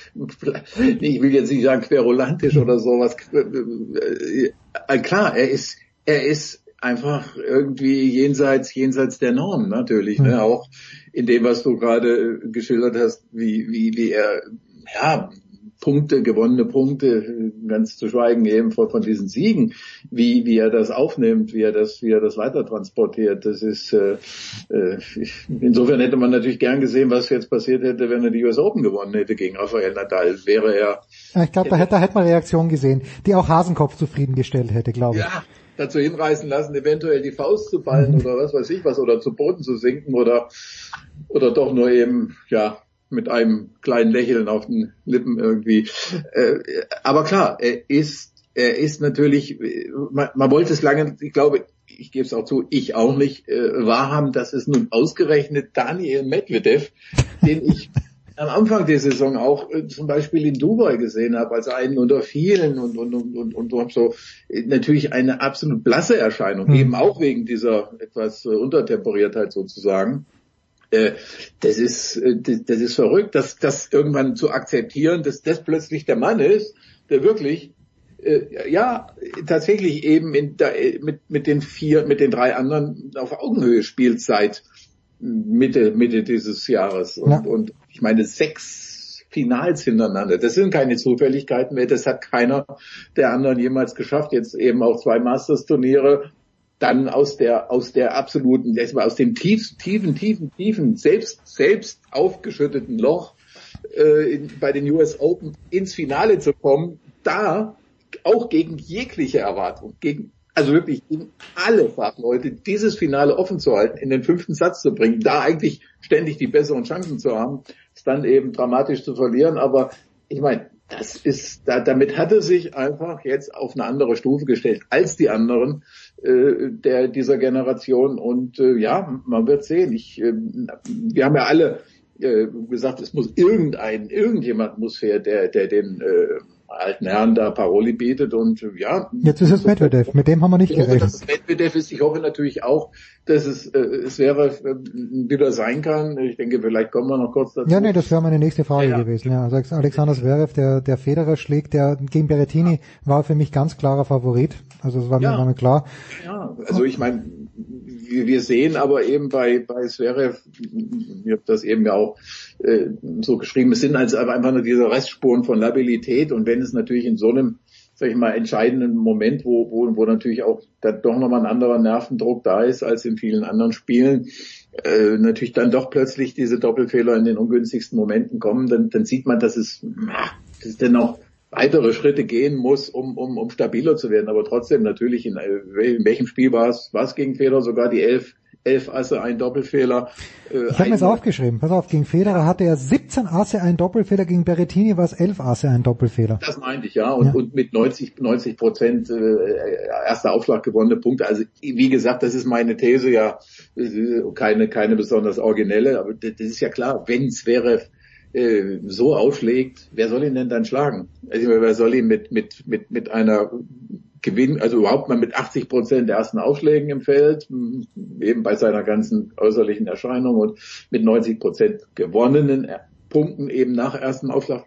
Wer soll ihn da schlagen? Ich meine, klar, du kannst natürlich immer sagen, man kann damit in die, sozusagen immer in den Tiebreak auch reinkommen als Gegner, aber äh, da ist natürlich ein Druck, wird da ausgeübt von, von jemandem, wie es wäre, wenn er so gut auflegt, der ist, da ist es schon, äh, ja, und ähm, das war natürlich dann eben auch wieder irgendwo zum ersten Mal nach den ganzen, ja, es war das Szenario, was sich jetzt wäre und viele in Deutschland, denke ich, die mit ihm sympathisieren, äh, das Szenario, was man sich vorgestellt hat für die Saison 2019. Aber das ist ja eigentlich zum ersten Mal hm. tatsächlich jetzt, hm, nach dem Labour Cup, äh, irgendwie ist das mal wieder eingetreten. Ne? Das, äh, ich meine, klar, er hat Turnier zwischenzeitlich in Genf gewonnen, aber das ist natürlich jetzt nicht zu vergleichen mit einem Masters, bei dem äh, fast alle Größen angetreten sind. Ja, also und äh, man, man hat auch den Unterschied gesehen. Berrettini, klar, Team hat die Woche davor gewonnen und war ein kleines bisschen müde, aber auch beim Return fand ich. Berrettini, klar, hat ein paar Punkte gemacht mit dem Aufschlag gegen 12, aber 12 retourniert er auch so stabil, ja. Das, äh, das ist schon ein Riesenunterschied zu jemandem wie Team, der in der Weltrangliste ein kleines bisschen vor ihm liegt. Aber ich glaube halt bei Zverev ist das Einzige, was, was immer noch, wo den, den Gegnern vielleicht der Respekt fehlt auch, ist bei Best of Five Matches, wo man sich denkt, irgendwann wird er auch müde und irgendwann, irgendwann verliert er seine Konzentration beim Aufschlag. Und ob er das 2020, das ist glaube ich eine spannende Frage, Jörg, ob er das 2020 dann endlich mal auch bei Grand Slam Turnieren rumkriegt.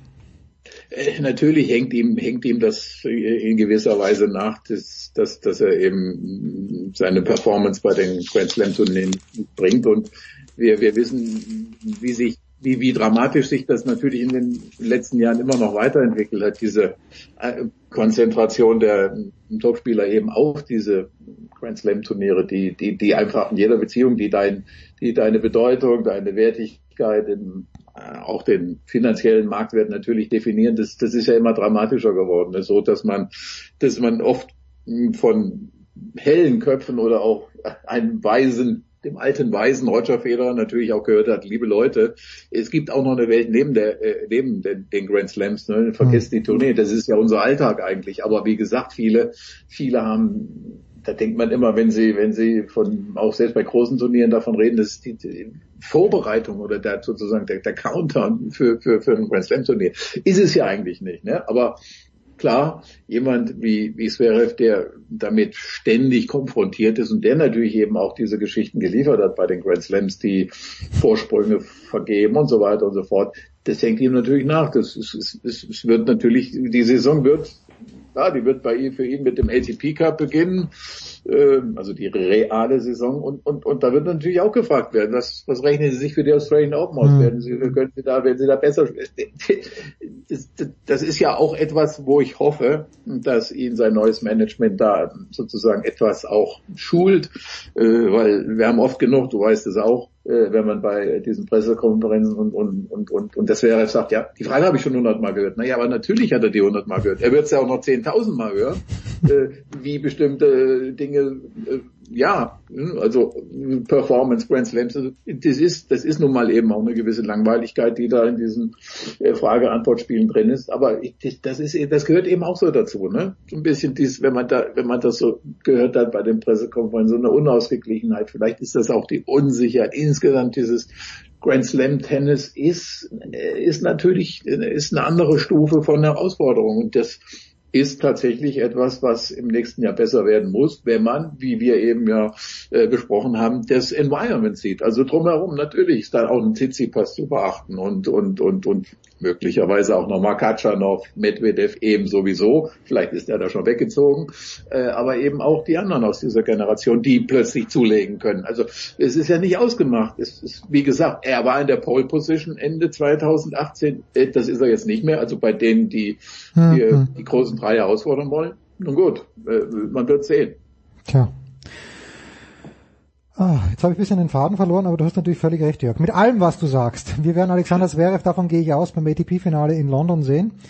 Äh, jetzt die kommenden Wochen Medvedev diese Woche rausgezogen aus Moskau in letzter Minute, was ich schlau finde. Ich sehe den nächste Woche in Wien. Freue ja, ich mich schon drauf. Äh, Jörg, ich danke dir ganz, ganz herzlich. Vielleicht sollte man noch kurz erwähnen, dass Frau Kerber ihre Saison beendet Ah ja, Frau Kerber wird nicht in Luxemburg das spielen. muss man als äußerst weise Entscheidung ja. äh, betrachten, denn äh, da gibt es äh, nichts zu gewinnen. Für keine deutsche Spielerin gibt es äh, im Rest dieser Saison. Vielleicht für Andrea Petkovic noch weitere gute Spiele, aber ansonsten gibt es da wenig zu gewinnen. Insofern äh, kann man kann man eigentlich nur hoffen, dass es noch ein Highlight eben mit mit Serif in London gibt. Und eins ist auch klar für mich: Wenn er in London antritt, wird er, wird er ein Wörtchen mitsprechen um den Titel. Na, ich hoffe wirklich nur, also das meine Hoffnung für London ist, dass Nadal spielt. Der hat letztes Jahr so gefehlt mit seiner Energie. Ja, ja, ja. Äh, aber ja, und vielleicht spielt er es ja auch, weil er ja Nummer eins bleiben möchte. Wird er Nummer eins werden am 4. November? Ja, aber ähm, wird er tatsächlich, ich meine, äh, klar, London wünsche man sich natürlich viel mehr, aber würde er danach noch zum Davis Cup antreten? Na, ich glaube, dass er Paris nicht spielen wird und dass er dann halt die zwei Wochen London und, und Davis Cup spielen wird. Das könnte ich mir vorstellen. Aber wer bin ich schon, Jörg? Was weiß ich schon? Die Saison immer noch weiter, wie du, wie du ja weißt, mit Schaukämpfen von Zverev und Feder und so weiter. Aber ja. das ist ein anderes Thema. Bei anderer Gelegenheit. Andere Gelegenheit. Das war die Big Show 428. Danke, Jörg Almeroth. Wir schmeißen uns raus. Das war die Big Show auf sportradio360.de. Folgen Sie uns auf Twitter, klicken Sie den Gefällt mir Button auf unserer Facebook-Seite und abonnieren Sie uns via RSS-Feed oder auf iTunes. Die nächste Ausgabe der Big Show gibt es am kommenden Donnerstag. Bis dahin sollten Sie die Zeit nutzen und die weiteren Angebote auf sportradio360.de wahrnehmen. Play Ball! Da ist gar nichts toll.